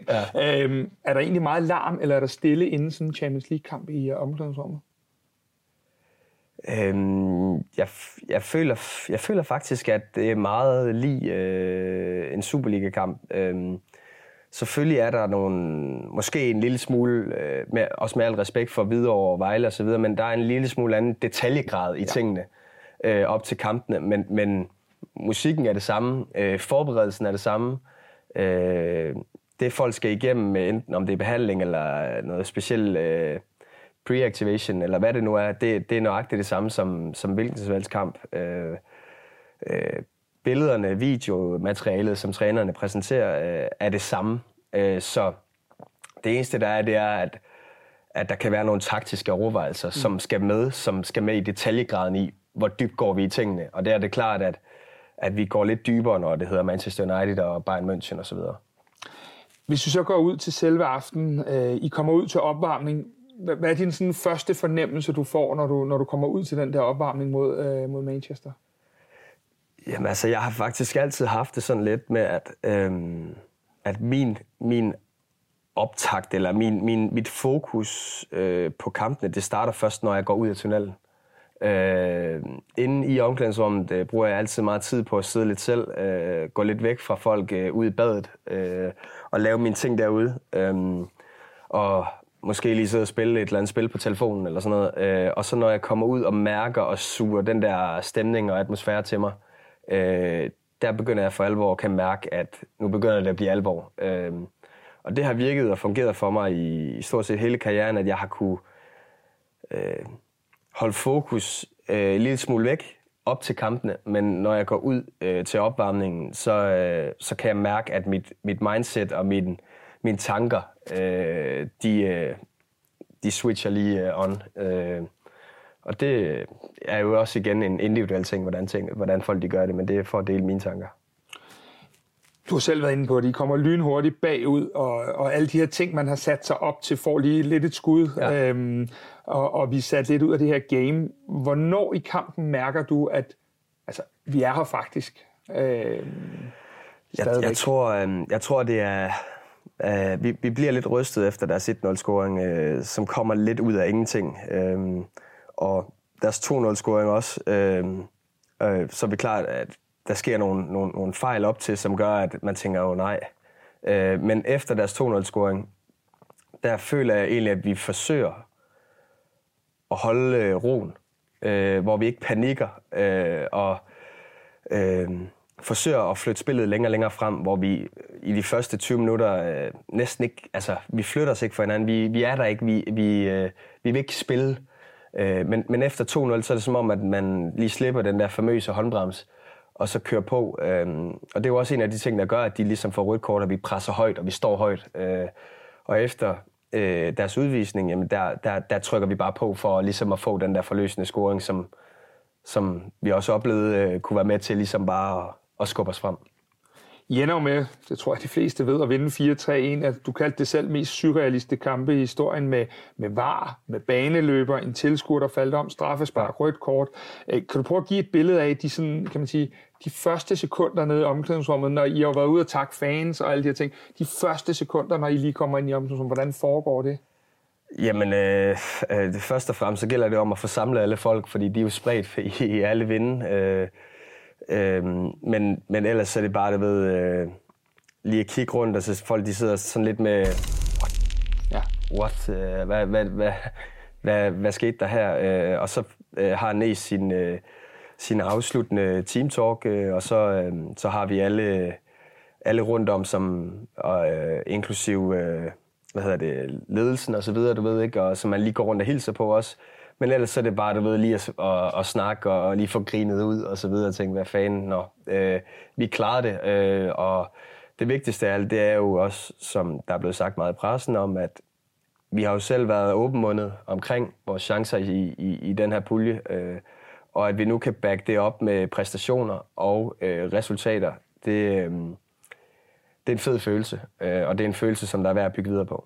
Så den forestilling, vi andre har om, at I splitter det hele ad og øh, kaster vand efter hinanden og øh, bade i store champagneflasker og sådan noget der, det, det er sådan mere en illusion?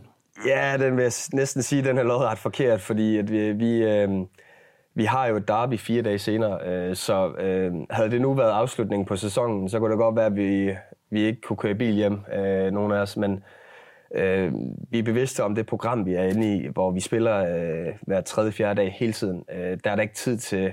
Selvfølgelig øh, skal vi glæde os over det, vi skal, vi skal juble sammen, og vi skal være glade, men øh, der er ikke tid til at hvile på laverbærene, som man siger, altså, hvor at, at det bliver lidt for loose stemning. Øh, jeg synes, at øh, trænerne er, er gode til at give en eller anden form for frihed under ansvar, men stadig have en god kontrol med, at det ikke går ud af proportioner. Øh, og der synes jeg, vi har haft... Øh, jeg, jeg kan ikke huske om det. Jeg synes, jeg har hørt noget med, at vi har spillet 20-28 kampe allerede. Mm.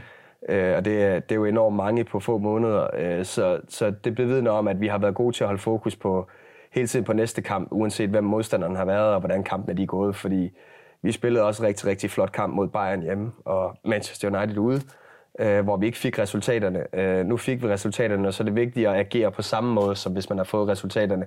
Analysere tingene med samme konstruktive, øh, kritiske blik mm. på, på, hvad vi skal gøre bedre, og hvad vi skal blive ved med at arbejde med. Men Peter, så er der jo et tidspunkt, hvor du også kommer hjem til familien efter sådan en kamp her. Vi har før haft Jordan Larsen med, øh, som fortalte, at det kunne være lidt mærkeligt at komme hjem, og så stod der, kunne det være, der lå en seddel med, at man skulle tømme opperen eller et eller andet. Øh, hvordan er det at komme hjem sådan en aften, hvor jeg formoder, at øh, i hvert fald de, de, de, de, børnene sover og alle de her ting? øh, når man har været inde og spille 37.000 mennesker, og jo. altså, adrenalinen forestiller man, den kører jo i fire døgn efter, ja, ja, ja. Hvad der ligner, ikke? Så hvordan er det? Hvordan, hvad gør du, når du kommer hjem?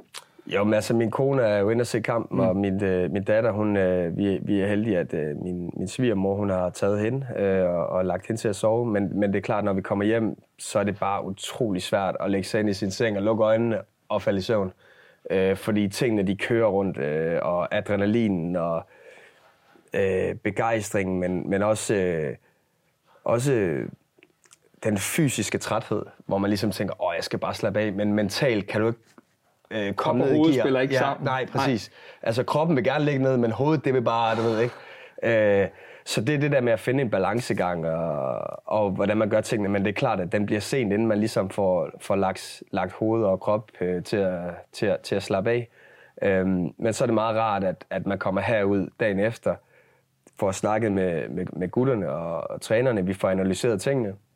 Og så er der ligesom tid til at slappe af øh, der om eftermiddagen, når man er færdig, og, få øh, hvilet kroppen ordentligt og få, få restitueret, og, og så ja, næsten allerede være, være videre og, og, og, og begynde at se frem mod næste kamp.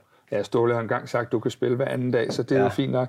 Men Peter, går du på sociale medier, netaviser, alle de her ting for at læse om kampen, eller ser du kampen igen? Hvordan, sådan, når du alligevel ikke kan sove, tænker jeg? Ja, jeg synes det. Øh, jeg vil ikke sige, at jeg ser øh, alle kampe igen. Der er nogle kampe, hvor jeg vælger lige at gå ind, hvis jeg har en eller anden specifik følelse og hvordan jeg føler, det gik. Øh, det er altid mig selv, jeg kigger på. Øh, men hvis jeg følte, der var et eller andet, jeg skal ind og kigge, for ligesom også at være forberedt til i morgen, øh, hvis jeg har lavet en fejl, så ved jeg, at den vil komme i morgen. Så skal jeg lige ind og kigge, hvad er det, der gik galt op til? Øh, kunne jeg selv gøre nogle ting, sådan så jeg har forberedt mig på et svar til en eventuel træner, fordi med Jakob Næstrup ved du, at du står skoleret. Øh, så der er det meget godt lige at, at forberede sig. Øh, men Ellers generelt er det ikke noget, jeg bruger tid på som sådan. Øh, sociale medier bruger jeg ikke tid på øh, at sidde og læse øh, dit og dat. Øh, jeg bruger det til at, og, og, hvad skal man sige, med de nærmeste, og så bruger jeg det til at slå nogle ting op en gang imellem, ligesom for at takke øh, fans og tilskuere for at, at have været med til at bidrage med, med, med stemning og så videre, men ellers er det ikke noget, som jeg, det, det, må, det må jeg skulle sige, jeg er vokset lidt fra. Øh, jeg var også en af dem, der i gamle dage for 10 år siden var inde og kigge og sagde, åh, hvad skrev øh, Hanne Olsen om mig? Altså, du ved, øh, det bruger jeg ikke et sekund til, tid på mere. Nu ved jeg jo godt, I vil ikke have, at vi kalder jer gamle, så vi kalder jer rutineret. Ja. Men selvom du er en af de meget rutinerede her, hvordan holder du hovedet koldt i alle de situationer? Fordi vi har jo lige været inde på det. Der er et utal af situationer i den kamp, øh, hvor at man hurtigt kan blive hyldet ud af den i en eller anden grad og miste fokus. Jamen altså, det er jo svært at svare på, altså sådan specifikt, hvad jeg lige gør. Øh, men jeg tror, det er det der med, at, at erfaringen, den spiller ind. Øh, hvor, at, øh, hvor det er meget godt, det som vi har snakket om, øh, eller det som jeg har snakket om meget ofte, øh, at have det der mix mellem øh, ung og gammel, øh, som jeg synes, vi har fundet en rigtig god balancegang med, øh, hvor vi har nogle af os øh, gamle røvhuller, Falk, øh, mig, Bøjle, altså du ved, Lukas, øh, Klasen og så videre, som hvor mange af de unge kan, kan læne sig op af, og, og måske også nogle gange, øh, og det, det er ikke for at være kritisk, men nogle gange bare øh, stille sig ind bagved, og så stå i, i, i, i læ. Øh, der synes jeg, det er et meget godt mix, som vi har fundet, og øh, jeg har jo også det der med, at man, hvis, hvis, hvis man gerne vil være lidt frem i skoene så, og, og stikke næsen frem, så, så, så får man et rap over næsen en gang imellem. Og det er jo en af de ting, som jeg har prøvet igennem hele min karriere et utal af gange. Øhm, og det er jo noget, som man hele tiden lærer af, og, og det er jo det, som erfaringer de gør, at øh, i mange af de her store kampe, øh, der kommer der mange situationer, hvor at øh, når man skal analysere tingene bagefter, så er tingene ofte sådan en øh, gråzone med, skulle man have gjort det, eller skulle man have gjort øh, det. Øhm, og der er det også med, at erfaringen, hvor at, at man kan trække på, at okay, øh, vi har været i de her situationer før, hvor vi har spillet en, en stor kamp ind i parken, og lige pludselig så er vi kommet bagud. Hvad gør vi herfra? Og der er det bare det der med ligesom at, at holde øh, snuden i sporet og holde sig til gameplanen. Og det synes jeg, det er måske en af vores største styrker hele den her sæson indtil videre, at vi har været bagud i nogle kampe, men vi har ikke på noget tidspunkt panikket i forhold til, øh, at vi har kommet tilbage, og det har vi vist i rigtig, rigtig mange kampe. Så er jeg med på, at der har været en sweeper mod øh, Silkeborg hjemme og så videre, men man kan ikke gå igennem en sæson, ligesom Arsenal gjorde øh, hver, hver sæson. Vel? Altså, der vil være en svip så en gang imellem, men det er vigtigt det der med, at man rejser sig igen, og det synes jeg, vi har formået øh, de, i, i de små skuffelser, vi har haft i løbet af sæsonen. Nu bestemmer vi jo desværre ikke selv, om vi spiller Champions League hver sæson. Det ville ellers være øh, noget nemmere på mange måder, men kan man egentlig godt blive afhængig af at spille den her slags kampe? Fordi at det er så meget større, end hvad vi alle sammen er vant til.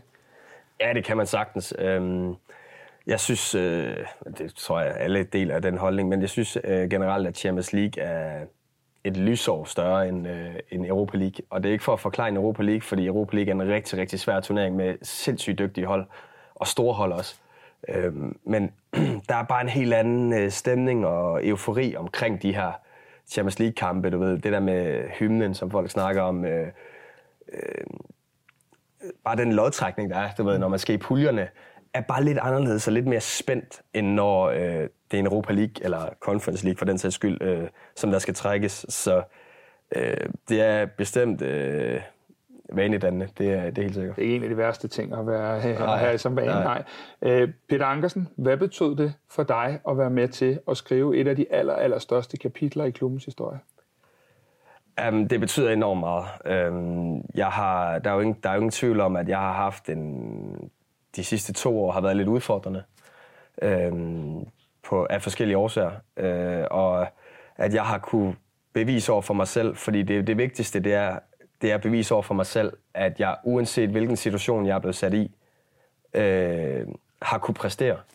Øh, jeg har løbet ude og trænet med mig selv øh, nogle rigtig, rigtig sure og grå og triste mandag, tirsdag og onsdag, for at kunne stå i den situation, som jeg gør øh, nu. Og det er ikke for, at jeg skal øh, være øh, se mig, jeg er Gud, øh, men, men, men alle de sure timer, de betaler sig øh, når jeg har haft den illusion om, at jeg en eller anden dag vil kunne stå til sådan en kamp. øh, eller kunne, ville kunne hjælpe i Superligaen, som jeg gjorde i sidste sæson, da jeg havde været ude og været allermest øh, øh, væk fra holdet.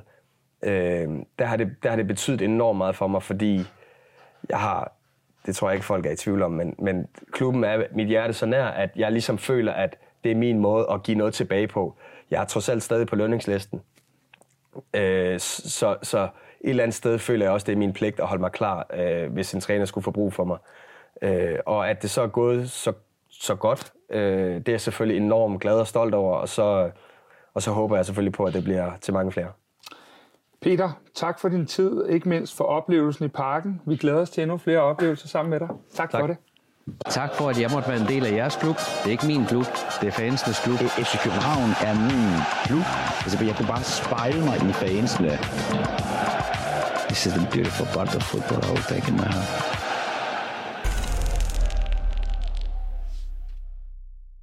Den allerførste kamp, spillet i Champions League, var mod Galatasaray. Her fik vores højreback Elias Jelert et omdiskuteret rødt kort, der siden tog ham en tur i mediemøllen. Hør, hvordan han oplevede dagene omkring det, sin landskampsdebut og meget andet i et stormfyldt efterår for bakken. Velkommen til Kvartibold Indersiden. Vi har i det her program fokus på vores landsholdsspiller højreback Elias Jelert. Og vanen tro, Elias, så får du lige uh, tre hurtige at starte på. Kvartfinale i Europa League eller en 8. delsfinale i Champions League? 8. finale i Champions League. Old Trafford eller Etihad? Den var værre. Ja, den var værre. Ja. Jeg tror, jeg siger Old Trafford på grund af historien. Penge eller oplevelser? Oplevelser. Oplevelser. Ja. Sikkert efterår, du har været igennem. Champions League-gruppespil, landsholdsdebut, et rødt kort, en masse fokus også på dig som person. Øh, hvis vi prøver at dykke ned i nogle af de her ting og gå lidt bag om historierne, så er du i gang med dit andet gruppespil i Champions League i den trods alt meget korte karriere, du har haft endnu. Hvad har været den største forskel for, for det første øh, gruppespiller til nu for dig personligt? Altså første år, der øh, startede jeg ikke ind i alle kampe. Det tror jeg er den største forskel, lige, som jeg lige kan komme i tanke om. Øhm, hvor nu har jeg startet ind i alle, udover selvfølgelig der, hvor jeg skulle afzone, det er klart. Men øhm, så jeg, jeg, er, jeg er blevet et år ældre også, så jeg har fået et år ekstra på, i bagagen til den, her, til den her omgang. Og første år var det helt nyt, og man, man prøvede så ligesom af og, ved, og skulle lige finde ud af, hvad niveauet var. Men her, nu, nu ved man ligesom, hvad det kræver i år. Fordi man, man prøvede sidste år at spille mod, mod de dygtigste spillere. Hvis vi går ind for, på, på banen, hvilke ting fra sidste år, jeg kan huske, vi to talte om, at du sagde, at øh, deres berøringer, de sidder bare lige i skabet, og det er ikke bare 9 ud af 10 gange, det er 10 ud af 10 gange. Mm. Hvad, hvad, hvad, hvilke ting fra sidste år har du taget med ind i, i det her års udgave? Jamen, jeg, jeg har prøvet at gøre det samme, som jeg gjorde sidste år, med hele tiden at være på tær. Jeg tror også, jeg sagde sidste gang, at ligesom når du siger, når, når deres touch sidder sådan, så skal man, man være på duberne og, og være klar på i, i alle dueller. Så det er bare det der med at være fokuseret i 90 minutter, øhm, for det bliver man nødt til i de kampe der. Og, og det er også det, man bliver bedst, når man, når man er presset i 90 minutter. Og, hvor i, i Superliga, der er måske nogle gange... Øhm, kan, du, kan man blive ufokuseret, og så bliver du ikke straffet på samme måde, som, øh, som man gør i de, de kampe der. Hvis du så kigger sådan også lidt øh, ude på banen, du siger selv det der med, at du er blevet et år ældre, du har også spillet flere Superliga-kampe osv. Er der noget, når du sådan forbereder dig til de her kampe, du gør anderledes øh, i år, end du, end du måske gjorde sidste år? Nej, jeg har eller selvfølgelig har fået nogle vaner i, igennem tiden, som, øh, som jeg holder mig lidt til. Øhm, men det er små ting. Jeg tror, at den største forskel er, at jeg ikke bliver, ikke bliver lige så nervøs længere. Øhm, dengang, da vi mødte City i parken, så kan jeg, jeg kan godt huske, øh, der var jo lige blevet 19 eller noget i den dur, så jeg, jeg, var, jeg var godt nervøs, men, men nu føler jeg lidt mere, at jeg, at jeg finder mig tilpas i det. Og ja, selvfølgelig bliver man nervøs. Jeg, jeg tror, det er en god ting at blive nervøs i de kampe der, men det, det er en mindre grad nu. Men Elias, det starter jo sådan uh, lidt anderledes, end du havde drømt om i den her Champions League-gruppe. Uh, du får det her røde kort i Istanbul, og du ryger lidt ud i en storm, måske endda for første gang i din karriere. Mm. Øh, hvad hedder det? Kan du prøve at sætte lidt ord på de der følgende dage for dig, hvordan det var? Ja, altså, ja, som du siger, så er det første gang, jeg prøvet, hvor, øh, hvor, hvor, hvor jeg har delt vandene, må man sige. For jeg har, jeg har også modtaget støtte, men der har i den grad også været, været nogle kommentarer, som, øh, som er modsat. Men sådan er det, når man er fodboldspiller, tror jeg. Og, og jeg har lært meget i forhold til det, at jeg ikke rigtig tjekker øh, kommentarer længere, og øh, ja, altså øh, ikke tjekker Twitter længere og så videre. Så det, det, det meste, det, jeg har lært ved det, synes jeg, at øh, folks meninger, det er i gåsetegn lidt ligegyldigt, fordi øh, det er de folk, der man taler med herinde i, i de her murer her, som har 100% forstand på det og ved, hvordan det er at stå i situationen, så det, det er folk her omkring, jeg lytter til. Men øhm, jeg er på selve dagen selvfølgelig ekstremt skuffet, og jeg ved ikke, om ked af det er det rigtige ord, men altså lidt nedtrykt. Og så øh, dagen efter øh, fik jeg en masse støtte, holdkammerater og, og var sammen med venner og familie, som jeg tror, jeg har sagt det på gange, at det hjælper mig meget øh, at få tankerne væk. Øhm, så tror jeg ikke rigtigt, at man kan gøre andet end bare at komme videre. Og det, det var det samme, jeg gjorde. Jeg gik ud og trænede og, og prøvede at glemme det. Øhm, og som man siger, så tid hele alle sår, er det ikke sådan, det, er det, ikke Oh, sådan, det lyder? det- Ja, lige ja, præcis. lige præcis. Så nu øh, har jeg jo bare blevet stær- kommet stærkere ud af det, og, og prøvet at være i situationen. Så jeg tror, det er godt, at, eller ikke godt, men, men hvis man skal tage det positive ud af det, så er det godt, at jeg har prøvet det sådan, sådan tidligere alder. overraskede dig, overraskede det dig, altså de reaktioner, der kom, fordi man kan sige, havde vi nu vundet 2-0 dernede, så havde reaktionen nok været, ej Elias, du skulle ikke have haft det rødt kort og de her ting, men, men, men nu, nu bliver det lige pludselig sådan denne her, det var Elias' skyldagtigt Mm. øh, retorik i stedet for. Overraskede det dig, hvor voldsomt, at, at det hele endte efter den der Galatasaray-kamp? Både og. Altså, man ved jo godt, at når vi spiller Champions League, så, så, er, der, så er det rigtig mange fra Danmark, der ser med, og det er jo en spændende kamp. Um, så jeg var godt klar over, at der var rigtig mange, der havde meninger om det. Um, og selvfølgelig også, når jeg, jeg har jo selv fanget mig selv i, da jeg var yngre, og jeg holder med Real Madrid. Mm. Og Peppe for eksempel fik et rødt kort, hvor jeg siger, hold kæft, en idiot, ikke? Og så videre. Um, men man glemmer bare, at altså, det er jo du er bare et helt normalt menneske, som også bare øh, kan begå fejl. Men Altså ja, det, det, er jo, det er jo sådan, det er. Og som jeg sagde, så tjekker jeg ikke rigtig de kommentarer længere og så videre, så jeg har ikke rigtig selv på egen krop mærket, hvor slemt det var, men jeg kunne godt mærke på dagen, at, at der var nogle beskeder og så videre, og det, det er en del af det. Øhm, så jeg, jeg, jeg sætter mig egentlig ikke så, øhm, så tungt i det, men ja, det er selvfølgelig er det ikke sjovt. Nu er jeg jo selv øh, forældre, og man ved jo godt, at man, man, man, man er sådan lidt, når ens børn ryger i noget modvind, om det er på den ene eller den anden måde, det er ikke særlig rart, men hvordan du kommer jo hjem i, i, i lander, øh, mener jeg midt om natten eller noget stil, du kommer Mm. hjem, hvordan tager din familie imod dig, fordi at de, de har jo siddet herhjemme og set det hele på, mm. på afstand. Ja, de, øh, jeg snakkede med mine forældre, og de, de ville ønske, at de kunne tage slagene for mig. Lidt sådan tror jeg, alle forældre har det. Um, men sådan var det desværre ikke, og, og ja, de, de, de, de, de var de første, der sendte mig beskeder, da jeg kom ind i omklædningsrummet, um, hvor min mor, min far og min bror lige havde sendt en besked. Og, ja, det, det betød meget, og, og de kommende dage, der tror jeg bare, jamen, som jeg sagde, jeg var hjemme, jeg bor ikke hjemme, så jeg- jeg var hjemme hos øh, både min mor og min far lige for at spise en aftensmad og bare lige snakke med dem og så videre. Øhm, så ja, jeg tror bare, de prøvede at støtte mig, og det, det, ja, det var, det var udmærket. Det var Ja, fordi hvad, hvad sker der? Hvad sker der sådan hen over aftensmaden? Sidder man så og taler om sådan, øh, fordi hvad, hvad kunne du have gjort anderledes? Eller sidder man og er det, er det mere den der med en hånd om skulderen, eller hvad, hvad, hvad, hvad gør I?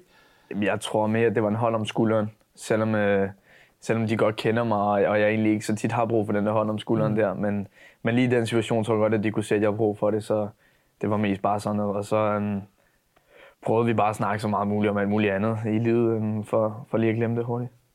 Var der et tidspunkt, hvor du sådan, som person var lidt splittet imellem at være den her unge Elias, der bare gerne ville sådan gemme dig under dynen, gemme dig væk, og så fodboldstjernen Elias, der sådan skulle, som du selv siger, skyde brystet frem og, og komme videre. Var det sådan lidt, øh, havde man egentlig nogle gange lyst til at være lige de der dage lidt ude af det øh, rampelys på en eller anden måde? Mm. Ja, jeg synes også, jeg blev trukket øh, fint ud af det, for også inde i FCK, der blev vi enige om, at jeg tager ikke nogen interviews. Øhm, jeg går bare direkte ud i bussen, og så holder vi det lige stille og roligt de her par dage, og så lavede jeg et interview til FCK, hvor vi lagde øh, jeg ved, statement, eller hvad man kalder det, ud, øhm, som, som de medier så kunne tage ud fra. Og, og det synes jeg, vi gjorde på en god måde, så jeg lige havde et par dage til at slutte den. Og, øhm, og så efterfølgende var det jo bare, at jeg havde snakket med så mange gode mennesker, som sagde, altså, det, det er, hvordan man kommer videre, der ligesom øh, definerer, hvilket menneske man er. Øhm, og den synes jeg sad, sad godt i mig, at der er jo ikke noget at gøre nu. Det er sket er sket, så det er bare ud videre. Det er selvfølgelig nemmere sagt end gjort, men, men det var bare ud og så spille videre. Så vidt jeg husker, spiller vi et, et derby som kampen efter den her Galatasaray-kamp, mener jeg. Øh, hvad hedder det? Hvordan var det for dig første gang, du skulle ind og spille, efter at du har været, øh, mm. været igennem det her? Er man sådan, tænker man, fuck, hvad nu hvis jeg får et gul, tidligt gult kort, eller går der nogle tanker igennem hovedet på, dig, når du skal ind igen? For at være ærlig kan jeg ikke huske det lige på stående fod, men øhm, jeg har sikkert tænkt, ja, at, jeg, at jeg nok lige vil holde øh, lige et par procenter tilbage i, i, i duellerne, så jeg ikke fik et tidligt gul eller, eller noget i den du igen. Men jeg tror ikke, at jeg, altså, når man er på banen, så, så slår man nogle gange lidt hovedet fra og bare, øhm, bare spiller. Og jeg, jeg tror lidt, det var det, der skete, når først vi kom i gang. Jeg skal, ikke, jeg skal ikke kunne sige, at jeg ikke har tænkt på de første 10 minutter. Er det en af de vigtigste evner, du måske egentlig har som fodboldspiller, det der med, at du er god til bare sådan at lade tingene passere lidt? Øh, er det, er det en, en styrke, du kan bruge også? Ja, det synes jeg. Det synes jeg. Der bliver også lavet lidt sjov med det op nogle gange, at jeg ikke tænker, når jeg spiller, men bare gør tingene på instinkt. Øh, og det, det, det er sjovt, at jeg spiller faktisk tit bedst, når jeg ikke tænker for meget over tingene, og bare, øh, og bare i mit flow og køre. Så, øhm, så ja, det, det er nok en af mine styrker, ja. Du får også øh, debut på A-landsholdet. Øh, kæmpe skridt i din karriere, øh, og en milepæl, formoder jeg. Øh, hvordan var det pludselig at være på banen med de der helt store navne, som du trods alt nok har mest tid at se på tv? Mm. Jamen, altså alt i alt, så jeg var jo med en gang før også, hvor jeg ikke fik debuten. Mm. Så jeg ved godt, hvilke, hvilke gutter de er. Og som heroppe, så er de jo bare nogle topgutter, som, øhm, som også bare er mennesker, og, og jo så bare store stjerner samtidig. Så øhm, jeg kendte dem godt nogenlunde, og, og vidste godt, øh, hvad de står for. Så det var egentlig bare øh, ligesom at, at spille her i FCK. Øh, ud og så tage kampen mand, og så øh, ja, vinde. Efter den kamp, som nok ikke går ind i historien som en af de største landskampe i verdenshistorien for Danmark, øh, hvad hedder det, der modtager du igen lidt kritik. Mm. Øh, hvad hedder det? Hvad fyldte egentlig mest hos dig? Stoltheden over debuten, eller den der øh, kritik, du sådan lige fik lidt i medierne bagefter? Øh, I momentet var det, var jeg ikke så, altså der, der, det stolthed og så videre, det fyldte ikke noget for mig lige i momentet. Øh, og da jeg sad på bænken, kan jeg huske, øh, nogen der sagde tillykke med debuten og så videre, jeg fuldstændig glemt det. Altså sådan, det, altså, fordi det var så ikke en god kamp, og så var jeg sådan lidt, den debut, den kan, den kan sgu rende mig. Altså, jeg, øhm, jeg var lidt mere ærgerlig over, hvordan, hvordan det gik for os.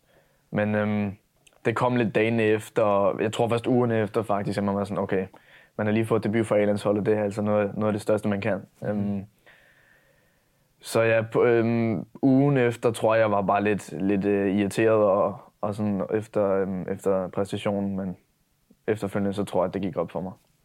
Kunne du bruge øh, de her erfaringer, du havde gjort efter Galatasaray lidt? Ikke at det på nogen måde var, var samme skala mm. eller noget, men det der med at du går ind til Galatasaray-kampen, glæder dig helt vildt til at komme ind og spille den her Champions League-kamp. Mm.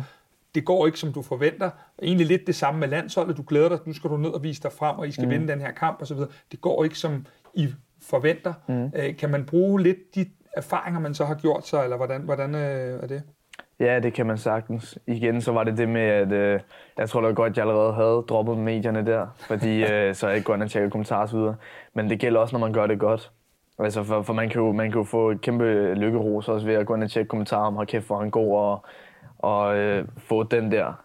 Hvor, hvor at jeg tror bare, at både når man gør det godt, og når man gør det dårligt, så tror jeg bare, at man skal holde, holde, holde benene på jorden og, og snakke med trænere og spillere og så videre om, hvad, hvad vi har foran os, hvad vi lige har, hvad vi lige har gjort og, og alt det bund og grund også dem, der kun kan styre dig jo. Det er jo ikke uh, minimands her. Ja. Elias, uh, din storebror har droppet sin uh, professionelle ishockey-karriere for at have tid til noget andet sport også. Er det noget, der sætter nogle tanker i gang uh, hos dig, eller er du bare fodbolddreng ind til benet? Jamen, altså, han, han valgte jo en sportsgren, hvor der desværre ikke var så mange penge i. Ja, ja. så altså, hvis der var penge i, så er jeg slet ikke i tvivl, om han stadig havde spillet. Um, så var det bare ærgerligt, at han valgte sådan en sportsgren, ja. Men, men altså, som man sagde, han savner jo også det der omklædningsrum og, og det med at spille hver weekend. Og, og så ja, altså jeg, jeg tror, hvis han selv kunne vælge, så havde han fortsat. Men øhm, der var desværre ikke nok penge i det, så nu læser han i stedet, og ja, han har det godt, tror jeg. Den opvækst, du har haft sammen med ham, øh, er det en af de ting, der har lært dig sådan at konkurrere? 100 procent. Øhm, han er jo tre år ældre, og øhm, hver gang han havde venner med hjemme, for eksempel efter skole og så videre, og, og vi spillede fodbold i haven, så var det altid øh, folk tre år ældre end mig. Og i frikvartererne også, når mig og så en af mine venner, som hedder Oliver, hvor vi øh, altid spillede med dem, med min bror og hans venner. Øhm, så lærte man fra en tidlig alder af, at, øh, at de var lidt større, og, og når først man blev jordet ned af, af de der tre år ældre, så var det bare op igen. Øhm, og så har vi også haft vores slåskampe jo, hvor, øh, hvor jeg har lært, at... Øh, Slås med en ishockey Ja, ja, lige præcis. Og, og tre år ældre, så jeg tror også, det er der, jeg har lært noget af min fighter game fra. Er der noget særligt i jeres familie, der gør, at I har talent for sport?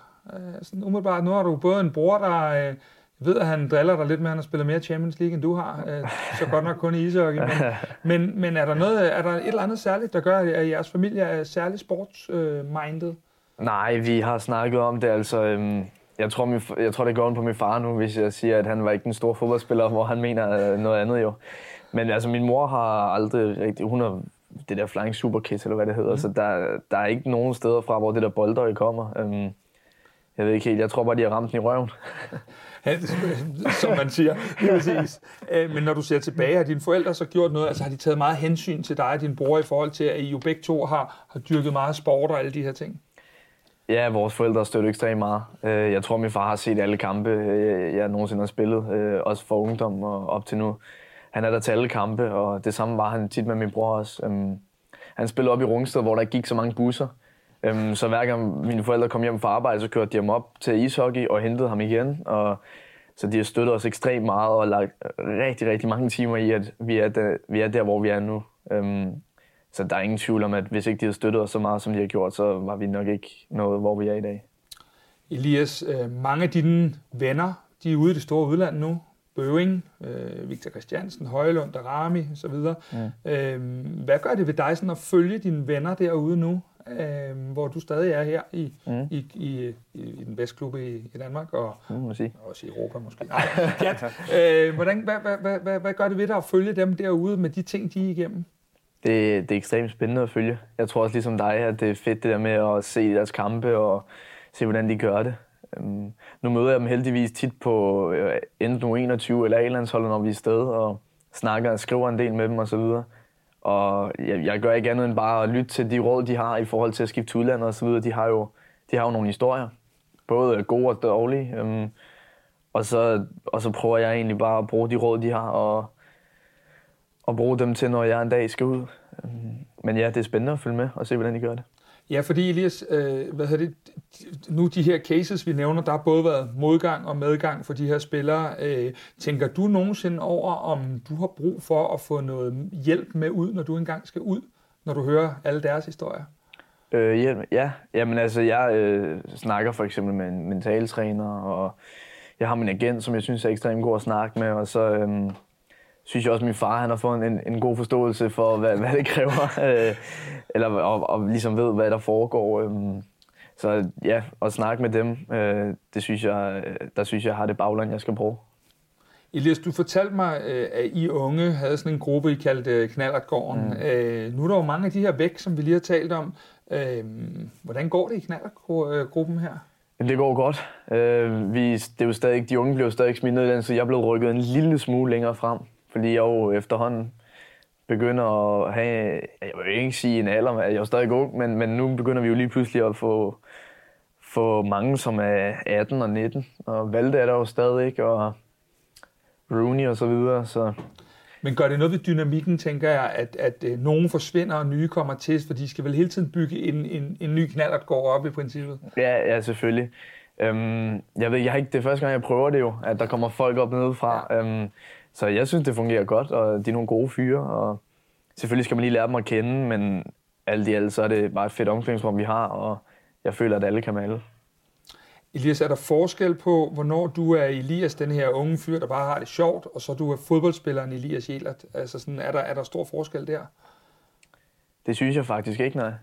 Øhm, jeg føler, jeg føler for det meste bare, at jeg er mig selv i tingene, og, og, og gør det, som, som jeg egentlig bare lige kommer i tanke om, når vi nu snakker igen. Men det der med at ikke bruge hovedet så meget på, en, på en måde. Um, så jeg prøver egentlig bare at, at være mig selv i det hele, og jeg tror også, folk her i omklædningsrummet kan sige, at, um, at jeg er bare mig selv, tror jeg. Det vil godt skrive under på. Uh, Elias, du fortalte sidste gang i indersiden, at det var vigtigt og befriende for dig også at have venner uden for fodbolden. Ja. Nu hvor du er blevet mere fast spiller med alt, hvad det medfører, ja, nu har vi snakket om berømmelse eller berygtelse, jeg ved ikke, hvad vi skal kalde det her, uh, økonomi, ansvar. Du har selv fortalt, du er trukket lidt op i hierarkiet trods alt, for nu kommer der nogen, der er yngre. Uh, er, er det svært for, for dem og dig at forholde jer til sådan de forskellige til, tilværelser i en tid, hvor det går sådan stærkt for dig, og måske også stærkere end, end dine mm. venner, det du er igennem, mm. kan man sige? Øh, overhovedet ikke faktisk.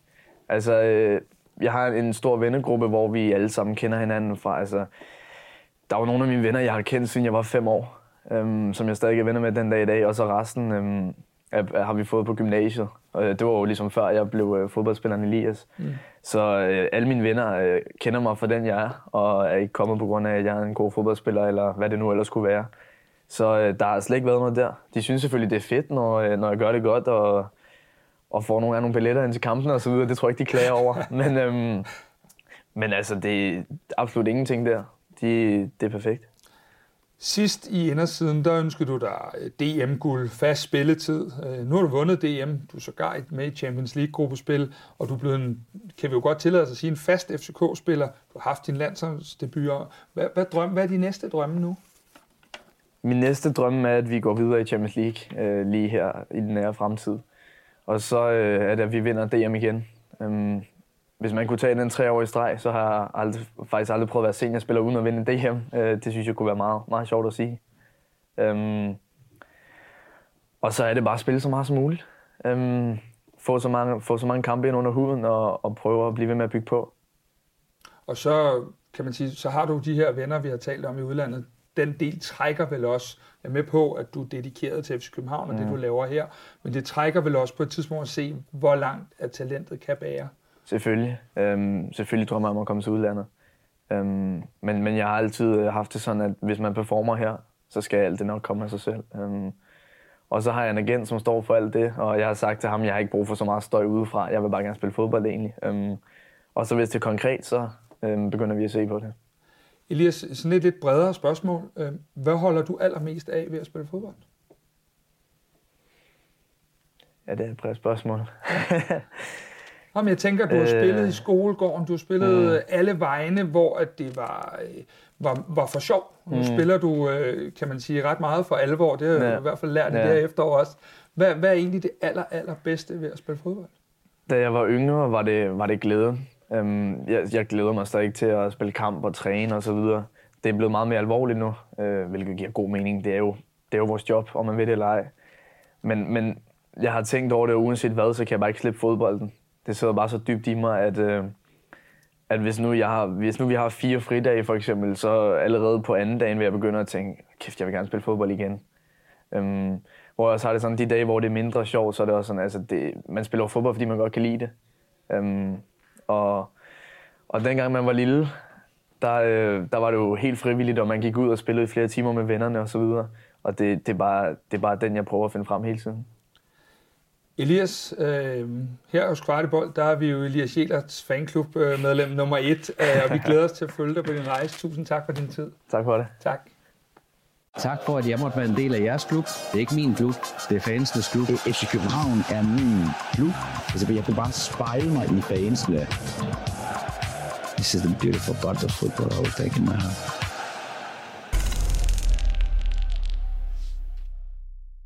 Ellers er der kun tilbage og ønsker jer en rigtig god nytårsaften.